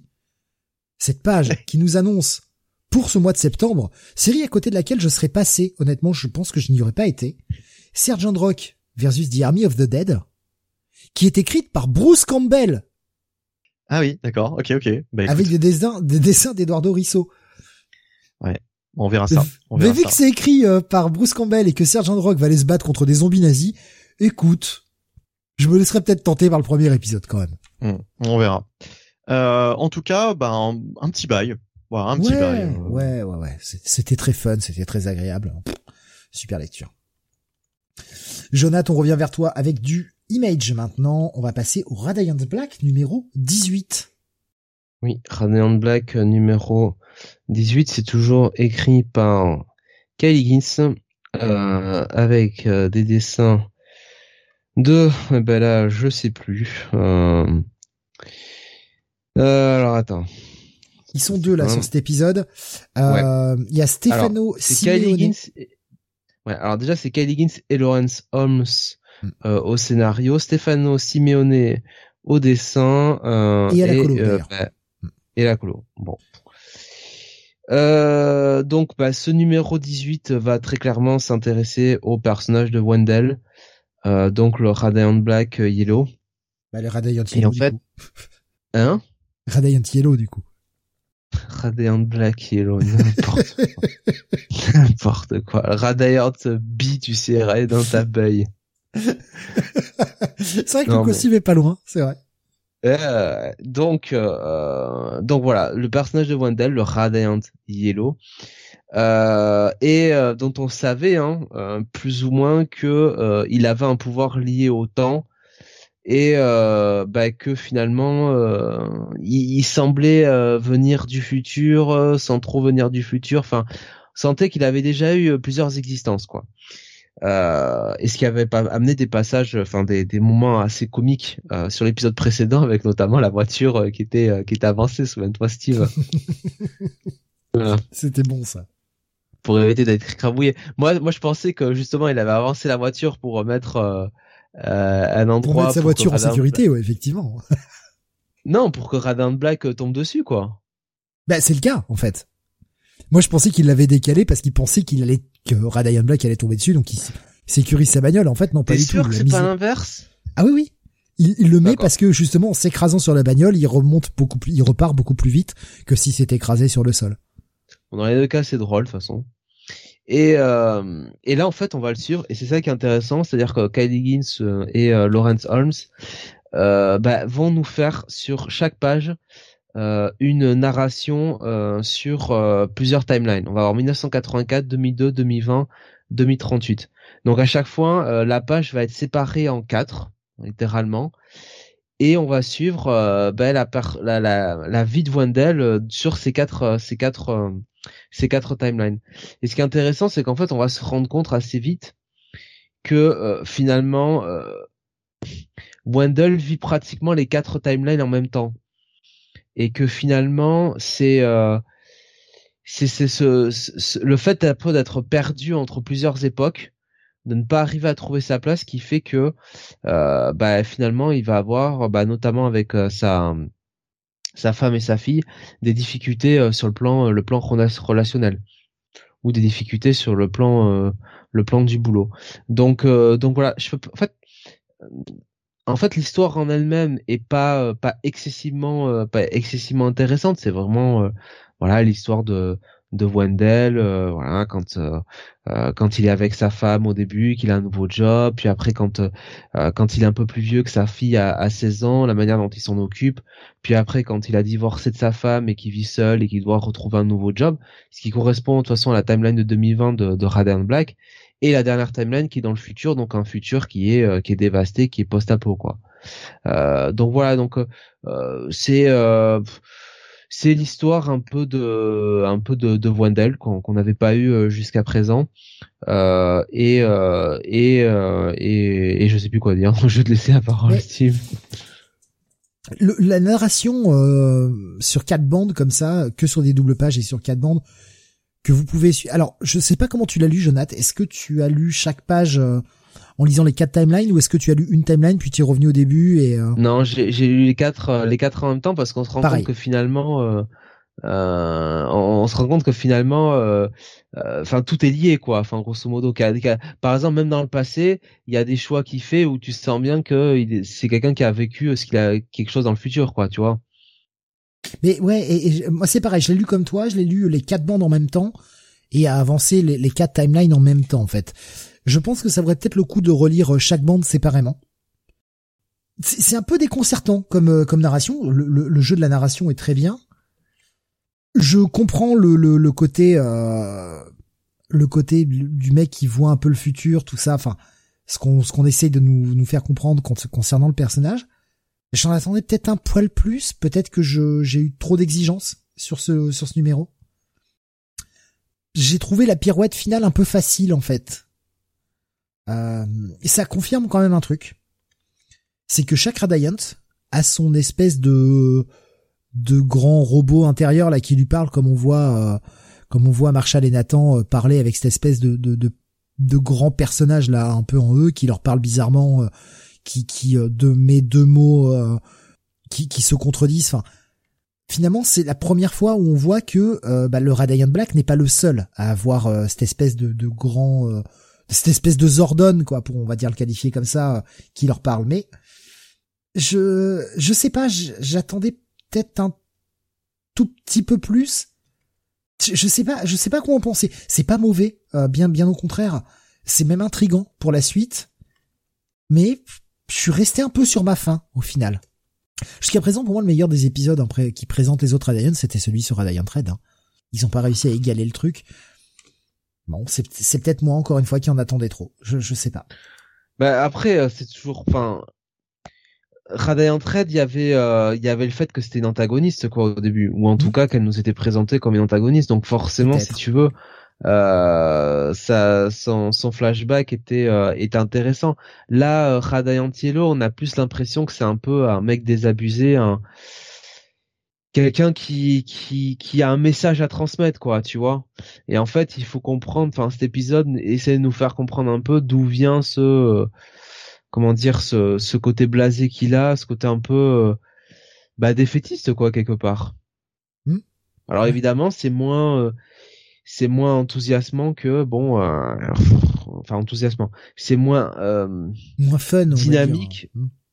que ou fun que avec avec Satomi quoi Je, ouais, je, bon, après, il faudra voir comment ça s'inscrit. Euh, bon, moi, ce qui me, per- qui me rend toujours perplexe, c'est cette idée de vouloir continuer sur euh, Radiant Pink et de nous préparer une mini-série sur Radiant Pink. Putain, le personnage est à chier, quoi. Mais, euh, voir. bref. Je, je vais mettre un check-it seulement sur cet épisode. Je, check-it plus, mais euh, pas bye. Voilà. Ouais, moi je vais mettre un petit bail. Voilà. Et puis c'est tout. Mais oui, mais tu mais t'as bien raison. Allez, on continue sur du DC encore. Euh, Batman, Superman, World's Finest numéro 7. Et euh, bon, c'est vrai que si j'avais, euh, si je m'étais renseigné avant, euh, j'aurais pu le savoir. J'avoue que bah grosse surprise, c'est écrit par Mark Waid, bien sûr, on le sait, hein, c'est World's Finest, mais je m'attendais à ce que ce soit tie à Batman versus Robin. Bah pas du tout. Donc je fais ah ma merde. Bon, bah tant pis, c'est comme ça. Donc écrit par Mark Waid, dessiné par Dan Mora, euh, colorisé par Tamra Bonvillain. Et euh, bah, ça confirme, ça confirme que cette série se passe dans le passé. On va avoir un, un espèce de Superman, mais qui vient de Gotham, voilà, qui est euh, sur Gotham City, qui est sur une planète euh, condamnée. Des parents mettent un enfant dans une espèce de de vaisseau, le balance, euh, voilà, va vite dans l'espace, euh, tout ça, tu dégages. La planète explose, le gamin voit ça sous ses yeux, mais le gamin est beaucoup plus vieux, hein, le gamin a une douzaine d'années, on va dire, entre 12 et 15 ans, c'est un peu indéfini, 12 ans je crois. Et euh, il va eh bien euh, se retrouver sur notre Terre et être récupéré par Superman, Batman et Robin. Et on va avoir la confirmation dans cet épisode que eh bien c'est bien Dick sous le costume de Robin. Donc on est sur quelque chose du passé. Ce que je trouve assez déconcertant sur cette série quand même. Ah bah on savait déjà hein, que c'était dit que dans l'épisode précédent parce que bon on était quand même au cirque. mais- Ouais, mais sur le, enfin, je veux dire, sur le premier arc, bon, il nous a fait un premier arc dans le passé, euh, ouais, d'accord, mais là, en fait, la série continue d'être dans le passé, donc, ben, je- ouais, c'est pas que c'est mauvais, hein, mais pourquoi? En fait, la question qui me vient, c'est pourquoi écrire ça dans le passé? Pourquoi, euh, pourquoi nous nous raconter des histoires qui n'ont qu'un lien avec le présent? Alors bon, des liens avec le présent, on peut en trouver hein, quand on regarde Batman versus Robin, on est d'accord, mais Putain, je sais pas, ça, m'a rendu perplexe. Bon, il y a quelques petits hommages, il y a notamment une page euh, Batman Robin là qui est gros, un gros hommage, un gros hommage, pardon. Ce, ce jeune, euh, ce jeune personnage en fait euh, va arriver sur notre terre. On nous parle d'hyper time, tout ça. Euh, Mark White qui rend la notion d'hyper time beaucoup plus limpide que tout ce qu'ont pu faire tous les autres scénaristes. Bordel de merde, c'est quand quand même pas dur de nous l'expliquer correctement. Au final là, euh, bah, j'ai à peu près compris ce qu'est l'hyper time, ce qui n'était pas le cas avant. Voilà, je, n'avais pas compris ce qu'était l'hypertime, ça y est, j'ai compris. Merci Mark Wade. Ce personnage va devoir trouver sa place, a des pouvoirs un petit peu particuliers. C'est gentillé. Voilà, c'est gentillé. On a un petit euh, cliffhanger que j'ai pas bien compris. Pas mauvais, mais pas incroyable. Qu'est-ce que t'en as pensé, Jonathan, de ce World's Finest? C'est comme le numéro précédent hein, avec le autour du cirque. Bon, c'est c'est c'est un peu plus intéressant quand même parce qu'on sent qu'on lance un autre arc. L'épisode du cirque, il était, il était mu par le fait qu'on avait un Robin qui était coincé dans le passé, donc ça pouvait encore s'expliquer. Là, on est vraiment sur un deuxième arc, quoi. C'est gentillé, mais franchement, c'est c'est pas génial quoi. Franchement, euh, enfin. Mais ouais, je, je suis perplexe, quoi. Je me dis, bah, c'est un peu que ce soit le talent de Dan Mora comme le talent de Mark Wade, il est un peu gâché sur cette série à nous raconter des, des vieux trucs qui euh, bah, servent pas à grand chose. Je, Ouais. je suis un peu déçu, en fait. Là aussi, euh... encore une fois, c'est c'est pas du mauvais, ce sera pas du pass. Bien au contraire, ça va être un très bon check it plus, mais bon, quoi. Enfin, en fait, pourquoi? Pourquoi rester dans cette timeline euh, arriéré au final? Et là, la même question qui se pose, est-ce que tout ça, ça compte? Parce que le, premier arc de World's Finest, comme il trouve des répercussions dans, Batman vs Robin, qui est lui en continuité, on se dit bon bah finalement l'arc il compte. Mais là, est-ce que l'arc il compte vraiment? Est-ce que cette aventure de Batman, euh, Superman et Dick va avoir une quelconque incidence sur ce qui se passe actuellement? Je sais pas, ouais, peut-être que c'est moi qui suis con d'attendre des choses qui comptent euh, dans la timeline principale de DC, mais moi c'est comme ça que j'apprécie mes comics. Faut faut qu'il y ait une répercussion.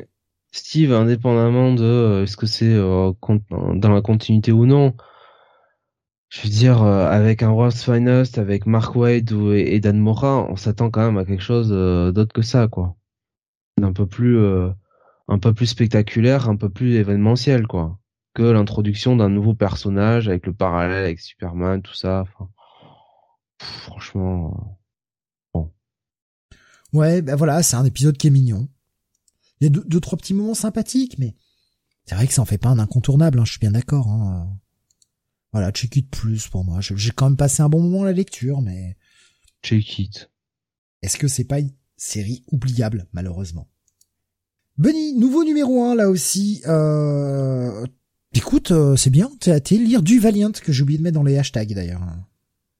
Ouais, alors je suis allé lire du Valiant et euh, parce que oui, que, comme comme tu l'as dit, euh, numéro 1 euh, avec Bloodshot Unleashed, donc numéro 1, relance de Bloodshot. Je ne sais pas à combien de relances de Bloodshot on en est, mais qu'importe. 8. en tout cas, je dois pas être loin en plus en déconnant, mais je dois pas être loin. De combien t'as dit? Je disais 8, mais je sais pas, on doit être à 6, je ah. dirais, depuis... Euh... Peut-être, peut-être, peut-être, peut-être, peut-être que peut-être que t'es pas loin. Je dirais 6 euh, Toujours est-il que euh, ouais, euh, ça fait ça fait longtemps, très longtemps qu'on n'a pas parlé de Valiant dans cette émission et ça faisait longtemps que j'avais pas lu du Valiant. Et là, je me suis dit bon bah c'est un numéro 1, puis en plus c'est Bloodshot, c'est vraiment le perso que j'aimais beaucoup euh, chez Valiant. En tout cas, les les, les séries Bloodshot étaient de qualité. J'ai compté. Celles que j'avais pu lire. J'ai compté. Alors, si on compte Bloodshot and the Hardcore, qui était en fait la suite de Bloodshot euh, troisième volume, mais euh, la série s'était renommée. On est à 11. Oh putain, ah oui. Si on la compte pas, parce que c'est la suite, euh, parce qu'on compte comme Bloodshot and the Hardcore comme la suite de Bloodshot volume 3, on est, c'est la dixième relance. Tu vois, j'étais gentil. C'est la depuis, dixième depuis, depuis 2012. Tu comptes même pas les séries. non, non, j'ai compté. Ah. Alors, depuis 2012, c'est la huitième. D'accord. Bah, j'avais juste alors. J'ai compté euh, les, les, les, séries Acclaim avec euh, Valiant et Acclaim. D'accord. Est-ce que le, la relance de 2012 était en fait le V3 Ouais, ok, ok. Euh, oui, donc je disais, c'était euh, en général une très bonne série. Bon, à l'époque, c'était Jeff Lemire hein, euh, chez Valiant, qui était scénariste des, des diverses séries Bloodshot. Pas que, hein, il y avait aussi Dwayne, Dwayne je crois, au début de mémoire. Et puis il y en a eu d'autres que je n'ai pas forcément lu par la suite. Mais euh, je me suis dit voilà, bon allons-y, euh, essayons. Et euh, bien m'en a pris puisque euh, très bonne surprise que ce Bloodshot Unleashed de Dennis Camp au scénario. Alors Dennis Camp, je ne sais même pas si j'ai lu d'autres choses de du monsieur. Le nom me dit quelque chose, mais je ne sais plus. Dennis Camp donc au scénario, John Davis Hunt au dessin, et franchement les dessins sont super sympas. Ça, il y en a dans tous les sens. C'est très bien. Franchement, j'ai très très bonne, très très bonne artiste, très bonne surprise.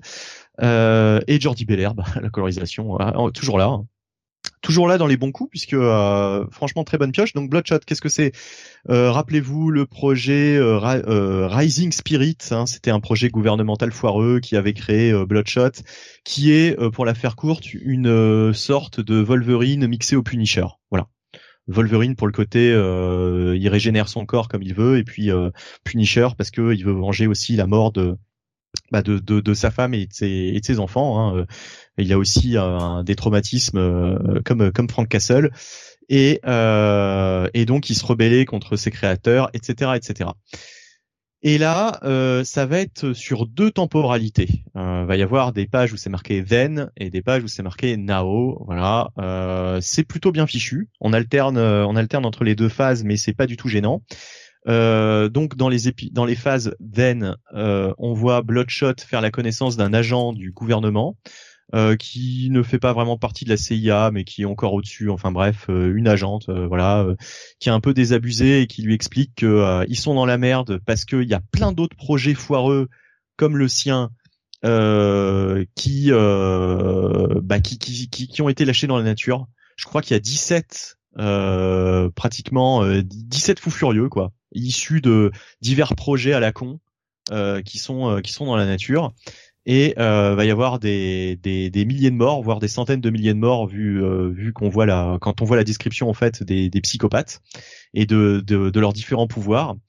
Et euh, et donc dans le Nao, hein, dans les dans les phases Nao, eh bien il fait face euh, à euh, l'une de ces menaces, sans doute la première de la liste. Euh, et, et c'est jubilatoire. Franchement, c'est hyper marrant. Enfin, hyper marrant. Euh, c'est euh, c'est hyper bourrin. Euh, c'est un mec qui une espèce de militaire complètement fou qui est qui, qui, qui, qui, qui, essaye, qui essaye de se venger de, de, toutes les personnes qui lui ont causé du tort. Donc il retourne dans sa ville d'enfance.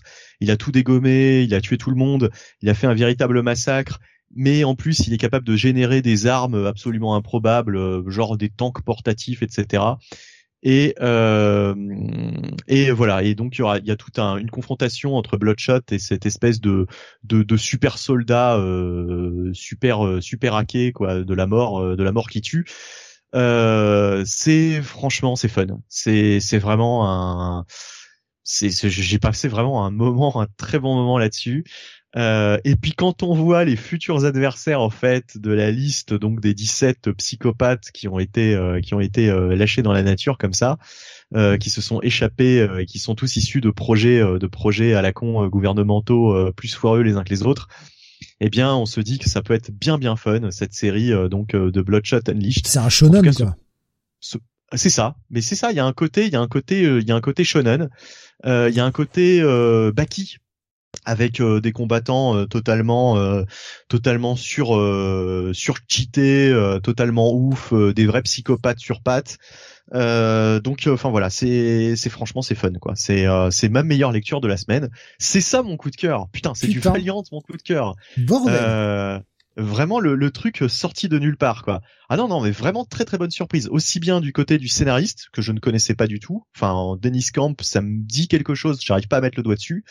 Euh, donc euh, peut-être que c'est l'un de ses premiers euh, comic books que, que je lis. En tout cas c'est bien fun, c'est il y a tout ce qu'il faut quoi. Il y a tout ce qu'il faut euh, de fun, d'action, de voilà, c'est ce qu'on veut dans du comics mainstream. Alors je mets Valiant dans le mainstream, même si c'est euh, pas vraiment Marvel DC, quoi. C'est une plus petite boîte, mais ils font quand même dans, dans le super héros. Hein.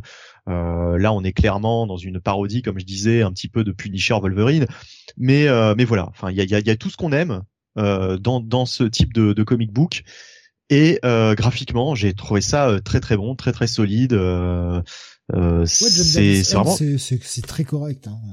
Ouais, ouais, non, mais là, c'est là, là, il se fait plaisir. Euh, franchement, euh, allez voir, allez voir Bloodshot Unleashed. Euh, pour ceux qui seraient, euh, qui, qui auraient lu du Valiant, j'ai envie de dire, et qui, qui, qui ont un petit peu lâché comme moi depuis longtemps, c'est l'occasion d'y revenir, au moins sur cette série. Ça mange pas de pain, voilà. C'est, c'est très très bien. Et puis, même ceux qui n'auraient jamais lu du Valiant, franchement, ils peuvent commencer par là. Ils peuvent commencer par là parce que l'histoire est claire c'est clairement posé. Il n'y a pas besoin de, de, connaître tout Bloodshot avant avant cette euh, cette série.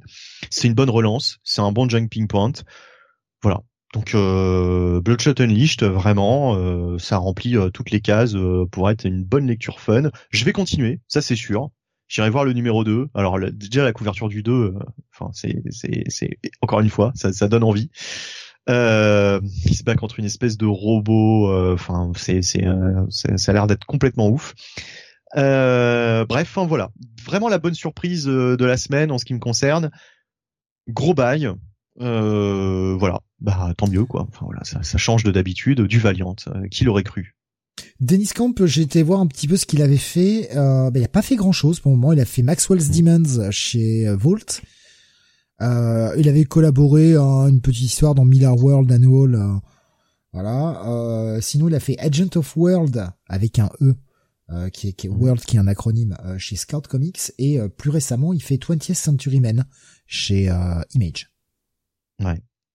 Alors juste une petite parenthèse aussi, à la fin il, il donne un petit peu le, le catalogue des autres sorties valiantes. Euh, et apparemment, on a eu par exemple du Cullen Bun sur Shadowman. J'avais, j'étais passé à côté. Hein, ça doit être un peu plus récent euh, que le, le Shadow. ça nul. D'accord, ok. On avait eu du Jackson Landing sur Harbinger, donc pareil. Je, je, Nico Chris nous disait Harbinger chez Valiant, c'est pas mal. C'était pas mal.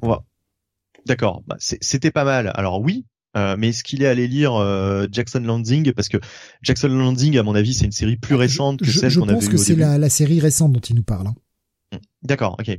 Euh, sinon, bah tiens, euh, sur euh, Bloodshot, on avait eu du Team Silly apparemment, puisque euh, il est, il y a, y a, il y a un TPB Bloodshot qui doit être plus récent que ceux que j'avais lus à l'époque, puisque c'était du Jeff Lemire. Et puis bah voilà. Le volume 4 qui, qui n'a pas été très long, 12 épisodes seulement. D'accord. Bon, et puis sinon, il y a toujours les ah, les, les, les, les sempiternels. Hein, il y a toujours du XO Manowar, etc., etc. Donc bref, c'est un catalogue qui, qui, continue malgré tout à, à, à survivre, hein, j'ai envie de dire, puisque c'est compliqué. Euh, euh, J'avais l'impression que euh, Valiant, il y avait plus grand chose qui sortait. Il y a plus grand chose qui sort, hein, soyons honnêtes. Ouais, hein. ouais, ouais, ouais, ouais, Mais en tout cas, euh, en tout cas, là pour le coup, euh, c'est l'occasion. C'est l'occasion. Il y a une série à aller voir. C'est Bloodshot Unleashed il y a peut-être d'autres. Hein. Euh, j'ai peut-être du coup réessayé d'autres titres s'il y a des relances d'autres euh, d'autres euh, licences valiantes prochaines. Mais en tout cas, voilà, bonne surprise. On retourne chez Marvel pour notre seul autre titre de chez Marvel et je te l'ai laissé, Jonathan. Je me suis dit j'allais te faire un cadeau. Carnage numéro 6. Salopard. Salopard. Et encore, c'est le mot le plus sympa que. Oh mais vas-y. venu à la bouche. Mais vas-y, sois, sois, sois vulgaire, sois vilain, sois méchant. Je ne voudrais pas insulter ta mère. Euh, oh, donc, euh, bon, après toutes ces gentillesses, Carnage numéro 6, euh, qui est un carnage véritablement, euh, avec une couverture qui pourtant annonçait la couleur. Hein, on allait faire dans la dans la demi-mesure. Donc c'est toujours Ramvé au scénario, avec Roger Antonio au dessin et une colorisation d'Eric Arsignéguin. Euh, alors on démarrait pourtant l'émission, euh, l'émission n'importe quoi. Enfin si, on a bien démarré l'émission, là ça a fini mal, mais euh, on, euh, on démarrait bien l'épisode avec euh, Ella. et donc là je me dis oh, très bien, très très bien. Il y a du Ella, c'est parfait. Euh, c'est parfait, c'est parfait. Et puis non, en fait, c'est pas parfait du tout, puisque on revient un petit peu sur notre plot de Carnage qui n'a plus grand sens, puisqu'on est euh, sur une course poursuite maintenant qui se joue sur euh, alors je Niflheim, hein, enfin en gros les royaumes des qui Est, euh, qui est le le, le, le, truc des, des gens des glaces là. Ouais ouais. on n'y comprend plus rien. Euh, donc euh, Carnage a fait plus ou moins prisonnier Malekith. Bah, il veut il veut aller le chercher en fait. Il veut aller le chercher. Il cherche. En fait, c'est pour ça qu'il est dans l'épisode précédent. Il était là pour trouver un chien un chien de un chien de l'enfer là, un chien un chien gardien pour aller euh, flairer la piste de Malekith où euh, bah, il va aller le, le, chercher parce qu'il veut euh, absorber le pouvoir de Malekith. Qu'est-ce qu'on s'en bat les couilles? Qu'est-ce qu'on s'en fout? Euh, On a notre inspecteur qui est euh, qui est lui aussi dans sur ce royaume-là, qui essaye de le oh. poursuivre. Inspecteur, bon, on, le savait, il a il a un bout de carnage en lui. Bon, mais alors là, c'est l'inspecteur, euh, c'est l'inspecteur qui a des méga pouvoirs. C'est l'inspecteur quoi. C'est, euh, vous vous rappelez euh, de Refrigerator Full of Heads où il y avait ce, ce serpent géant machin et tout? Voilà, on nous refait la même séquence avec le serpent géant, mais qu'est-ce que cette série est devenue? C'est n'importe quoi, franchement. C'est tellement bien pourtant. Mais j'ai rien d'autre à dire en fait, hein, parce que sur ce résumé, parce qu'il y a rien à dire, c'est nul. Ben le, le en fait, c'est décevant quoi. Euh, aidé par Carnage, euh, enfin par Cletus Cassidy, le, le bout de, de symbiote qu'il a en lui, eh bien l'inspecteur, euh, l'inspecteur comment d'ailleurs, détective Jonathan Scheid, Derrick Scheid va va aller retrouver Malekith avant euh, que Carnage arrive. Hein. Et pendant ce temps-là, t'as un espèce d'oiseau géant qui bouffe, qui, qui est un Ghost Rider euh, de l'univers Asgard, hein, qui, euh, qui, qui montre aux gens leurs propres péchés pour les torturer avec. Et voilà, et il torture notre euh, notre serial killer fan de Carnage, et Carnage il fait vas-y, vas-y, essaye-moi, et il rigole, et il tue l'oiseau. Ah, ah c'est rigolo. Ah, la vision de la Terre qui explose. Ah là là, et l'inspecteur Shade qui est de Malekith. Mais putain, c'est de la merde, Ramvé, c'est de la merde ce que t'écris. Putain, c'est vraiment de la chiasse. Là, c'est un passe, ce Carnage. C'est devenu une série extrêmement mauvaise. Il n'y a plus rien à en tirer. Hein. Le mec a eu une idée, un concept, il l'a développé sur l'épisode 2, depuis c'est dégueulasse. L'épisode 1 était bancal, l'épisode 2 était très bon, depuis c'est de la merde. Voilà, Ramvé quoi. Ouais. le mec surcoté en fait. Ce mec est surcoté, vraiment. C'est pathétique. De gros passe hein, pour cet épisode, franchement. Euh, gros gros passe. J'ai galéré pour aller jusqu'au bout quoi. Non mais je, pense que j'y retourne même plus hein, sur cette série. Ça c'est même plus la peine quoi. Il y a rien à sauver. Et ça c'est le début d'un nouvel arc. In Hell Part 1. Mais va te faire foutre. Hein. Garde la tête. mais comme toi, hein. Moi, j'irai voir euh, le numéro 7, hein, pour l'ampleur des dégâts, quand même. Ah non, non, je crois que j'y vais même pas. Non, je, non, je veux pas, quoi. Je, je veux même pas y aller. je veux dire, mais Ramvé, mais... Euh, il, est où son génie? Il est où son talent? Ah, Depuis qu'il est chez Marvel, il fait que de la dégueulasserie. Son Venom, c'est une catastrophe. Son Carnage, c'est encore pire. Au secours. Au secours. Non mais Ramvé, vraiment... Euh, l'escroc. L'escroc de 2022, celui-là. Putain quelle déception. Le mec descend de plus en plus bas en fait. C'est euh, incroyable. Je crois qu'il est vraiment pas à sa place chez Marvel. Autant chez DC nous a fait des bons trucs dans l'univers magique ou trucs comme ça. Ouais ouais, son, Justice League Dark, machin. Ouais, ok. Mais alors chez Marvel, pour le moment, c'est une catastrophe. Bref, passe. Voilà. Il en fallait bien hein, cette semaine. Alors on va terminer avec un truc léger qui va aller assez vite. Euh, Elvira in Horrorland numéro 4. C'est l'avant-dernier épisode de la mini. Euh, qui, bah, se concentre sur Elvira, qui euh, passe dans le royaume des films et qui va euh, s'amuser à déglinguer gentiment en fait les, grands classiques du cinéma et du cinéma d'horreur. Et cette fois-ci, comme vous pouvez le voir sur la cover, eh bien, Elvira se retrouve dans Freddy, les griffes de la nuit. je précise les griffes de la nuit parce qu'on parle du premier mais, euh, en réalité, elle va passer dans à travers à travers toute la franchise. On a encore une fois ce jeu entre les est-ce que les personnages sont des acteurs? Est-ce que les acteurs ont conscience d'être dans un film? Oui, mais en même temps, ils sont leurs personnages qui pour eux vivent leur histoire. Si, si vous avez suivi la série depuis le début, là ça vous paraît peut-être un peu abscon ce que je dis, mais le, si vous avez suivi la, série depuis le début, c'est en fait c'est assez c'est assez limpide. Euh, c'est toujours écrit par David Avalon au scénar. On a euh, des dessins de Silvia Califano et euh, qui, se et une colorisation pardon de Walter Pereira. Comme d'habitude, hein, elle cherche sa télécommande pour pouvoir se barrer, hein, le petit côté sliders. Sauf que là, bah, cette fois-ci, elle va être, elle va non seulement passer à travers toute la franchise en utilisant un peu le principe des Dream Warriors. Ceux qui auront vu les Freddy comprendront et euh, aller rencontrer là aussi le créateur qui cette fois-ci est là, euh, puisqu'on va parler euh, bah, du dernier épisode par Wes Craven lui-même. Mais Elvira va eh bien euh, se frotter à une organisation qui commence à l'avoir un peu dans le nez, parce que bah parce que elle commence à foutre la merde partout en fait elle est passée partout et c'est ce que alors pour ceux qui auront suivi toutes les mini-séries Elvira, ce sera beaucoup plus parlant. Pour les autres, il y a juste un petit rappel, mais euh, la meuf s'est retrouvée en enfer, elle s'est retrouvée, elle s'est retrouvée dans le temps, elle s'est retrouvée un peu partout. Là maintenant, elle est en train de déglinguer les films et elle change les histoires. Et euh, bah, cette espèce de, de patrouille temporelle en quelque sorte, je vous place comme ça, c'est pas exactement ce nom-là, mais qui, qui va commencer à lui demander des comptes quoi. Mais euh, la, mini-série n'est pas finie, elle va encore réussir à s'échapper atterrir dans un autre film ultra classique des films d'horreur. La série est toujours fun. C'était un numéro un poil moins fun que les précédents.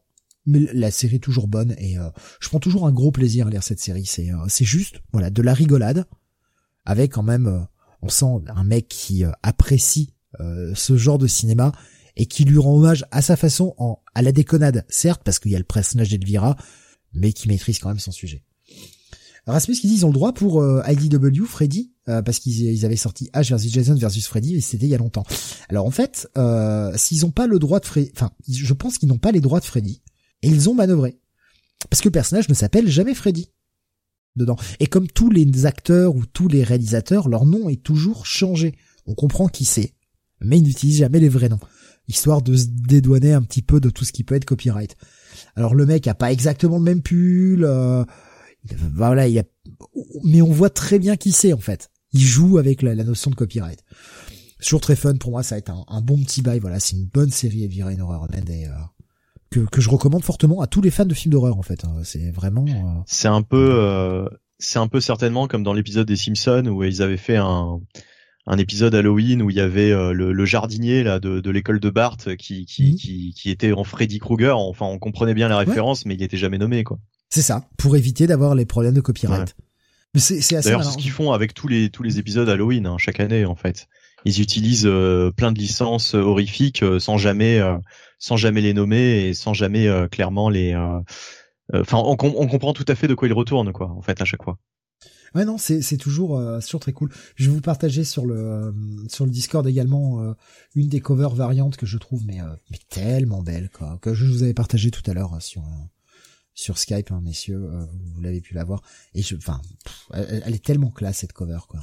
C'est pas la cover principale mais voilà, une, des, une des très très belles covers. Ah, bref, en tout cas, voilà, petit bail série série fun qui veut pas péter plus haut que son cul qui est juste qui est juste là pour pour être un comique drôle qui fait des petites références, qui fait des, des petits hommages. Mais voilà, rien, rien de plus. Donc un, petit bail, voilà. Et ça conclut, eh bien, le 603e numéro de Comics Weekly. Putain, on aura fait encore euh, quasiment 4 heures dans cette émission. Après, on avait un programme assez chargé, on a fait euh, quelques petites digressions par-ci par-là. Mais, euh, mais c'est toujours fun. Alors pour la semaine prochaine, alors déjà demain, on va commencer par ça. Demain, il y a le Manga City à 21h, évidemment, vendredi, euh, avec Sam. On parlera euh, eh bien de euh, et Jonathan, et Jonathan, bien sûr. Oui, bien sûr. C'est vrai que je le nomme même pas, mais bien sûr que sera là. Merci Bonnie. J'avais espéré qu'il m'oublie que je puisse passer mon vendredi soir tranquille. Ah oui, bah oui. Voilà, surtout après une émission de 4 heures là, t'es au bout de ta vie. Rappelle-toi, hein. rappelle-toi, tu as des chapitres à lire. Tu as une review à faire, Jonathan. oh oui, je, je dénonce, je dénonce. Euh, donc demain soir Manga City et euh, eh bien jeudi prochain il y aura qu'une seule émission la semaine prochaine ce sera que jeudi et malheureusement pas le choix ce sera à 22h je finis le boulot hyper tard et on peut même pas la décaler au vendredi parce que je finis encore plus tard donc euh, bah, malheureusement on commencera jeudi prochain à 22h après c'est un programme un peu plus léger la semaine prochaine. Ouais, mais on, fera 4 heures, donc on terminera à 1 heure du mat, non, non, je voire à 2 heures, hein, du coup. À 2 heures, du coup. Mais je, je pense pas, parce que la semaine prochaine, un peu plus légère, parce que rappelle-toi, Jonathan, si on en avait parlé la semaine dernière, et en fait, euh, ben, petit bug euh, de mon côté, j'avais dû défiler les pages un peu trop vite, et ce que je t'avais annoncé qui était comme une grosse semaine, en fait, c'était cette semaine-là, il y avait le, le truc, c'était mal rafraîchi.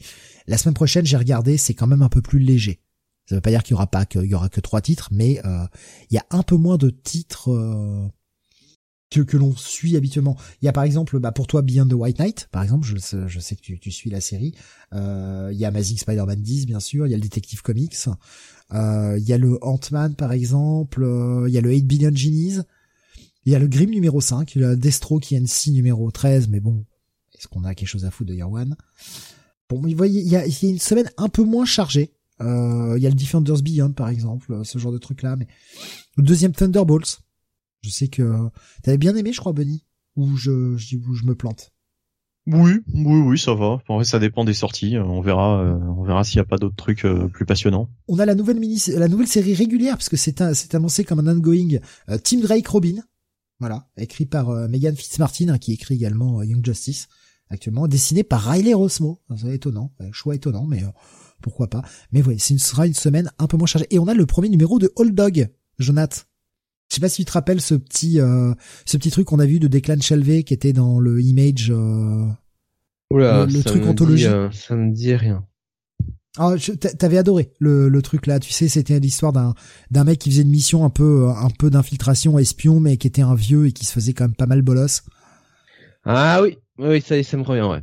Voilà et, euh, et bah voilà, on a le premier épisode de, de Old Dog qui qui débarque enfin en série, plutôt pas mal.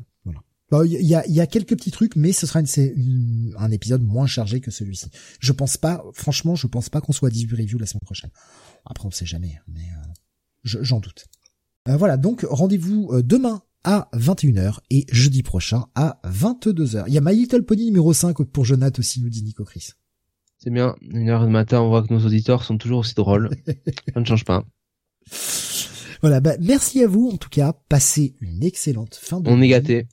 Rendez-vous demain euh, pour le Manga City et, euh, et puis à la semaine prochaine pour euh, la suite des euh, sorties euh, comics en V. Salut à tous. Ciao ciao